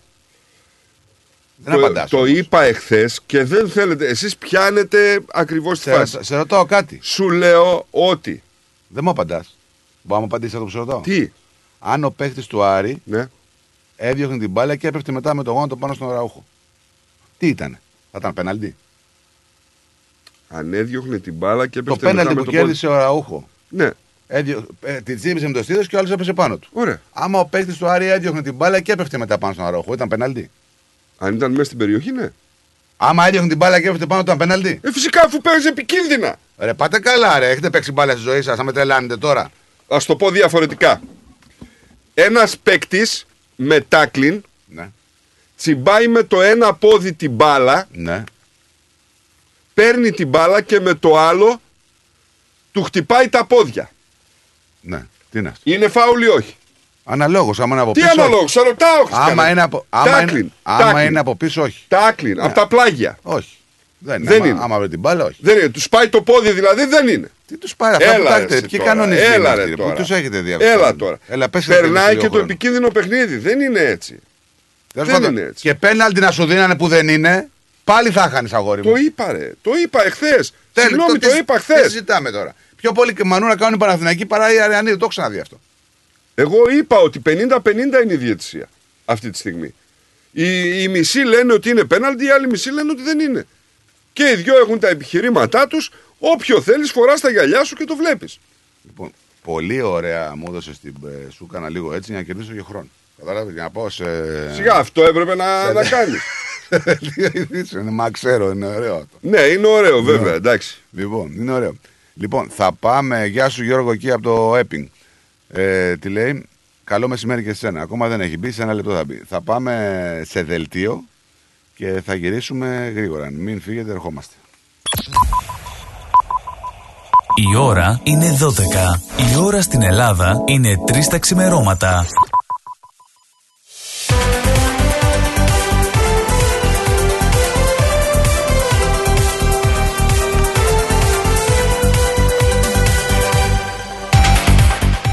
Καλησπέρα σας. Είναι τα νέα στις 12 στο ρυθμό με το στράτο Αταλίδη. Μόνο τρία από τα 201 δημοσιαλία παρέχουν περίθαλψη σε ασθενείς εντός του συνιστόμενου χρονικού πλαισίου από 15 νοσοκομεία που ήταν πριν από ένα χρόνο. Αποκαλύπτει μια νέα έκθεση. Ο Αυστραλιανό Ιατρικός Σύλλογος δημοσίευσε νέα ανάλυση που αποκαλύπτει τα σοκαριστικά αποτελέσματα, όπως λέει ο πρόεδρος καθηγητής Steve Robson, και αντικατοπτρίζουν την επιδείνωση της σύγκρουσης στα δημόσια νοσοκομεία της χώρας. Έρευνα έδειξε ότι οι Αυστραλοί διοχτέ σπιτιού είπαν ψέματα για τα προσωπικά τους στοιχεία για να εξασφαλίσουν ένα στεγαστικό δάνειο. Στοιχεία από την έρευνα Finder, στην οποία συμμετείχαν 1.114 ερωτηθέντες, έδειξαν ότι τουλάχιστον ένας στου 8 είπε ψέματα στι αιτήσεις για στεγαστικό δάνειο, με 310 από τους ερωτηθέντες να έχουν στεγαστικό δάνειο. Εάν η αναλογία εφαρμοζόταν στον ευρύτερο πληθυσμό, θα ισοδυναμούσε με 429.000 ενυπόθηκους δανειστές που παραδέχτηκαν ότι είχαν παραπείσει τα στοιχεία τους κατά διαδικασία αγοράς σπιτιού. Ένας άντρα φημώθηκε, δέθηκε και κρατήθηκε με μαχαίρι κατά τη διάρκεια ληστείας κοσματοπολίου πολλών εκατομμυρίων δολαρίων στα νοτιοανατολικά της Μελβούνης. Η αστυνομία λέει ότι δύο πολύ δυνατοί άντρες ντυμένοι με παραδοσιακά ρούχα μπήκαν στο κατάστημα Σέντρα Ντάντενονγκ από την πίσω πόρτα περίπου στις 6 το απόγευμα. Οι άντρες επιτέθηκαν και απείλησαν μαχαίρι τον διοκτήτη του καταστήματος πριν τον αναγκάσουν να ανοίξει το χρηματοκιβώτιο. Στη συνέχεια φημώστηκε και του έδωσαν τα χέρια ενώ το ζευγάρι λίστεψε το κατάστημα, όπως λέει η αστυνομία. Να πάμε στην Ελλάδα. Θλίψη προκάλεσε η πτώση του Φάντομ F4 στην Αδραβίδα που είχε ως συνέπεια να χάσει τη ζωή του ο συγκυβερνήτης του μαχητικού αεροσκάφους υποσμηναγός Μάριος Μιχαήλ ε, του Ρούτσικας, ενώ συνεχίζονται οι έρευνες για τον εντοπισμό του κυβερνήτη Μιναγού Ευστάθιο Τσιπλακίδη. Στα σημεία του εντοπίστηκαν ορισμένα τα συντρίμια του αεροσκάφους στον κυμπαρσιακό κόλπο αλλά και στον ευρύτερο θαλάσσιο χώρο του Ιουνίου με την αγωνία των οικείων του να έχει κορυφωθεί. Τα συλληπιτήριά τους στην οικογένεια του Ποσμιναγού Μάριο Μιχαήλ Τουρούτσικα εξέφρασε συγκλονισμένος ο Πρωθυπουργός Κυριάκος Μητσοτάκης από την Ιαπωνία, ενώ αναφερόμενος στην απώλεια που βήθησε το πένθος στις ένοπλες δυνάμεις και κυρίως στην πολεμική αεροπορία, τόνισε με έμφαση ότι η πατρίδα δεν θα τον εξεχάσει. Αποφασιστικό μήνυμα πως οι ελληνικές ένοπλες δυνάμεις έχουν απολύτως επαρκή δυνατότητα και ότι δεν είμαστε μόνοι, αλλά αν χρειαστεί μπορούμε και μόνοι, εξέπεμψε ο Υπουργός Εξωτερικών Νίκος Δένδιας, καταχειροκροτούμενος σε συζήτηση που διοργάνωσε ο Σύλλογος Προσωπικού της ΑΛΦΑΜΠΑΝΚ με θέμα την ελληνική εξωτερική πολιτική. Όλα κινούνται πια στα όρια. Σε σχόλιο του για την σημερινή πτώση του μαχητικού αεροσκάφους και την απώλεια του κυβερνήτη του, ο Νίκος Δένδιας είπε πως είναι μια θλιβερή ημέρα για την οικογένεια των ενόπλων δυνάμεων αλλά και για το σύνολο της πατρίδας μας. Η Αμερικανική πρεσβεία στην Τουρκία προειδοποίησε τους Αμερικανούς για πιθανές επιθέσεις εναντίον εκκλησιών, συναγωγών και διπλωματικών αποστολών στην Κωνσταντινούπολη. Στη δεύτερη τέτοια προειδοποίηση που εκδίδεται μέσα σε τέσσερις μέρες μετά τα περιστατικά καψίματος του Κορανίου στην Ευρώπη. Σε μια επικαιροποιημένη προειδοποίηση για την ασφάλεια, η Αμερικανική πρεσβεία ανέφερε πως πιθανές επικείμενες επιθέσεις αντιπίνων από τρομοκράτες μπορεί να πραγματοποιηθούν σε περιοχές στις οποίες συχνάζουν δυτικοί, ιδιαίτερα στις νοικίε της Κωνσταντινούπολης, Μπεϊογλού, Γαλατά, Ταξίμ και Ιστικλάλ. Ο Αμερικανός πρόεδρος Τζον Μπάιντεν δήλωσε εχθές ότι θα επισκεφτεί την Πολωνία σύντομα χωρίς να προσδιορίσει ημερομηνία, διευκρινώνοντας παράλληλα πως οι Ηνωμένες Πολιτείες δεν θα στείλουν F-16 στην Ουκρανία. Ο Μπάιντεν τόνισε σε δημοσιογράφους ότι δεν γνωρίζει πότε θα επισκεφτεί την Πολωνία, χώρα σημαντικός παράγοντας στην εκστρατεία της Δύσης να βοηθήσει την Ουκρανία στον πόλεμο της κατά της ρωσικής εισβολής. Στους 61 ανήλθε ο αριθμός των νεκρών από επίθεση βομβιστή καμικάζι μέσα σε τέμενος στην πόλη Πεσαβάρ στο βορειοδυτικό Πακιστάν, δήλωσε εκπρόσωπος του νοσοκομείου σε νεότερο απολογισμό της τραγωδίας.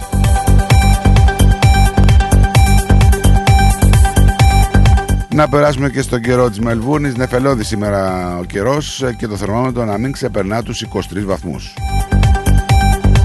Αυτά ήταν τα νέα για την ώρα. Για περισσότερη ενημέρωση επισκεφτείτε το site μας ρυθμός.com.au Μείνετε συντονισμένοι. Ακολουθεί συνέχεια της εκπομπής Greek Breakfast Show με τον Στράτο και τον Νίκο.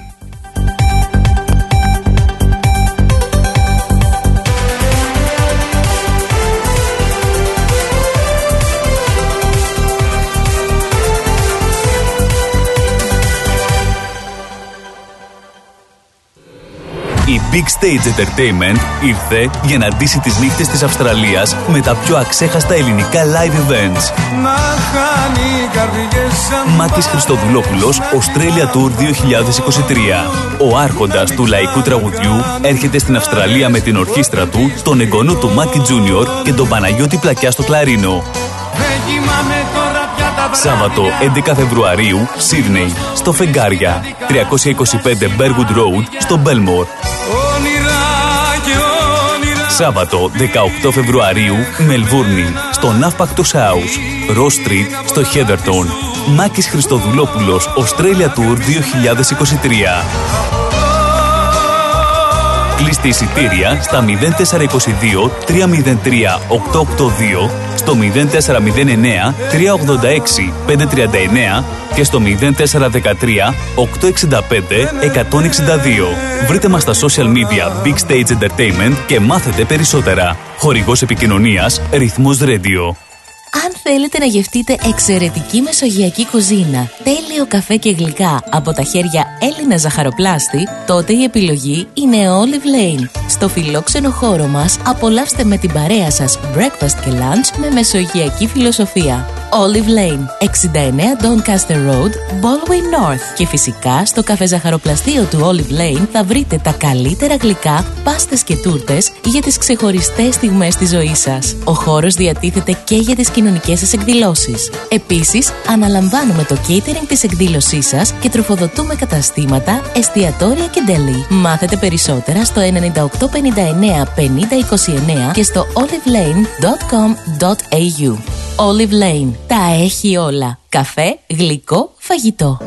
If you want the best for your loved ones and want them to enjoy their lives within a culturally safe environment, then our home is their home. At Grace of Mary and St. Andrew's Aged Care, we take pride in the genuine care we provide and strive to make your loved ones feel warm, comfortable, and safe, just as they would if they were home. Our home style care is centered around Greek culture and tradition, nurturing an atmosphere of relaxed social interaction and stimulating conversation. Our skilled team of nurses and care staff are committed to ensuring your loved ones are provided with competent and consistent care that focuses on their unique clinical, emotional, and social needs. Grace of Mary and St. Andrew's Aged Care Homes. For inquiries and more details of our services, please visit northerncypriotagedcare.com.au or simply call 9408 8169. We are always happy to chat about how we can help you to ensure quality and enjoyment of life for your most cherished loved ones. A place your loved ones can call home. Founded by the community of Cypriots of the northern suburbs of Melbourne.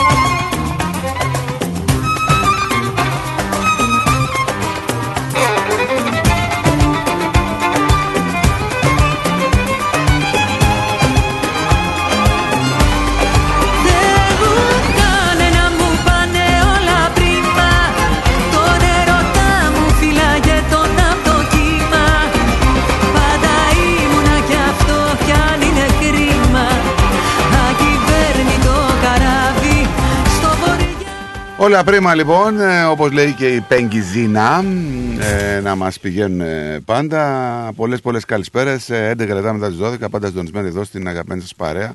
Να θυμίσουμε μέχρι τις 1 τελευταία ώρα. Ανοίγουμε και τις τηλεφωνικές γραμμές, ε, μπορείτε να επικοινωνήσετε μαζί μας, 83 51 56 54.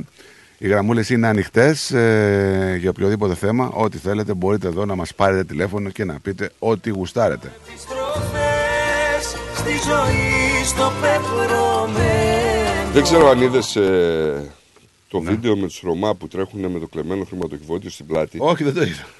Ε, να σου πω ότι εξαρθρώθηκες η σπήρα που λίστευε με πυροσβεστήρα στη Θεσσαλονίκη και η Μαθία. Ναι. Βγάλανε 228 χιλιάρικα σε 12 μέρες. Χωρίς κόπο. Λοιπόν, Με τρόπο που λέει. Ναι. Λοιπόν, για πάμε σε γραμμούλα. Καλημέρα στο φίλο μας τον Καλησπέρα στον Joseph. Γεια σου, Joseph. Τι κάνουμε, καλά είμαστε; Καλά, παλικάρι. μου. Καλημέρα, καλημέρα. Οκ. Α, παίρνω τηλέφωνο, το μηνυματάκι μου το έστειλα, Το είδα, το διάβασα. αλλά παίρνω τηλέφωνο για να εξηγήσω δύο πράγματα. Επειδή πριν έρθω από την Ελλάδα ήμουν goalkeeper, έπαιζα για τον Αθηναϊκό στα δεύτερα Ναι. και όταν ήρθα εδώ πέρα στην Αυστραλία ήμουν έπαιζα στο State League στη Τασμάνια Α, οκ. για το Launceston Juventus. Οκ. Τα rules τα αλλάζουν συνέχεια. Ναι. Αυτό είναι το ένα κρατούμενο. Δεύτερο κρατούμενο είναι ότι υπάρχουν διαφορετικά, διαφορετικοί κανόνες για τον goalkeeper και διαφορετικοί κανόνες για τους άλλους 10 μέσα στην ομάδα. Τι εννοώ; Αυτό που σου είπε ο Φιλαράκης befo- πριν, ότι άμα κάνει tackling και του πάρει την μπάλα και μετά του χτυπήσει τα πόδια, αυτό είναι foul. Με το, με το ένα πόδι Τώρα. του πάρει την μπάλα και με το άλλο τον χτυπήσει. Και με το άλλο τον κλωτσίσει είναι foul. Εντάξει, είναι αντικανονικό. Ναι. Τώρα, όταν είσαι goalkeeper, τερματοφύλακας, όταν κάνεις έξοδο ή όταν κάνεις εκτείναξη για να μπλοκάρεις την μπάλα ή για να τη διώξεις, άμα βρεις την μπάλα, είτε είσαι στον αέρα είτε είσαι στο έδαφος και κάνεις έξοδο και βρεις την μπάλα και μετά πάρεις τα πόδια ή χτυπήσεις κάποιον, είναι play on. Αν κάνεις την έξοδο όμως και βρεις αέρα που λέμε και χτυπήσεις παίκτη, είναι αυτόματο πέναλτι. Καλή σας μέρα. Αυτό είπα και εγώ. Να είσαι καλά. Αυτό είπα και εγώ. Άμα κάνεις την έξοδο από τη μικρή περιοχή και είσαι στη μεγάλη περιοχή, είναι πέναλτι. Θεωρείται παίκτη ο τερματοφύλακα. Αυτό είπα. Δεν σε ακούμε. Α, είναι ο έφυγε. Λοιπόν, ε, εντάξει παιδιά, τώρα τι να σας πω. Ναι, μα ε, σου είπα ότι είναι 50-50 οι. Άλλοι λένε έτσι, άλλοι λένε αλλιώς. Τέλος πάντων, ένα παιχνίδι πέρασε, τελείωσε. Δεν θα κάτσουμε τώρα να. Για παιδιά τώρα κάθε Κυριακή κάτι γίνεται Ε, τώρα ναι, στο, και να σου στα πω και προγράμματα. κάτι. Είναι πλέον τόσο σφιχτό το πρωτάθλημα. Οι θέσεις είναι αυτές όλοι μάχονται για τις θέσεις. Είναι λογικό να έχουμε και πολέμους ανακοινώσεων και την παραμικρή φάση που μπορεί να επηρεάσει ένα παιχνίδι να συζητηθεί και χίλια δυο. Πάντως έλεγα την ε, βαθμολογία τώρα. Ε, χαμός. Μα σου λέω, είναι σφιχτά τα πράγματα. Όλοι μετέχουν. Χαμός, χαμός. Όλοι Ε, μετέχουν. Δηλαδή η πρώτη εξάδα, εντάξει, εκτός από το Βόλο που δεν ξέρω αν μπορέσει να κάνει ζημιά στα play-off. Ο Έχει Βόλος. πολύ δύσκολο πρόγραμμα ο Βόλος από εδώ και πέρα, έτσι. Ε, Πολύ δύσκολο πρόγραμμα. Λες να τον επιάσει ο Ατρόμητος; Είναι πολύ δύσκολο το πρόγραμμα του Βόλου αυτή τη στιγμή. Αν θέλουμε να τη δούμε ομάδα-ομάδα. Να, να πούμε ότι η βαθμολογία αυτή τη στιγμή είναι 47 η ΑΕΚ, 45 ο Παναθηναϊκός, 42 ο ΠΑΟΚ τρίτος, 42 ο Ολυμπιακός τέταρτος, ακολουθεί ο Άρης με 31 και ο Βόλος ε, με 29. Πόσοι βγαίνουν, βγαίνουν, οι- οι- πόσοι βγαίνουν Ευρώπη; 6. Ευρώπη; 6. Τέσσερις βγαίνουν στο Europa και στο τέτοιο. Ναι. Και δύο Champions League. Είναι σίγουρο αυτό. Οπότε η πρώτη εξάδα έχει εξασφαλίσει την Ευρώπη. Ε, δεν έχει εξασφαλίσει ακόμα. Όχι, Γίνεται. σου λέω στα play-off, άμα τερματίσουν οι πρώτε. Ναι, εντάξει, ναι, ναι. δηλαδή, ναι, ναι, οι ναι, ομάδες ναι, που θα ναι. πάνε στα play-off με λίγα λόγια. Κοίταξε, έχουμε μεγάλο παιχνίδι αυτή τη στιγμή. Ε, Την επόμενη αγωνιστική λες; βέβαια, έχουμε το Πάο Ολυμπιακός. Μην υποτιμάς το λεβαδιακό με το βόλο. Όχι. Σε καμία περίπτωση. Είναι και οι δύο. Έχουν βεβαρημένο παρελθόν και οι δύο καταρχήν. Καλά, ο Λεβαδιακός δίνει άλλο αγώνα έτσι για να σωθεί. Πρόσεξε. Πέρα από το σώσιμο του Λεβαδιακού, Που και θα αυτό σου, δύσκολο. θυμίσω, θα σου θυμίσω το γενικό κουμάντο του Λεβαδιακού και το γενικό κουμάντο του Βόλου. Είναι δύο άνθρωποι οι οποίοι έχουν βεβαρημένο παρελθόν. Κομπότης εναντίον Μπέου. Τώρα Και το Ατρόμητος Σάικ είναι ε, δύσκολο παιχνίδι. Γιατί ο Ατρόμητος θέλει να πλασαριστεί στην Εξάδα δηλαδή τώρα. να σου πω κάτι. Για μένα το παιχνίδι της αγωνιστικής είναι το Όφη Γιάννενα. Το όφι για Ναι. ένα βαθμολογικά, μιλάς τώρα. Όχι, όχι. Το, το σοβαρό παιχνίδι της αγωνιστικής. Γιατί, Γιατί έχουμε μια ανάκαμψη το, των Ιωαννίνων. Έχουμε όμως και έναν Όφη Πολύ καλός ο οποίος είναι πάρα πολύ καλός, ρε φίλε. Ναι, είναι βαθμολογικά στην ίδια θέση. Έτσι. Μπράβο. 19 βαθμούς και δύο. Ακριβώς. Αλλά εδώ σου λέω για δύο ομάδες που παίζουν καλό ποδόσφαιρο. Έχουμε και το Παναθηναϊκό Λαμία που είναι εύκολη η υπόθεση για τον Παναθηναϊκό. Δεν νομίζω να Ε, σκοντάψει εκεί, να κάνει και ανηγέλα. Δεν, δύσκολο. Δεν. Έτσι δεν έλεγες για τον Αστέρα. Ναι, εντάξει. Τώρα, ε, ε, ήταν και συνδυασμός. Πηγαίνει για ισοπαλία φυσικά. Έμενε με 10 παίκτες, έκανε χαζομάρα ο Κουρμπέλης. Κάτσε ρε φίλε, περίμενε τώρα, ό,τι και να είναι. Ο Αστέρας είχε 19 βαθμούς. 18. Και το Πανετολικός Αστέρας είναι φωτιά. Πανετολικός Αστέρας είναι φωτιά. Γι' αυτό σου λέω ότι όλα τα παιχνίδια, όλα τα παιχνίδια είναι ιδιαίτερα. Και πάμε στην επόμενη αγωνιστική που είναι και εξίσου και εκείνη Αυτό. θα, θα καθορίσει. Μετά, μετά, το, μετά την, ε, επο- την επόμενη, παρεπόμενη Κυριακή. Την επόμενη. Γιατί έχουμε Άρη Παναθηναϊκό. Έτσι. Έχουμε Αστέρα Τρίπολης ΠΑΟΚ. Θυμάσαι τι σου είπα. Ο Άρης θα είναι με το μαχαίρι στα δόντια μες στο γήπεδο του με τον Παναθηναϊκό. Και ο Παναθηναϊκός ακόμη και τη Λαμία να κερδίσει θα είναι δύσκολος. Ο, πάντως ο, ο Άρης δεν είναι λίγο βαθμολογικά αδιάφορος. Όχι, τι λες. Εννοείς κινδυνεύει από το Βόλο για τον Ατρόμητο για, την, για Τι να... λες, βέβαια δεν είναι αδιάφορος καθόλου. Τι λες. Θέλει, θα τους θέλει τους βαθμούς. Βέβαια τους θέλει τους βαθμούς. Ναι, τους θέλει τους βαθμούς. Και βέβαια τους θέλει.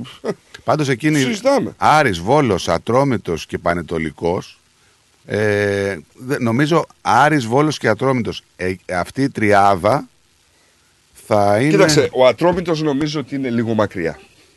Κοίταξε μακριά, σε- όχι από το Βόλο όμως. Θα πρέπει να δούμε το πρόγραμμα του Ατρόμητου. Ο Ατρόμητος παίζει με την ΑΕΚ. Ναι. Υπάρχει περίπτωση να πάρει την ΑΕΚ; Γιατί δεν ναι, μπορεί να τις κόψει, ναι, μπορεί να πάρει βαθμό. Θα γίνει μάχη στην κορυφή. Αυτή τη στιγμή εσύ είσαι ασταμάτητο. Δεν υπάρχει περίπτωση. Δεν υπάρχει ατρόμητος. Θα βρείτε πάλι την άκρη εκεί με τους βάρ, με τους μάρ, με τους Πάντως- ξέρω εγώ. Θα την πάρετε. Μην Έλα, ρε, Δεν τώρα. θέλω στεναχώρια Γιατί τέτοιες. το λες αυτό, Μην, ρε. μην είσαι Το υπερόπτη βάρκε τώρα μας, και καλά να, βάρκε να με πάρει ο τέτοια. ατρόμητος θα φέρω χ. Λοιπόν, Σε παρακαλώ. κάθε εβδομάδα έχουμε και ένα ντέρμπι, έτσι. Ε, φυσικά. Έχουμε πάω ΚΑΕΚ μετά. Βέβαια. Μετά έχουμε Ολυμπιακό Παναθηναϊκό. Κοίταξε, καταρχήν το ντέρμπι ξεκινάει με Για το να ΠΑΟΚ πάω. Ολυμπιακός. Για να Αυτή- πάω δύσκολο. Αυτή Πάω Ολυμπιακός. Ναι, ναι. Εν τω μεταξύ, ξέρεις, ε, τα πνεύματα στον ΠΑΟΚ έχουν οξυνθεί πάρα πολύ. Γιατί; Γιατί ο Άρης έχει ανακοινώσει, έχει ανακοινώσει έναν παίκτη, το Ρουπ, ήδη έχει συμφωνήσει προφορικά με έναν άλλον παίκτη και ετοιμάζεται για ένα νεαρό ακόμα. Και σου λένε οι Παοξίδες, κάτσε ρε φίλε, τι γίνεται τώρα εδώ πέρα; Εγώ είμαι ο Πάοκ και δεν, ε, δεν έχω να πούμε τη δύναμη να, να πάρω ποδοσφαιριστή Εντάξει, δεν είναι και ότι δεν ζητάω έχει δανεικούς. Όχι, σου λέω τι, τι αναταραχή υπάρχει στις τάξεις ε, των φιλάθλων της ομάδας, έτσι. Πάμε στο Βαγγέλη. Παιδιά, καλησπέρα. Γεια σου, Βαγγέλη μου. Γεια σου, Βαγγέλη. Θα ήθελα να μάθω, σας παρακαλώ, ο Ηρακλής τι έκανε Νίκος Στρατό; Ο Ηρακλής Χ. Ο Ηρακλής Θεσσαλονίκης. Χ. Χιεφέρε, ευχαριστώ. Παρακαλώ να είσαι Νίκο καλά. δεν πειράζει, η μπάλα είναι, δεν χρειάζεται να στεναχωριέσαι με το 3 και τα Όχι, λοιπά. κοίταξε, εγώ ε, λίγο τη στεναχώρια τη φοβάμαι από αυτά τα πράγματα γιατί απλά τρώω λίγο παραπάνω. Βέβαια και άμα χαρώ τρώω λίγο παραπάνω και αυτό είναι το επικίνδυνο, κατάλαβες. Καλά, εμείς τι να πούμε που έχουμε καταλήξει εκεί τόσο χαμηλά και είμαστε η πιο παλιά ομάδα, ρε Νικόλα; Να σου πω κάτι όμως. Εγώ δεν Ναι. βλέπω να κάνει και κινήσεις ο Ηρακλής. Κάναμε τρεις κινήσεις, τρεις ωραίους παίχτες πήραμε τώρα τελευταία. Ναι, αλλά, ναι, Άλλοι- αλλά δεν άλλοι πήρατε δύο είναι βαθμούς. αυτό. Συγγνώμη; Δεν πήρατε βαθμούς. Είστε πολύ μακριά από τη βαθμολογία. Είναι έκτος, Ε, κοίτα, είναι ο Πανσεραϊκός πάνω, Νικό. Δεν έχουμε μεγάλη διαφορά, γιατί τώρα τελευταία φέρνουμε κάτι ωραία και εκτός έδρας αποτελέσματα. Ο Πανσεραϊκός καλή ομάδα. Καλή ομάδα. Κάνω πάσο, εγώ το καλό Ξέρεις κάνω, από ποιον δεν έχασε, έχει. ποιον Ναι, κέρδισε ο Πανσεραϊκός στην περασμένη αγωνιστική; Πολύ καλή ομάδα είναι, Πάω. ναι. Ναι, ε, και πάω. καλά είναι να μπει, δεν είναι άσχημα. Ο Πάουκ είναι όποια ομάδα τέταρτος. Σου λέει καλύτερη, κάτι. ναι. Τέταρτος. Σου λέει κάτι. Αλλά θα ήθελα να μην στεναχωριέσαι εσύ γιατί πολύ στεναχωριέσαι. Όχι, όχι, όχι, δεν στεναχωριέμαι. Δεν στεναχωριέμαι. δεν- Έγινε. Μπάλα είναι. Τι να πούμε εμείς που περάσαμε τόσα και περνάμε ακόμα τόσα. Ας ελπίσουμε να το Πάντως, δούμε στην πάντως Ευρώπη. να σου πω κάτι ρε φίλε, Super League. ειλικρινά έτσι, ειλικρινά Ναι. και αυτό το συζητούσαμε και χθες, είναι απορίας άξιο με τον Ηράκλη, δεν έχει μπάσκετ, δεν έχει βόλεϊ, δεν έχει ποδόσφαιρο και το Θυμάσαι, στο γήπεδο που βόλεϊ παίζανε ήμασταν πάντα προχθές πρωταθλητές. Είχε και κόσμο. το γήπεδο που παίζαν προχθές είχε κόσμο Είναι ρε. ιστορικό σωματείο, ρε παιδιά, τώρα Ηρακλής. Μην τρελαθούμε.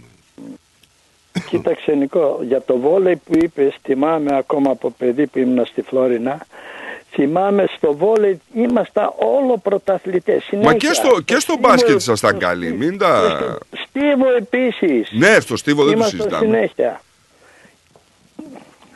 Ναι, βέβαια. Βέβαια, έτσι είναι. Αλλά Και δυστυχώς. στο ποδόσφαιρο. Ήμασταν καλοί επί ξυλά, επί καραβέργο και τα Εγώ λοιπά. τον Και ήθελα να μην- τον Ηρακλή, να σου πω την αλήθεια, στην κατηγορία.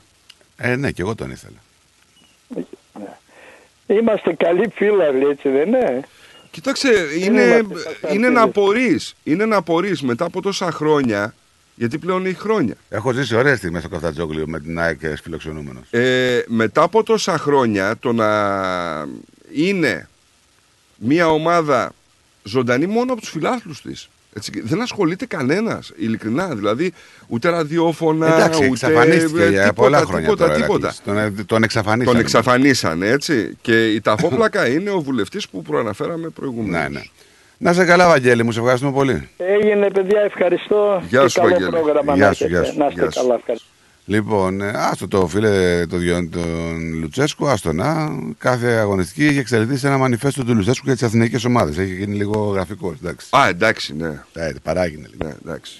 Κύριε Κώστα, Καλησπέρα παιδιά. καλώς τον Κύριε να. Κώστα. Ε, εχθές ε, δεν τελείωσα το θέμα, το χθεσινό. Αυτό που είπε Στράτο που προ, ε, το CIA προ- προγραμμίζει τον, α, τον άνθρωπο, Ναι. αυτό το έχουν κάνει το NKVD, α, πρώην του KGB. Ναι. Και προ- έχουν προγραμμίσει τον α, Υπουργό Άμυνης της α, Αμερικής το 49 προτού να, να α, δοκιμάσουν την ατομική βόμβα το 49 οι Ρώσοι πρώτη φορά, ύστερα από τέσσερα χρόνια από τους Αμερικάνους. Ο έλεγχος του μυαλού Και αυτό ήταν να το- πάντα τον κάτι έχουν- που θέλαν όλοι. Ναι, το 46 αυτοί τον προγράμμισαν έτσι. Τώρα ακούστε, Υπουργός Άμυνης Αμερικής, James Forrestal. James Forrestal. Και τον κάνει έχουν προγραμμίσει πρωτού να ρίξουν το, το, την βόμβα, τον είπαν θα φωνάξεις Russians are coming και κάνει ό,τι θέλεις. Φωνάζει αυτός, οι Ρώσοι έρχονται, οι Ρώσοι έρχονται και πετιέται έξω από το παράθυρο και σκοτώνεται. Αυτό ήταν το πρώτο. Και ύστερα δοκίμασαν και τη βόμβα γιατί ο Τριούμαν είπε τι κάνατε, δεν κάναμε τίποτα, τι, τι, τίποτα δεν κάναμε. Αυτό το έχουν πάρει από τους Γερμανούς. Γι' αυτό οι Αμερικάνοι και οι Ρώσοι βιάζονταν να πάρουν το Βερλίνο. Όλα τα, τα στοιχεία το Abwehr και της ε, ε, ε, επιστήμης της Γερμανίας. Αυτό το έχουν πάρει το NKVD από τους Γερμανούς. Μάλιστα. Και ορίστε. Αυτή είναι η ιστορία και το αυτό που είναι ο άνθρωπος φώναξε οι Ρώσοι έρχονται, οι Ρώσοι έρχονται και πετάχτηκε από το παράθυρο. Ε, τι να κάνεις, αυτή είναι η ζωή. Τι να Και με κάνεις, τον, να α, κάνεις, Ιστορία έτσι είναι. φίλο μας τον ε, Μπόρις Τζόνσον ε, η ερώτηση ε, ο άνθρωπος δεν έχει λεφτά τώρα. Πρέπει να δίνει ε, να, κάνει ντοκιμαντέρ. μιλάει στο, στο ράδιο, στην τηλεόραση και ε, αυτό κάνει τώρα και ο Πούτιν καλά είπε ο Νίκος γιατί τώρα και όχι πριν. Αυτός είναι πολύ, όχι μόνο αυτός, όλοι αντιρώσος γιατί τώρα λέει, το λέει. Γιατί; Παιδιά, και Ο αυτό το Πούτιν τον αντιρωσικό, και αυτό το αντιρωσικό, εγώ δεν μπόρεσα να, να το καταλάβω. Η Ρωσία ήταν μια κομμουνιστική χώρα κλειστή για τον περισσότερο κόσμο. Ό,τι θέλανε να φορτώσουν σε τερατογενήσεις, σε, σε τέρατα, ας πούμε, το φορτώνανε εκεί πάνω. Πλέον όμως Ναι. στη Ρωσία, άμα πας και πίσω ότι είσαι κομμουνιστής, μπορεί να πας και φυλακή, έτσι. Δηλαδή, Που στη, στη Ρωσία ναι, τώρα. Ναι, δηλαδή θα την κάνω οι μήνυμα. άνθρωποι είναι Ναι. καπιταλιστές, τους βλέπουμε σε, σε παγκόσμια event, ας πούμε, σε, σε διάφορα γεγονότα μέσα. Ε, έχει λίγο καταρριφθεί ο μύθος αυτός. Ε, η- Το ότι έρχονται οι κακοί Ρώσοι, ας πούμε. Ε, Ναι. Δεν ξέρω τώρα ε, κατά πόσο είναι ε, οτιδήποτε. Ένας λαός είναι. Ένας λαός. το, δεν μπορούν να, να το χωνέψουν οι, οι Εγγλέζοι από την Βικτόρια, την α, βασίλισσα Βικτόρια. Γιατί ο Αλεξάνδρ την είχε γκόμενα, Α, είπε αυτά θα είναι. την παντρευτεί. Και δεν την παντρεύτηκε γιατί είχαν τα προβλήματα Βαλκάνια και Αφγανιστάν. Και την παράτησε και έφυγε. Αυτά Από είναι. τότε η Βικτόρια έστελνε τα καράβια να χτυπήσουν τους Ρώσους. Και έλεγε ο Θεός να σας φυλάξει να εξοντώσετε τους Ρώσους. Αυτό είναι πάλι ιστορία. Πάλι πίσω αυτό από μπορεί- όλα ρε φίλε τα γεγονότα είναι γκομενοδουλειά έτσι. Αυτό με ξεπερνάει. Ε, καλά. Ε, κα- κοίταξε, ε, εδώ έχουμε γκ- ε, ε, τελειώσει ένα έθνος, την, τρι- την τρία, για μια γυναίκα. Σωστό και αυτό. Καλά, Ναι, εντάξει, σωστό, αυτό δεν είναι, είναι, Για λίγο, μια- πιστεύω- είναι λίγο ψέμα αυτό, Συγγνώμη. εντάξει, δεν υπάρχει τώρα, δεν έγινε ο πόλεμος για γυναίκα τώρα. Ήταν η αφορμή. Καλά, ε, για- για- για Έγινε- αφο- ε, τι, Για το ε, λιμάνι, Γιατί την έκλειψε για ο το Πάρης, λιμάνι τώρα γιατί, την έγινε. έχει, γιατί ο- ο Πάρης την έχει κλέψει από Καλά, τον εντάξει, ε, Μενέλαγο. τώρα, για άλλους λόγους έγινε ο πόλεμος, τώρα το πόσο έχει περάσει την ιστορία είναι λίγο διαφορετικό κομμάτι. Και κάποια στιγμή η τρία, κα- κάποιοι λέγανε ότι ήταν ε, μύθος, δεν υπήρχε η τρία. Μέχρι που τη βρήκε ο Σλίμαν. Γιατί τώρα την βρήκαν; Ο Σλίμαν. Πώς ήταν μύθος; Ο Σλίμαν, Ε, μέχρι να εντάξει. τη βρει ο Σλίμαν λέγανε ότι δεν υπάρχει Είναι τρία. και αμφιλεγόμενο, Ναι, έτσι. Ποιο; Ε, Ακόμη, ε, ε, ότι είναι στην υπήρχε, Τουρκία η ασφαλώς. τρία. Μα την έχουν βρει. Την τρία. έχουν βρει, ναι. Την έχουν βρει την τρία, ναι. Ψάχνανε σε λάθος μέρος. Εγώ- Και ήταν ο λόφος, ήταν ένας λόφος ολόκληρος που ήταν αυτό. Ήταν, αυτή ήταν η τρία. Ο λόφος τελικά. Ε, ε, για αυτούς πάντοτε είναι κάτι, ε, ε, δεν είναι σωστό ότι έκανε η Ελλάδα πριν. Και τα, τα μάρμαρα δεν θα τα γυρίσουν καμιά φορά. Δεν είναι σωστό. Ασφαλώς δεν θα τα γυρίσουν. Τα πλέρω, οι Τούρκοι τα πλέρωσαν για τα καράβια. Τους δίνανε μάρμαρα. Πάρτε. Ωραία, ε, δεν είναι δικά μας. Πάρτε. Οι Εγγλέζοι τα πήραν.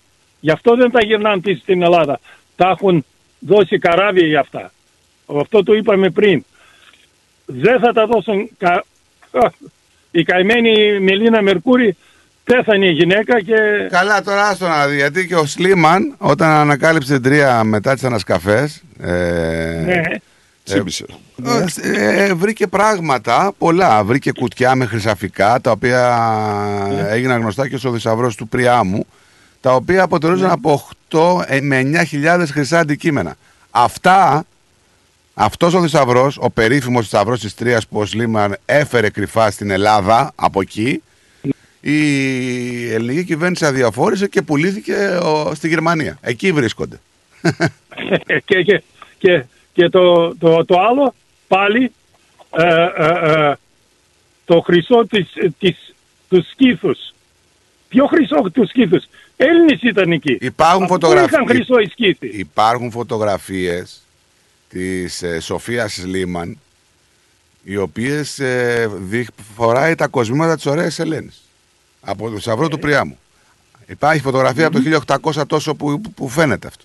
Αλλά αυτά εξαφανιστήκανε για ένα περίεργο λόγο δεν, τα, δεν υπάρχουν στην Ελλάδα. Τα έχουν στη Ναι, αυτό Γερμανία. είναι. Τα έχουν στη Γερμανία. Άστο τώρα. Αγγλία, Γερμανία και το, το, το, το, αυτό από το υποδρόμιο της Κωνσταντινούπολης τα, τα άλογα στο Βρε, υποδρόμιο έχουμε, που τόσα, ήταν, έχουμε τόσα πολλά. Έχουμε τόσα πολλά. Ε. δηλαδή και η Καριάτιδα που λείπει και δεν είναι στο Ελληνικό Μουσείο. Έχουμε άλλες πέντε, ε, έξι. Δεν είναι το θέμα αυτό. Έχουμε αρχεία να δείξουμε. Αυτοί δεν έχουν και κλέβουν τα δικά μας. Κατάλαβες; Αυτό, είναι το αυτό θέμα. είναι. Και, και, και γιατί η κυβέρνηση δεν τα ζητάει πίσω; Ε, τα ζητάει, αλλά δεν τα δίνουν. Αυτοί θέλουν να τα δανείσουν. Άμα όμως. Γιατί είναι τεράστιο το έσοδο ρε παιδιά Μπράβο. για αυτούς. Γιατί άμα στα δανείσουν, αυτομάτως είναι σαν να αποδέχεσαι ότι είναι δικά τους. Ε, δεν γίνεται να δανειστούν τα δικά μας πράγματα, να, στα δα- να σου δανείσω εγώ τα πράγματα τα δικά σου, δεν γίνεται αυτό. Μμμ, ναι, αυτό, αυτό κάνανε Ε, δεν γίνεται. οι σταυροφόροι. Οι σταυροφόροι αυτό κάνανε. Όλα, οι σταυροφόροι τα πήραν όλα και τα πήγαν στην Ευρώπη. Τι να κάνεις. Αυτή είναι η ιστορία, δυστυχώς. Και να πούμε, Ε, και να και πούμε, με τον Boris και να Johnson- πούμε τότε ότι όλος ο χρυσός της Ευρώπης γενικότερα α, ήταν ε, σε αυτά τα μέρη, έτσι, σε αυτά, στα παράλια Από και το στην Βυζάντιο. Κωνσταντινούπολη. Ε, ναι. Από το Βυζάντιο. Ακόμα κυκλοφορεί ο, θυσα- ο, ο, ο χρυσός του Βυζαντίου, ακόμα κυκλοφορεί στην Ευρώπη. Βγάζανε από την Άγια Σοφιά χρυσό, δεν θυμάμαι τώρα ακριβώς, ή μια εβδομάδα ή ένα μήνα με τα μουλάρια βγάζανε το χρυσό. Το χρυσό που είχε η, η, η, το, η Κωνσταντινούπολη. Όχι οι Τούρκοι, οι Σταυροφόροι. Ναι, ναι, ναι.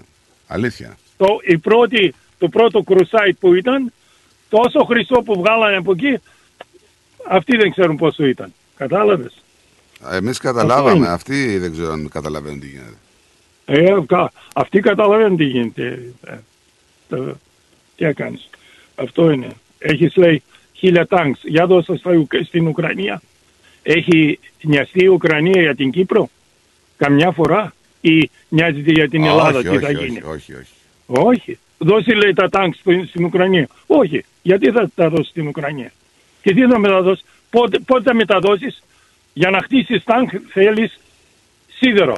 Σίδερο δεν υπάρχει. Ε, ε, ε, ρεύμα δεν υπάρχει. Τι θα κάνεις Γερμανέ; Τα εργοστάσια φεύγουν στην Αμερική. Ναι, έχει φύγει, έχουν φύγει πάρα πολλές βιομηχανίες εκεί πέρα. Τι γίνεται; Ό- Όχι, πολλές. Πολλές.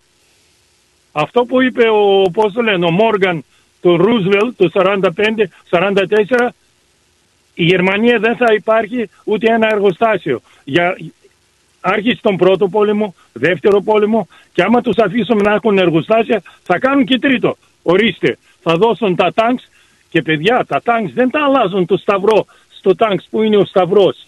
Έτσι όπως ήταν το 41, ακριβώς. Το γερμανικό τάγκς δεν, α- δεν έχει αλλάξει ε, το, το, το, το σίγμα. Κατάλαβες; Και τώρα δίνουν τάγκς στην Ουκρανία, τα πουλάνε ε, τα, στην Ουκρανία για να σκοτώσουν τους Ρώσους. Ε, Τα τι να πουλάνε; τα- Καλά, τα πουλάνε λένε. Τα πουλάνε. Ε, πω, τα πουλάνε. Γι' αυτό- Πουλάει κάποιος κάτι όταν κάποιος αγοράζει. Αυτός δεν έχει λεφτά, Ναι. ζητάει από, από όλους τους άλλους. Δηλαδή, του δίνει η Γερμανία λεφτά Και με τα λεφτά της Γερμανίας αγοράζει τα τάγκ της Γερμανίας. Τι, τι είναι αυτό τώρα; Ε, ε, ε, τώρα, τώρα, τώρα και το, το άλλο που είναι, αυτοί ε, λέ, το, ανοιχτά το είπαν. Και μου λέτε Εμείς εσείς μιλάτε θέλουμε για τον να πάρουμε Καμαρά το και τον Γάρη, τιτάνιουμ, έτσι. το, τι- το τιτάνιουμ, το, το ε, ουράνιουμ από την Ουκρανία. Γι' αυτό το τα δίνουμε. Δεν έχει λεφτά η Ουκρανία. Τελείωσε.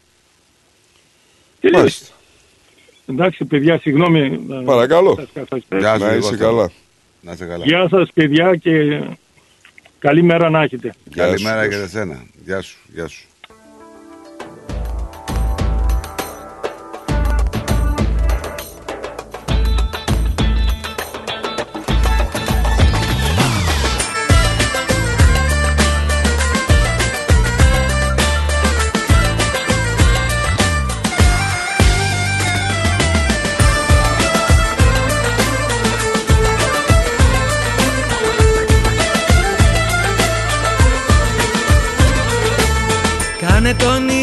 Σου δρόμο και έλα σε μένα.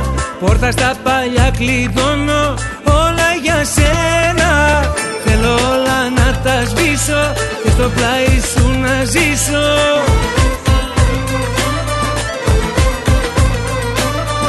Εδώ τελειώνει η μοναξιά. Άλλαξα και έχω γίνει φωτιά απ' τη φωτιά σου καρδιά δικά σου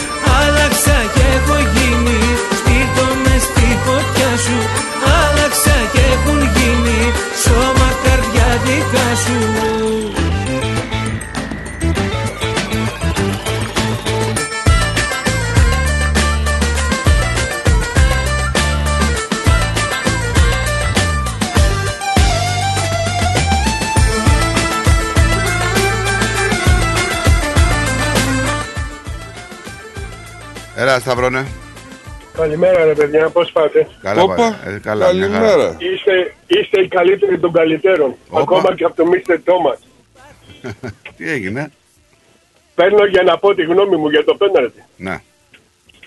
Το έχω δει από εδώ, το έχω δει από εκεί, το έχω δει ε, στο φως, το έχω δει στη θύρα 7.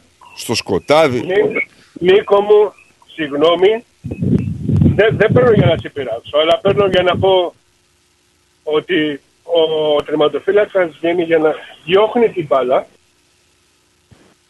διώχνει την μπάλα και ο παίχτης πέφτει επάνω στο τερματοφύλακα. Αυτό είναι επι, Αυτό, είναι, επιθετικό φάουλ. ε, αυτό δεν, έχω, δεν το έχω ξανακούσει πουθενά αυτό, έτσι. Αλήθεια με τη σου λέω. φορά που, κοίτα, με τη φορά που έχουν εκεί. Ο παίκτης είναι στατικός. Μια, μια σύγκρουση. Ο παίκτης είναι στατικός. Ο τερματοφύλακας όταν βγει, περίμενε, πρέπει να ξέρεις ότι σηκώνει το γόνατο. Για, για προστασία και μόνο. Σταυρώνε, τι λες; Είναι επικίνδυνο Εγώ, παιχνίδι. εγώ ξέρω τι λέω. Δεν είναι επικίνδυνο παιχνίδι. Δεν- Δεν έκανε τάπι. Εντάξει, δεν πήρε οκ. πόδια. Δεν είναι το τάκλιν μόνο το επικίνδυνο παιχνίδι. Δηλαδή, άμα το ρίξει μπουνιά, δεν Εκδοχές. έγινε τάκλιν. Με γροθιές έδιωξε την μπάλα και ο παίχτης ίσα και έπεσε πάνω στον Ναι, τερματοφύλακα. χρυσέ μου Ε, άνθρωπε, επιθετικό φάουλ θα ήταν αν ήταν μέσα στην περιοχή του. Εκτός της περιοχής δεν είναι. Δεν έχει το, το προνόμιο ο τερματοφυλάκας. Πώς το λένε, αυτό σου λέω. Μισό λεπτό. Αν ήταν έξω στην περιοχή και έδιωχνε με το κεφάλι την μπάλα και, ο, και γινόταν αυτό που γινόταν, πάλι ήταν φάουλ του τερματοφύλακα. Σταυρό, Σταυρό, άκου. Οι περιοχές που ο τερματοφύλακας μπορεί να παίξει με τα χέρια είναι δύο. Η μικρή περιοχή που έχει πλεονέκτημα ο τερματοφύλακας και η μεγάλη περιοχή που ο τερματοφύλακας μπορεί με να πιάσει την μπάλα με τα χέρια, αλλά δεν λογίζεται μόνο σαν τερματοφύλακας, αλλά σαν παίκτης. Δεν έχει προνόμιο ο τερματοφύλακας εκεί. Κατάλαβες; Και Έδιωξε την μπάλα πρώτα, Νίκο. Τώρα θέλει έλεος πια. Ναι, αλλά επικίνδυνα.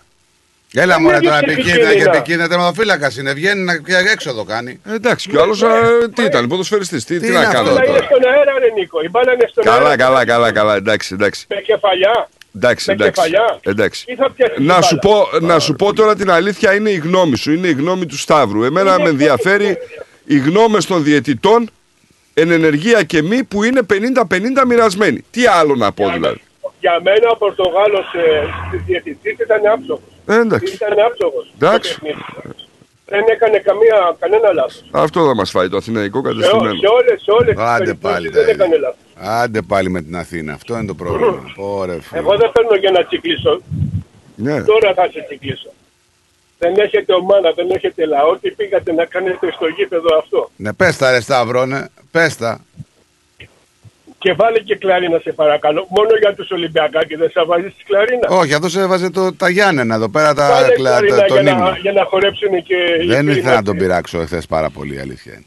Έχουμε δύο-τρεις βάζελες που παίρνουν τηλέφωνο. Ναι, ναι, το ξέρω. Βάρτε για να χορέψουν με το μαντίλι.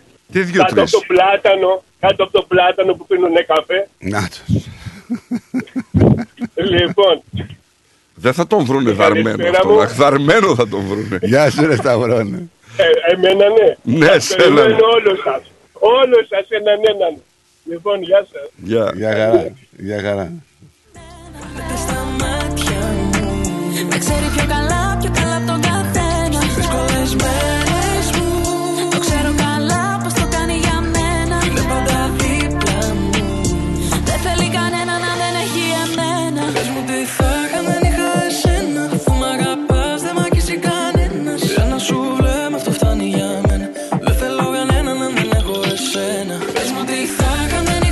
Καλά, εκεί στο Μέγα, άστο φίλε, έχουν, έχουν τρελαθεί. Ό,τι τους πει το αφεντικό. κανέναν αν δεν έχω εσένα Ε, Εδώ το open το αντικειμενικό. Ναι,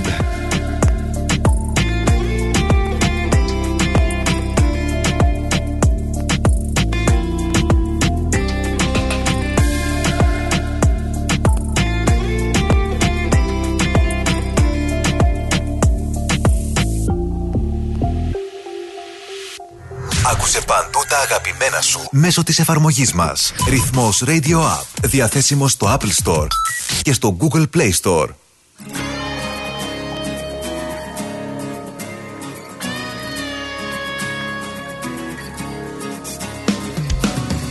Όσα προκύψανε ακόμα ερμηνεύω Και με τη σκέψη σου ξανά διανύκτερεύω Η νύχτα θρύψαλα τα πόδια μου γυμνά.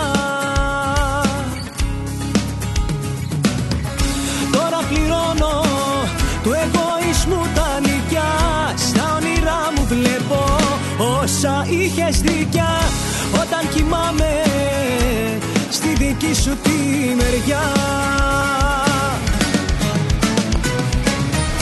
Όλα τα ναι θα σου φωνάξω Που δεν σου είχα πει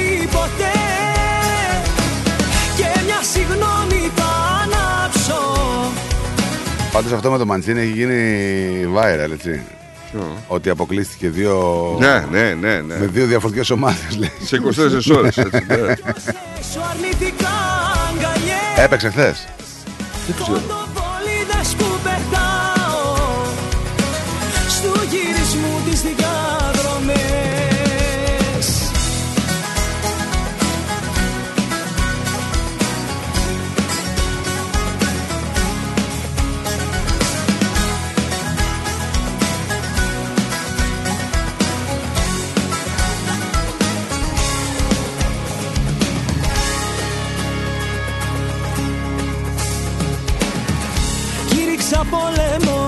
Χωρίς καμιά αιτία Έτσι για να έχω στην αγάπη τα πρωτεία. Το πείσμα γέννησε ανόητες στιγμές. Με τον καθρέφτη μου για σένα κουβεντιάζω. Όσα δεν έκανα σωστά τα ξεσκεπάζω. Είναι η ώρα να λυθούν οι διαφορές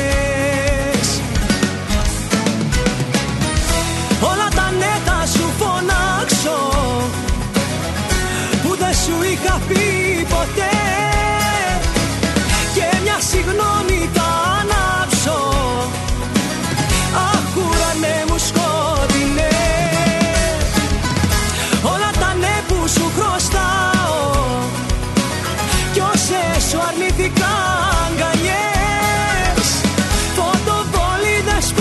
Αυτός ο. Είδα, έβλεπα μια συνέντευξη του Κανάκη, στο Χατζη Νικολάου, δεν ξέρω αν είναι αποσπάσματα.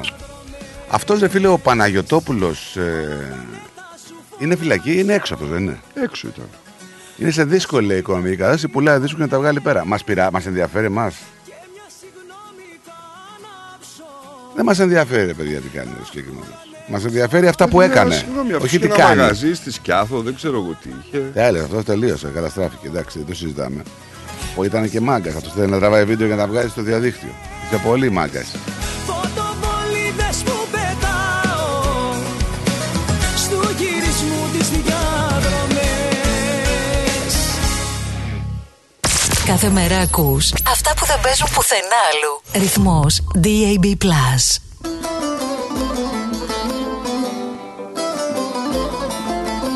Λοιπόν, μήνυση εναντίον ε, σχολείου. Ε, μήνυση εναντίον το σχολείο του, γιου- των γιών της. Έκανε μια νεαρή μητερά από τη Φλόριντα των Ηνωμένων Πολιτειών. Μπορεί το θέμα αυτό να ακούγεται λίγο έτσι περίεργο, αλλά παιδιά, κοιτάξτε να δείτε τι έχει γίνει. Καθώς την απαγόρευσε το σχολείο, την είσοδο στους χώρους του. Ο λόγος που της απαγόρευσαν τώρα την Εδώ είσοδο στους είναι χώρους το σχολείου Σημαντικό. ήταν επειδή η μητέρα είναι μοντέλο του OnlyFans. 31 χρονών έτσι η Βικτόρια Τρίς, Τρέισι. Μεγαλώνει τα δύο παιδιά της από τα χρήματα που βγάζει μέσα της ιστοσελίδας και ισχυρίζεται ότι το έκανε για να έχει τη δυνατότητα να είναι η ζωή του παιδιού της χωρίς να την εμποδίσει μια δουλειά με αυστηρό ωράριο. Το πρόβλημα ποιο είναι, δεν καταλαβαίνω. Ε, μήπως ε, η συγκεκριμένη γυναίκα πήγαινε στο σχολείο προκλητικά ντυμένη ή οτιδήποτε; Όχι, όχι. Ε, ειδικότερα να πούμε ότι έχει 150.000 ακόλουθους η γυναίκα. Βρε εντάξει, αλλά σου λέω, ε, μήπως ο Η- λόγος δεν ήταν, γιατί δεν μπορεί το Όχι. σχολείο τώρα να Η βγάλει μια νεαρή ανακοίνωση. μητέρα ισχυρίζεται ότι ένα μέλος του Σχολικού Συμβουλίου της Κομιτείας Orange διέδωσε φωτογραφίες στο λογαριασμό της στο προσωπικό του σχολείου. Δηλαδή πήγε στο προφίλ της και μετά αυτός ο μάγκας που ήταν στο σχολείο. Δεν εκεί- πήγε στο προφίλ της, ήταν στο... Φαν. στην εφαρμογή ήταν αυτός. Ναι, έτσι. Και τε- πήρε φωτογραφίες και τα και άρχισε και τις μοίραζε. Να τη διαβάλει τη γυναίκα. Για ποιο λόγο να το κάνεις αυτό; Δεν του κάτσε. Δεν του κάτσε. Είσαι κομπλεξικός, δε φίλε. Ξεφτυλίστηκα λέει και δεν θα έπρεπε να κάνει άλλος. Δεν θα έπρεπε να ανησυχεί για το τι κάνει ένας άλλος γονέας δήλωση. Και πολύ καλά λέει.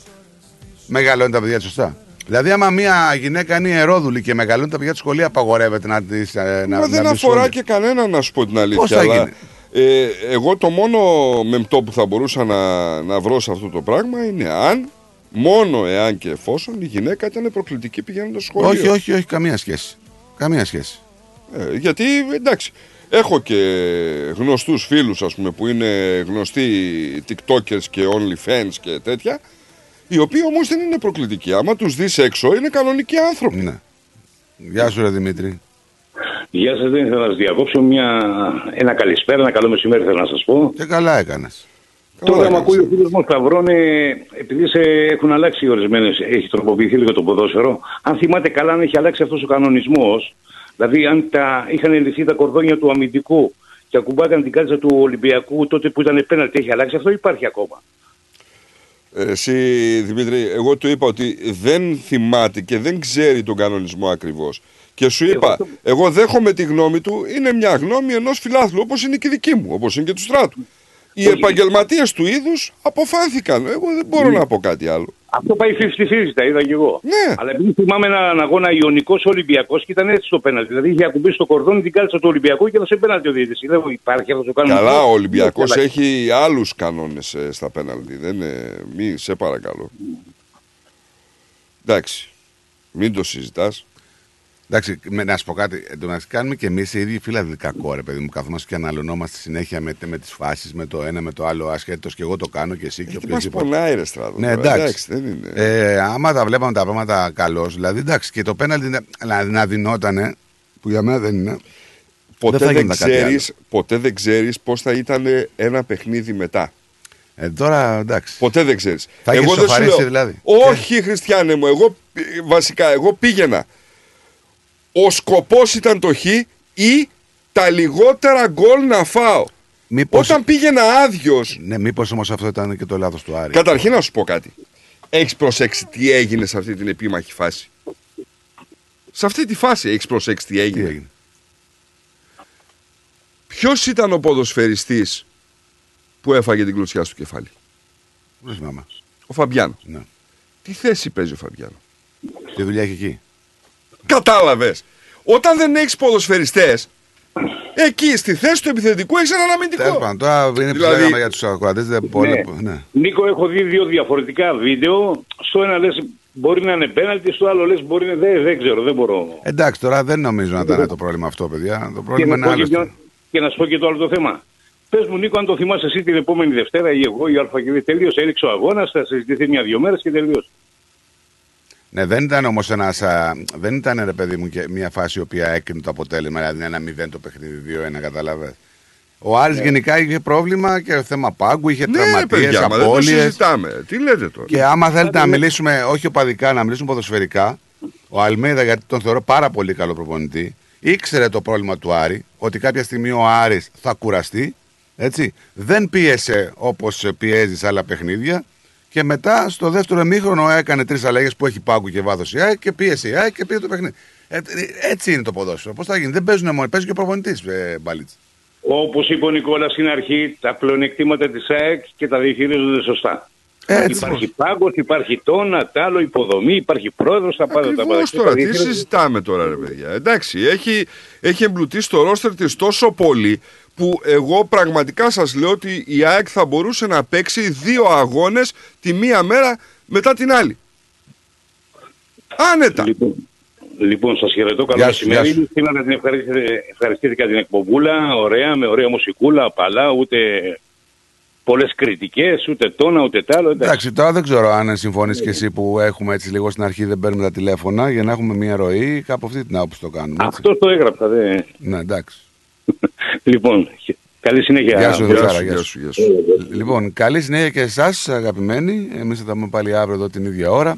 Μείνετε συντονισμένοι γιατί θα έρθει ο Πλάτονα 3 με 5. Βεβαίως. Δεν θα έχει Αυτό τώρα άκου να δει απειλή- σήμερα δεν θα έχει γιατί. απειλή είναι αυτό. Ναι, Θα έρθει ο Πλάτωνας έτσι όπως το πες. ναι, πάντα έχει το Πλάτονα.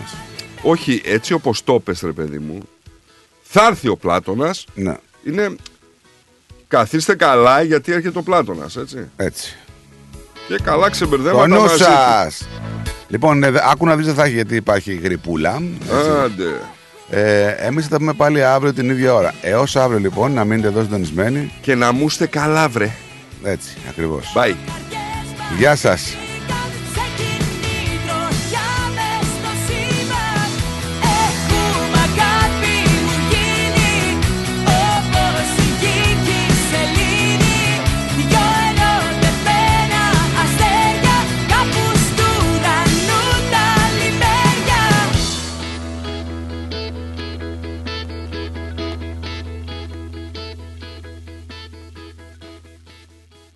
Τραγούδια που κολλάς. Ρυθμός DAB+.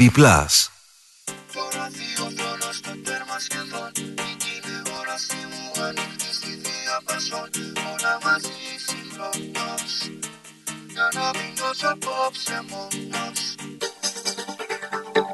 Δύο εβδομάδες έχω να κοιμηθώ Απ' το μυαλό μου εσύ δεν έχεις φύγει ούτε λεπτό Πως θέλεις να ερεμήσω Μα δεν μπορώ να λησμονήσω Δύο